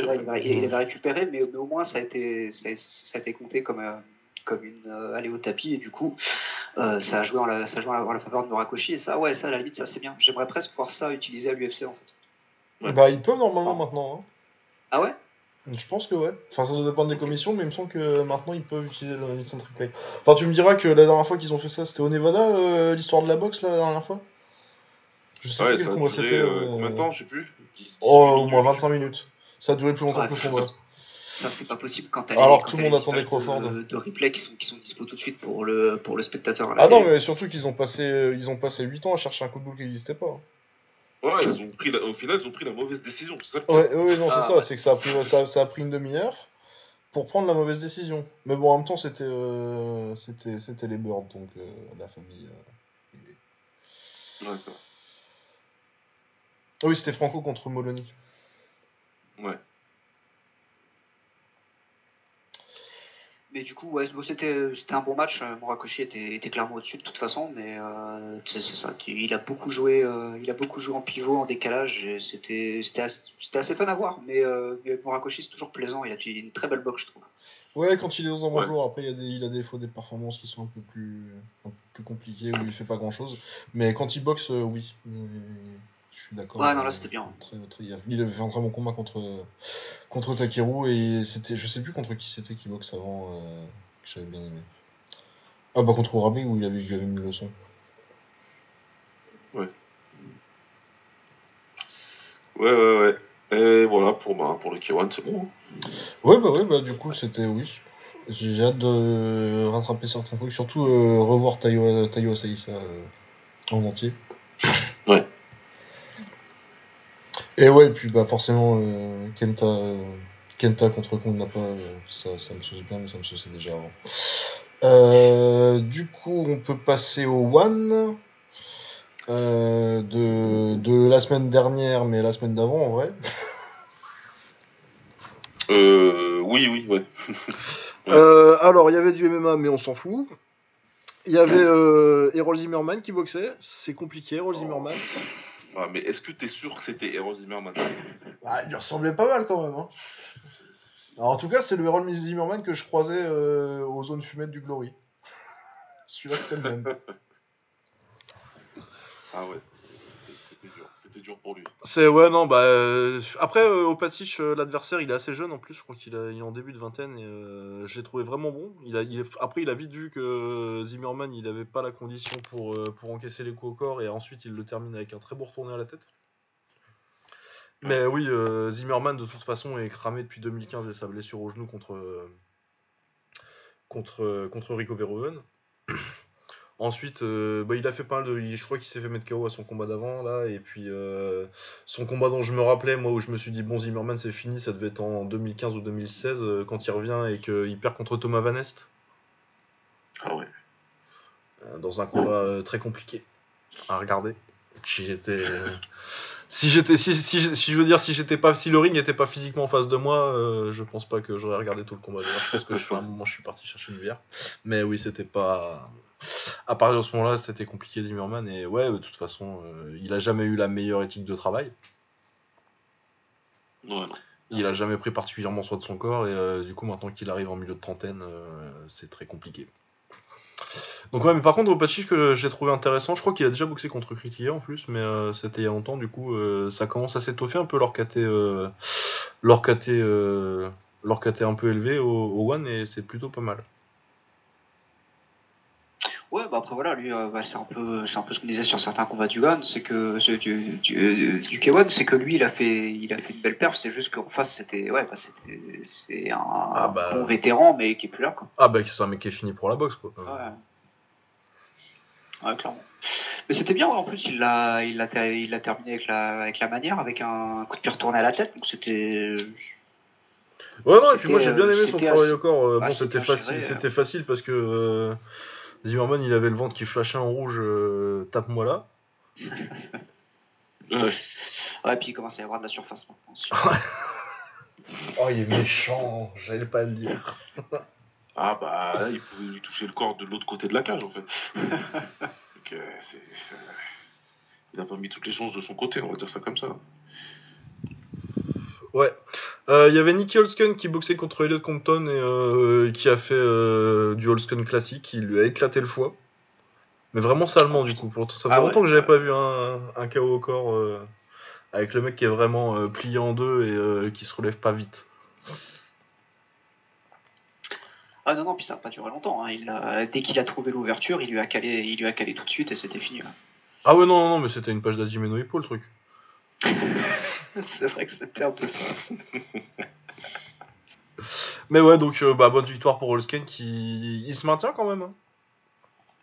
Parce que t'aurais pu penser, ça, il, y a, les défaites contre. Euh, les défaites contre Nabiev, contre, contre Hercel et contre Doumbé, où euh, ça fait quand même 5 euh, euh, grosses défaites. du coup, je pense qu'il est fini pour le top 5, mais il se maintient quand même très bien dans le top 10. Ouais, clairement. Parce que avant les défaites contre Hercel, t'as les victoires, il démonte Cosmo Alexandre. Et, Iba Mustafa Ida, que je trouve très sous-côté personnellement. Donc ouais, et puis Elliot Compton, il avait fait quoi Elliot Compton Il avait du bouger contre Hercel. Ça, c'est que je connaissais pas Compton en fait. Hein. Euh, je vais te dire ça tout de suite. Enfin si, mais pour moi c'était la Ah si, oui, il a, non, bah oui, non, bah il avait, il avait perdu contre Anthony Jokwani. Donc. Euh... Ah. Ouais, ok. Oui, ouais, bon, l'adversaire. Euh. Mais bon, Holskan a fait ce qu'il était supposé faire, il l'a éclaté en 1 minute 30. Ouais, clairement. Euh, ensuite, où en étions-nous euh, Le combat principal de la soirée, très grosse performance de Jonathan Agarty. Ouais, il est, fort quand même. Ah oui, il est très fort. Surtout que Taiki Naito, c'est pas n'importe qui. Moi, que je trouve, je me suis refait sa carrière euh, récemment et c'est quand même un mec qui est plutôt, plutôt bon. Manque de punch, mais à part ça, techniquement, il est très fort. Et il a complètement neutralisé son low kick dès le début. Agarty les a tous check et après, un knockdown par round, c'était le tarif. Non, puis surtout, il a capté enfin, que, que Naito, malheureusement, euh, quand il, quand il envoie ses, ses Loki, qui baisse les deux bras aussi. Ouais, c'est Et du coup, euh, ah, du coup forcément, ça passe euh, surtout, surtout avec des gants comme ça. Et à chaque fois oui, c'est vrai qu'ils étaient en gants de MMA. Ouais, c'est ça, je peux préciser, c'était des gants de MMA. Et du coup, à chaque fois que, à chaque fois qu'il l'a touché, c'était sur un compte de, un compte de middle ou un compte de low kick en fait. Oui. Parce que bah, quand on voit tes, tes jambes, euh, les bras baissés, forcément, à un moment, ça se voit. Et mais sinon, Agarty, euh, très bonne, euh, très belle boxe comme, comme d'habitude, un très bon type. Ouais, vraiment. Très très très bon type, jambes avant, puissant, rapide. Ouais. Oh non, non, effectivement, non, mais il n'y a, y a rien à dire. Il avait. tout était bien en fait tout était bien chez lui et du coup ouais, j'ai, hâte de le revoir euh, de le revoir boxer euh, même s'il veut refaire euh, Rotang une troisième fois. Oui, moi ça m'intéresse pas tellement de le voir, de le revoir contre Rotang. Moi j'aimerais beaucoup le voir contre Enahashi. Yes, aussi. En que ce soit en kick ou vraiment Enahashi Agarty, je crois que c'est un des match qui me, qui me tente le plus au One. Ouais, ouais. Stylistiquement, ça va être un bon bon ce combat. techniquement. Ouais, non, c'est vrai, que ça, vrai que ça peut être top, effectivement. C'est vraiment un combat très, très, très dans mon esthétique. Autant on trouvera des gens pour faire la bagarre avec lui. Oui, non, mais voilà. Moi, moi, moi, moi, ce que je veux, c'est la bagarre. Après le reste. Mais bon, tant qu'il y a, tant qu'il y a, tant qu'il y a Rotang, on aura ça. Donc ouais, qui continue à le refiler. Hein. C'est sûr. Ouais, et puis après, euh, peut-être que sur le premier, il n'est pas passé si loin que ça. Ah bah, clairement. C'est pour ça qu'il y a une revanche d'ailleurs. Clairement. Ouais. Euh, alors, qu'est-ce qui arrive euh, la semaine, ce week-end en kick euh, bah, On a le Glory, on peut parler du Glory? Pardon, du Glory. bah, ça va aller vite, remarque. Il y a un tournoi poids lourd qui est pas si mal. Il y a Antonio Plazibat contre Nordine Mayedine. c'est une revanche d'ailleurs je crois que c'est une revanche. Bah oui, parce que il me semble qu'on était, on, était dans le public pour le premier combat, si je me rappelle bien. c'était un bon combat en plus. Ouais, c'était un bon combat. Après, je pense que ça va partir comme le premier avec euh, Nordine euh, qui a pas le jus pour finir euh, contre un mec comme Plazibat. Mais... Bah, il vaut mieux parce que si c'est les deux dans la même soirée et que Nordine il gagne, il va faire quoi en finale? Ah ouais, non, mais Nordine il va, il va, il va, il va, par... il, part, il part. il fait quoi, quoi un tournoi? De quoi de combat? Jamais. Euh, ouais, euh, et autrement, il y a Levi Ridgers qui est euh, champion de l'enfusion d'ailleurs. Ouais. Que j'ai pas assez vu boxer parce que l'enfusion c'est chiant à regarder. Moi non plus, non. J'ai dû le voir une ou deux fois et encore. Non, j'ai pas vu. Ouais, ouais. Pas beaucoup de KO pour un poids lourd par contre. Il a 9 victoires, aucune défaite. Il a battu Redouane Kero. Il a battu deux fois Martin Pacas. Je pense que c'est sa meilleure, de, sa meilleure, sa meilleure victoire. Autrement, euh, c'est qui ça? Bruno Susano, putain, ça fait longtemps lui. Euh, Giannis oh, c'est des petits noms que, que, moi seul connais. non, Dexter Suisse, tu te rappelles de, Dexter Suisse euh? Dexter Suisse, putain Il avait fait un des infusions, lui, là.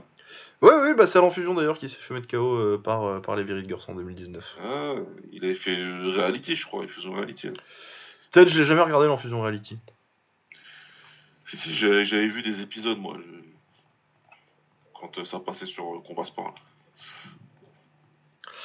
Mais ouais, non, oui, Janis Loforidis, euh, qui était, il, doit avoir un ou deux combats au Glory, quelques combats au Super Combat. Ouais. Ah, je connaissais pas Dexter Suisse, mais je viens d'aller voir. Et vraiment, j'ai trop hâte de voir ce combat. ah ouais, non, Dexter Suisse, c'est pour les esthètes. Hein. Ah, c'est génial. C'est vraiment c'est, ça, ça c'est le kickboxing hollandais vrai. Ah Celui qui sent la bière et la frite.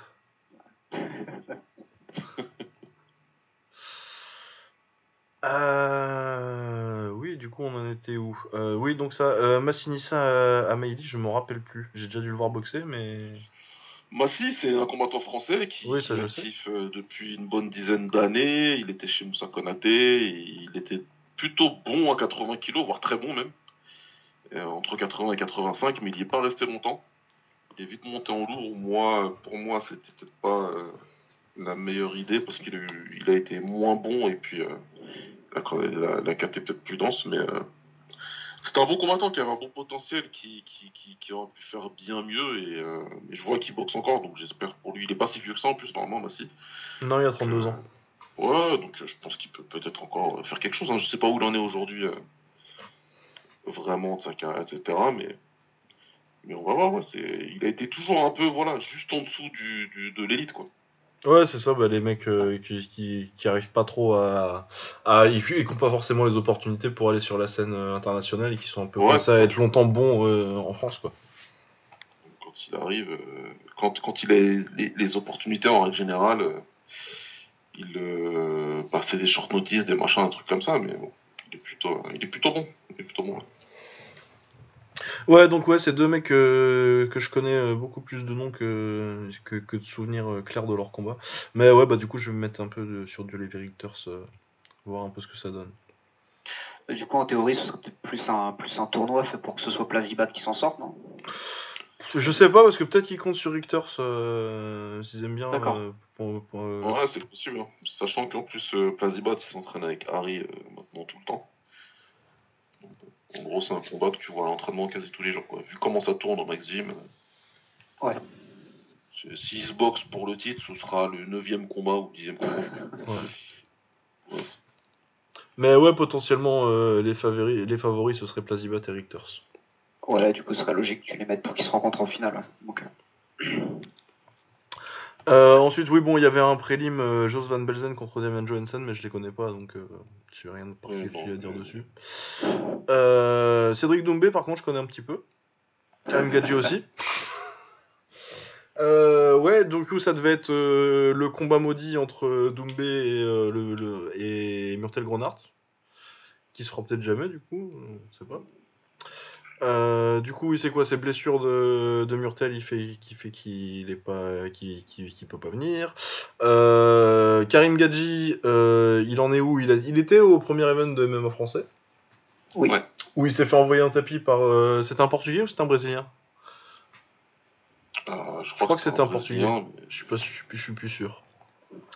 Mais bref, il s'est fait envoyer au tapis, il a 40 ans. Après, euh, vu que l'annulation du combat, ça a été fait euh, genre la semaine dernière, euh, et que visiblement, moi, idéalement, tu m'aurais demandé, j'aurais, j'aurais, j'aurais appelé Mohamed mais visiblement, Abdel me dit qu'il est aux États-Unis et qu'il a l'air d'être très loin du poids. Euh, du coup, non, pas possible. Après, euh, éventuellement, euh, ta deuxième option, c'était Dmitri Menchikov. J'imagine que ça doit être compliqué aussi parce que du coup, Menchikov aussi, il est d'armes pour la KT. Du coup, le prévenir 5 jours avant, je suis pas sûr que tu te prépares à ce qu'il fasse le poids. Et donc, oui, Karim Gadji, bah, il est plus top 10, mais il l'a été longtemps. ses meilleurs jours sont derrière lui. Mais je vois pas trop comment ce que tu trouves de mieux dans les circonstances. Bah, au vu de la situation, oui, ils ont fait, ils ont fait ce qu'ils ont pu et du coup, euh, voilà, au moins ça permet, euh, ça permet à Doumbé de combattre et donc tant mieux. Mais après, c'est vrai que l'intérêt, euh, l'intérêt sportif du combat va être, va être assez limité, je pense malheureusement. Bah, moi j'aime Karim. Ouais, j'aime beaucoup Karim, hein, mais. Mais oui, je pense, je pense que ça va être compliqué contre. Surtout que je sais pas s'il se préparait à un combat, mais je pense pas parce que c'était quand même il n'y a pas C'est pas garanti. Après, Karim, c'est un mec discipliné, donc j'imagine que. Oui, non, j'imagine qu'il s'entraîne quand même, mais. Euh, mais ouais, c'est quand même différent de se préparer pour un combat et surtout pour, euh, pour boxer un mec comme Cédric. Voilà, c'est pas, c'est pas simple. Non, on sait, on sait tous, c'est pas manquer de respect à Karim de dire que. Bah, qu'il est pas favori, quoi. Sur le papier, il a peu de chances de gagner ce combat-là, donc après. C'est aussi peut-être comme ça que des upsets se créent, on, verra bien. mais je vais pas faire mytho, j'y crois pas, j'y crois très, très peu. Oui, oui, Ouais, non, c'est compliqué. C'est même pas. Enfin, très franchement, je vois, je pense pas que ça, que ça fasse les, les synchrones non plus, quoi. Euh, non, dans la forme où est Cédric en ce moment, euh, c'est compliqué. Voilà, mais bon, il n'y a, pas, a pas grand chose à faire de mieux. Parce que ouais, je vois pas qui tu, je, vois pas qui tu trouves à 77 là. Euh, qui peut arriver, qui peut être pas, qui soit géographiquement pas trop loin et qui puisse faire le poids. Euh. Ouais, avec les, en plus avec les restrictions, euh, avec les restrictions de déplacement, etc. Enfin ouais, non, c'est très compliqué. Ouais, et sinon, euh, le main event, le combat qui fait que c'est un pay-per-view, c'est Badrari contre Benjamin Adekbouyi. Plutôt un bon combat en plus, pour le coup. Euh, vous le voyez comment? Moi j'ai des doutes. Euh, je, ça dépend quel Harris pointe en fait. Ouais, ouais voilà, on aurait pu l'enregistrer avec un euh, C'est ce que tu réponds à chaque combat d'Harry en fait. Bah ouais. Tu peux répondre autre chose que ça, tu vois, tu peux pas. Tu es, obligé de dire ça va dépendre. Le Harry qui est venu contre Rico 2 là, bah s'il se blesse pas, normalement il est au-dessus d'Adek Bouilly pour moi. Maintenant Adek Bouilly c'est un mec solide.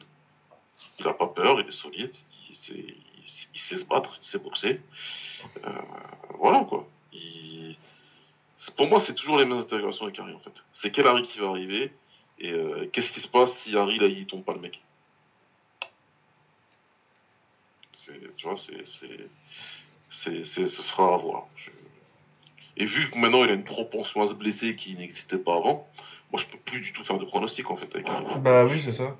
Et puis en plus, euh, Adekbouyi, ouais, pour le coup, c'est vraiment le mec. Euh, t'as, des mecs où tu te dis, bon, même si Harry il se pointe et que euh, c'est pas le Harry des grands soirs, ça, ça passe quand même. Ouais. Euh, si c'est, si c'est pas le Harry des grands soirs, ça passe pas. Je pense. Ça passera pas. Ça passera pas. Il faut que ce soit le meilleur Harry possible. Après, voilà, je sais pas du tout dans quel état il est là actuellement après, bah, après sa défaite après sa, après sa défaite, après les multiples reports, après, euh, après tout ça, ouais, j'espère qu'il est dans un, j'espère qu'il est dans un bon, dans un bon environnement en fait, euh, et que, et que mentalement il est là, parce que, parce que ouais, clairement là, ça va être sa, sa dernière chance, effectivement, peut-être d'aller, euh, d'aller chercher le titre, parce qu'il va, il commence à se faire vieux là maintenant. Il a quel âge? Il doit approcher de la quarantaine, oui non? Non, quand même pas. Non. 35, 36 écoute, on, écoute, on a le même âge. Donc ah, donc oui, donc oui, il est vieux quand même. Je, ne commenterai pas. Toi, Lucas, t'es loin, mais il est pas loin de chez moi. Euh, bah, bah. c'est vrai, moi je m'en fous. Là. Ah ouais. Et puis j'ai déménagé en plus, il n'y a pas mon adresse, ça non, non, on a le même âge, il est 84 Harry. Donc, euh, Ouais, voilà, donc pas si vieux que ça. Non, ça va. Ah, ça va, ça va quand même. ouais, et puis c'est les lourds. Hein. Après, c'est des lourds, voilà. Après, Harry a une carrière quand même, certes il est pro depuis qu'il a, a 17-18 ans. Donc, euh, mais il a eu quand même des, des, longues pauses. Donc, euh, c'est vraiment une histoire de comment il s'est entraîné, ce qu'il a pu. Voilà, ce que c'est toujours la même histoire. Et comment il a bu son eau aussi. Oui, voilà. Ouais. Ah, bah, Est-ce que les pharmacies étaient ouvertes pour prendre des vitamines? Ouais, c'est tout ça, c'est tout, on verra. Et, comme je dis, déjà qu'il y avait beaucoup d'inconnus avec Harry à chaque fois qu'il combattait, si maintenant euh, on doit rajouter le truc blessure, bah non, on s'en sort plus. Ouais, c'est ça, parce que t'es pas à l'abri non plus qu'il euh, le dégomme pendant deux rounds et que euh, finalement tu sais, tu saches pas trop ce qui se passe et ses côtes explosent. Ouais. non, mais s'il peut éviter de lancer des coups de pied retournés pour rien aussi, on se porte. Ouais, c'est mieux. Hein. on, sent, on sent le Marocain qui est. Ouais, donc on verra bien. Mais ouais, non, bah, j'espère que j'espère que ce sera un bon combat surtout parce que mais de toute façon, ce sera un show comme comme à chaque fois avec Harry. Mais j'ai hâte de voir ce qui va se passer. quelle blessure incroyable il va nous inventer. Il va non, parce que je pense pas qu'il invente, mais euh, il va se démerder pour se blesser comment? C'est un nouveau suspense dans les combats de Harry qui me qui me chauffe bien. Non, mais si ça se trouve, il se, il se blesse que contre, que contre Rico. Donc là, il va, il, va gagner. Mais quand ils vont faire euh, Rico, euh, Rico Harry 3, il va se. son œil va tomber de son, va se reblesser, ouais, je sais pas. Le scorbut, enfin, j'en sais rien. ouais, c'est ça, le mec qui va choper des maladies du 15 e siècle. Truc que personne a eu depuis, depuis Louis XV. Il y a la peste en Russie, là, visiblement. Il y, a, un truc à jouer. Ouais, il y a un truc à faire. Là. Puis ils sont peut-être obligés parce que là, euh, pour le prochain, ça va être compliqué d'organiser des events aux, Pays-Bas. Euh, ouais, voilà. Donc le Glory ce week-end. Euh, il y a un crush dont on peut parler très vite. parce qu'il y a quoi qui m'intéresse là-dessus? Bah, ça, voilà. Thomas, Thomas c'est pas mal. son main event C'est main event, ouais. Bon, bah, c'est pas mal, ça sera rattrapé, ça c'est sûr. Ouais, et sinon, je vois pas trop de noms qui. Ah, si, il y a Begin Yoshoka, Yoshoka aussi, que je trouve très bon, euh, et qui j'ai dans mon, dans mon top 10 ou 15 euh, des 55 kilos. Ok. Contre Thomas Kuroda, que je n'ai pas dans mon top 10 ou 15 des, des 55 kilos. Mais Begin Yoshoka, oui, c'est très fort, et Thomas surtout, euh, qui sont les noms que je, pour lesquels je vais, je vais regarder ou rattraper peut-être. Euh, ce, sera, très bien le dimanche matin. C'est dimanche ou c'est samedi? Euh, Je crois que c'est samedi, mais euh, je vais vérifier avant de te dire des conneries. alors, c'est samedi. Donc le samedi matin. super. Ouais, ça, ça va être bien pour commencer le week-end. et sinon, il y a encore un One avec. Il y a même du MMA qui m'intéresse un petit peu. Il y a Marat Gafurov contre Lowen Nenes. Et, euh, mais sinon, il y a surtout Nongo contre Rodlek et Roman ouais, contre Andrei Stoica. Ah. Je pense que Nongo va gérer Rodlek assez facilement. Parce que j'aime bien Rodlek, mais euh, il y a. Ouais, ça va être un bon combattant, mais euh, Nongo, il, il, est, il, a décidé de plus rigoler du tout ces derniers temps. Donc, c'est problématique. Il y a des mecs qui devraient être interdits de boxer Kang. Tu vois. Nongo, Sencha et tout ça, c'est normalement, euh, normalement, ils ont pas le droit en fait. cette génération-là, ils sont pas censés le faire. Parce que quand ils le font, bah, ça se termine trop mal en fait. Ah ouais. ouais, en parlant de taille, euh, je me rends compte qu'on a oublié de parler de Sangmani contre Capitaine. Ah ouais, ah, il s'est fait éclater. bah moi, il a envie de partir se coucher là. Ah je suis bien en plus pour le coup. Euh, depuis que j'ai le portable, je suis beaucoup mieux installé pour le podcast. Je suis allongé, pépère. Mais euh, ouais, il s'est fait éclater. Il a rien à faire à 140 en fait. Euh, voilà. C'est tout. Et puis en plus, capitaine, c'est pas, c'est pas un gamin. ouais, bah surtout, c'est un mec capitaine, c'est un mec qui a été champion à 154 livres. Bah voilà, donc il a boxé deux fois à la Moss. Ah, c'est pas, c'est une galère, c'est une galère, euh, capitaine.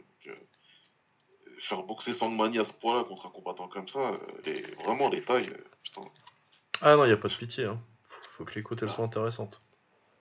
Ah ouais, ils sont sans pitié, vraiment. Ouais, non, puis là, Sangmani fait une, fait une année compliquée, hein. Bon, après, voilà, il a pris, il a pris que des clients, hein, mais c'est. Ah oui, non, bah après, après un 2019 absolument exceptionnel, Sangmani, le, ils ont décidé de le punir. C'est ah une cruauté incroyable. C'est ça.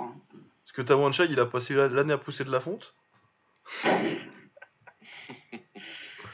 ah, il prend le KO contre Kulabdam. Euh, il perd aussi. Oui, ça fait, euh, ça fait une année à deux victoires, euh, quatre défaites. Ah, c'est violent. Ah, non, c'est assez compliqué. Euh, du coup, on disait quoi? Euh, Oui, donc non contre euh, contre Rodlek, ça devrait pas être super compétitif, même si Rodlek, bah, il va essayer parce que c'est un guerrier. et Roman Kriklia contre André Stoïka, bizarrement, moi je trouve que ça me, enfin bizarrement non, pas tellement en fait, mais ça me, à la base, Roman Kriklia devait boxer Murat il y a deux semaines ou trois semaines. Et il y, a un de ces, un de ces hommes de coin qui a, eu, euh, qui a eu le Covid, du coup ça a été annulé.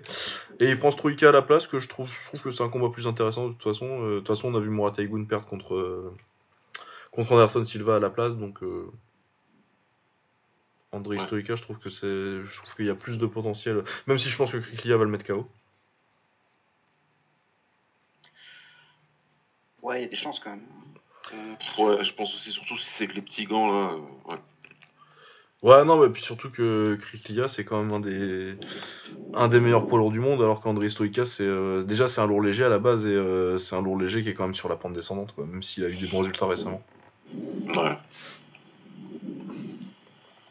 Mais potentiellement, euh, ensuite, un petit, une revanche entre, entre Kriklia et Opasic. Bah, pourquoi pas, hein. Ouais, ouais, non, ça me, ça me tente bien aussi, ça, parce que ils se sont boxés quand avec Opasic Ah, il l'a boxé quand même l'année dernière, au Kunlun. Mais euh, Opasic, il est vraiment jeune, du coup, il progresse. Euh, j'ai l'impression qu'il a quand même déjà pas mal progressé. Mais il avait pris, il avait pris, il avait pris une, une, sacrée branlée, il a été 5 fois au tapis. Euh. Du coup, c'est vrai que c'est peut-être un. Je me dis 2019, c'est de, de, je, je, croyais que le combat était un peu plus vieux que ça, qui c'était 2018-2017. Et en vrai, c'est vrai que 2019, peut-être qu'il a besoin d'un petit peu plus de temps euh, au passage. Ouais, c'est ça, peut-être peut encore un combat pour le Pipa, Pipa Zimmerman, quoi. Ouais, ouais, ouais voilà, hein, euh, qu'on le voit un peu contre quelqu'un de, de plus solide. bien. Ouais, je suis d'accord. André Stoïka, il était sur quoi récemment S'il a mis KO quelqu'un? Il a battu Pavel Voronin au début du mois. S'il a boxé euh, en Roumanie. il avait mis KO Anderson Silva. il avait battu Brahim Elbouni. Donc des victoires, euh, bah, c'est ce que tu peux faire de plus solide, Oman, euh, dans l'état euh, dans l'état de à ce moment-là. quoi. Des mecs qui sont des anciens top 10 ou des mecs qui traînaient autour du top 25 dans des KT inférieurs. Mais ouais, non, j'ai hâte, de, j'ai hâte de revoir Stoica parce que c'est vraiment un des rares poids lourds qui me, qui me sauce vraiment, moi, perso. Ouais, non, voilà, ça devrait être, enfin, ça, ça devrait être des bons combats, euh, des bons combats de kick. Après, voilà, ça effectivement pas les plus compétitifs, mais encore une fois, on devrait en avoir pour notre argent. Oui.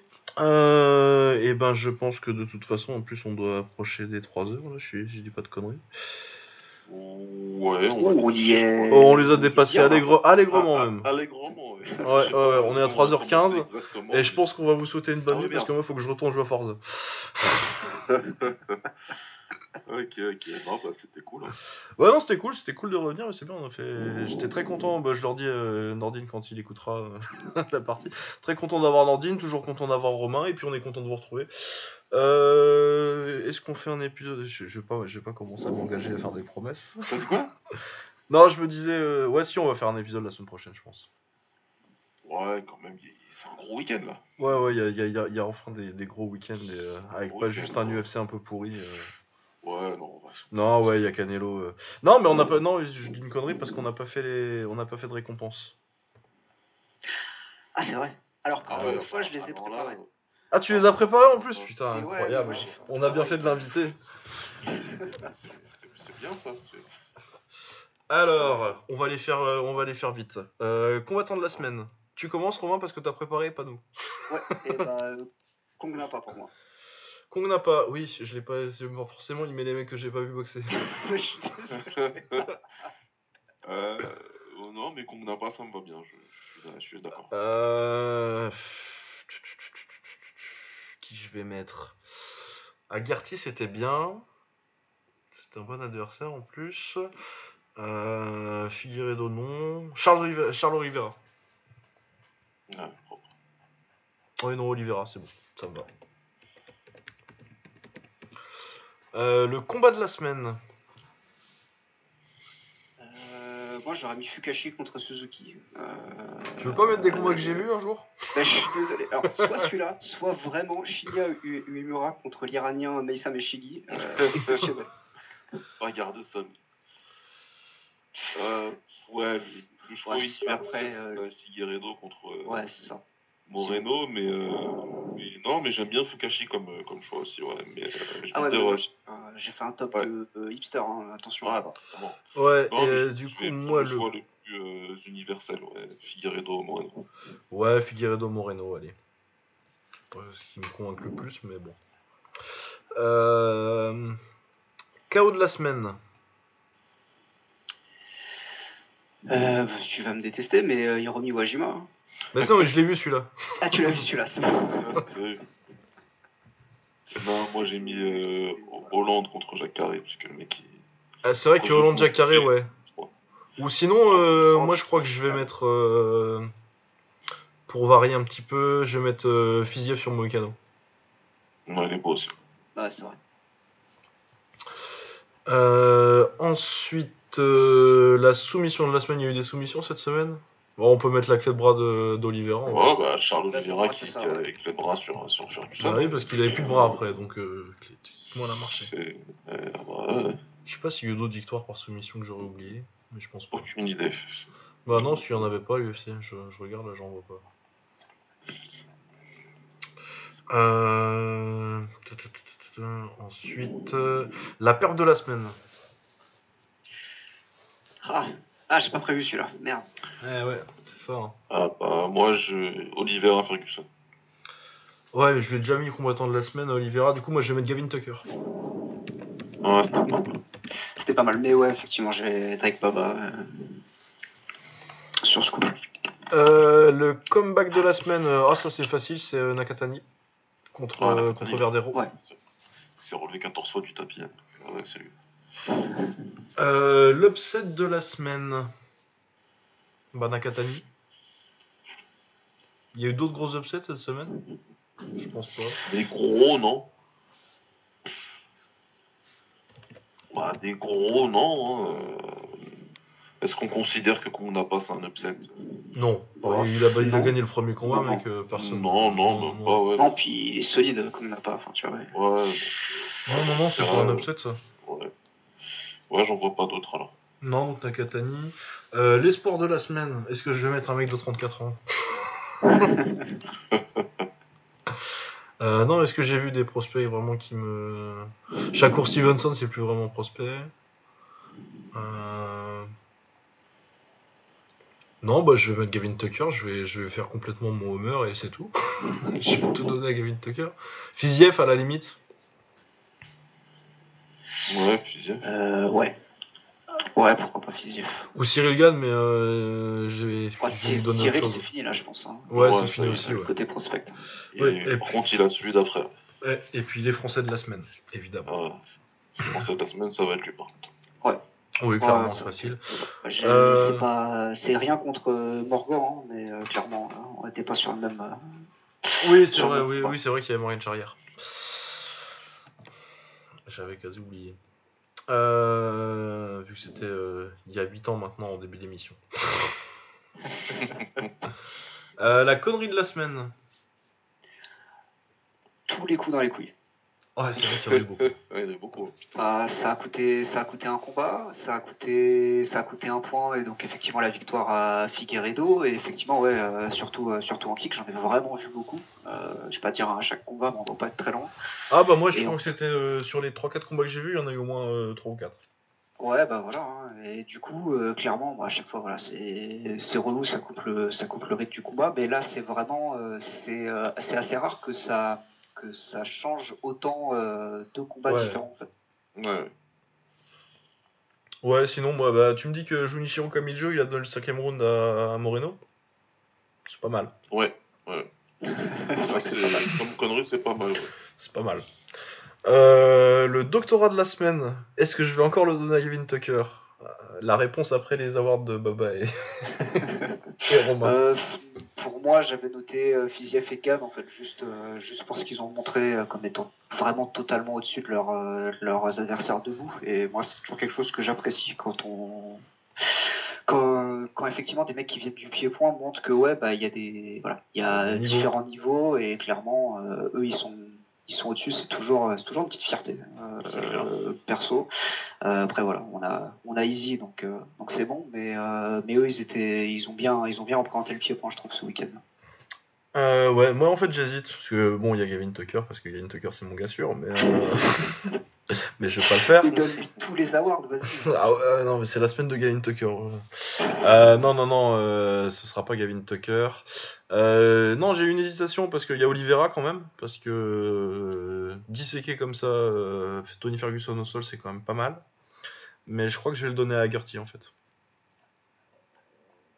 Ouais, c'est. Eh ben écoute, moi je vais le donner à mon, mon doctorat au, doctorant gaucher qu'on n'a pas. Hein. Ah moi, quand une performance de gaucher comme ça, je ne vois plus que ça.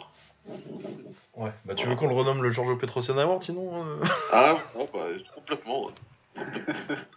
complètement. Y a-t-il un meilleur moyen de gagner un combat que d'être gaucher, de monter bien les mains et d'envoyer sa jambe arrière je, Vous avez 4 heures. Bah, tu prêches à des convertis aussi. Enfin, un converti. Moi, non, non, moi je vous, euh, moi, je vous déteste de toute mon âme, donc euh, ça compte pas, tu vois. ouais, moi, ce sera un compte n'importe quoi. Ça marche. Bon, bah écoutez, on va vraiment y aller maintenant parce qu'on est à 3h20. on est sur. Euh, je pense pas. Non, bah non, parce qu'il y a l'épisode de 4h, euh, mais je crois qu'on est du niveau. Euh, on a peut-être. Je pense qu'on a dépassé la longueur du premier épisode de Borduring. Ah, c'est possible. Non, parce que de mémoire, c'était 3h03 parce que j'ai dû payer un abonnement SoundCloud à cause de ça. parce que c'était 3h la limite d'upload. Ok, bon, écoutez les gars, merci, hein, merci Romain comme d'hab. Bah, merci pour l'invitation. Hein, ouais, ouais, et puis on se retrouve, euh, on, trouvera le moment, on trouvera un moment pour faire. Euh, ah putain, mais il y a Noël en plus la semaine prochaine, mais je me lance dans des trucs, moi, putain. Ouais, non, mais on verra. Ouais, voilà, il y aura peut-être un épisode la semaine prochaine. non, mais euh, sérieusement, on va essayer d'être plus régulier là. Enfin, Boba, je sais pas, mais moi, oui. Parce que Baba il est très occupé, mais du coup peut-être que je me reposerai sur, euh, sur certains invités comme euh, ceux qu'on a eu aujourd'hui. Si, je dois faire si, on doit faire tourner. Mais on va, ouais, moi en tout cas je vais essayer d'être un peu plus régulier dans les, dans les uploads. Euh, même si ce sera pas forcément comme on, comme c'était le projet à la base cette année, de faire un peu moins d'actualité et un peu plus d'hors série. Yes. Voilà, et bah du coup, on se retrouve quand on se retrouvera. Et euh, portez-vous bien, joyeux Noël à tous. Et puis euh, voilà. À plus tard. Ciao. À plus.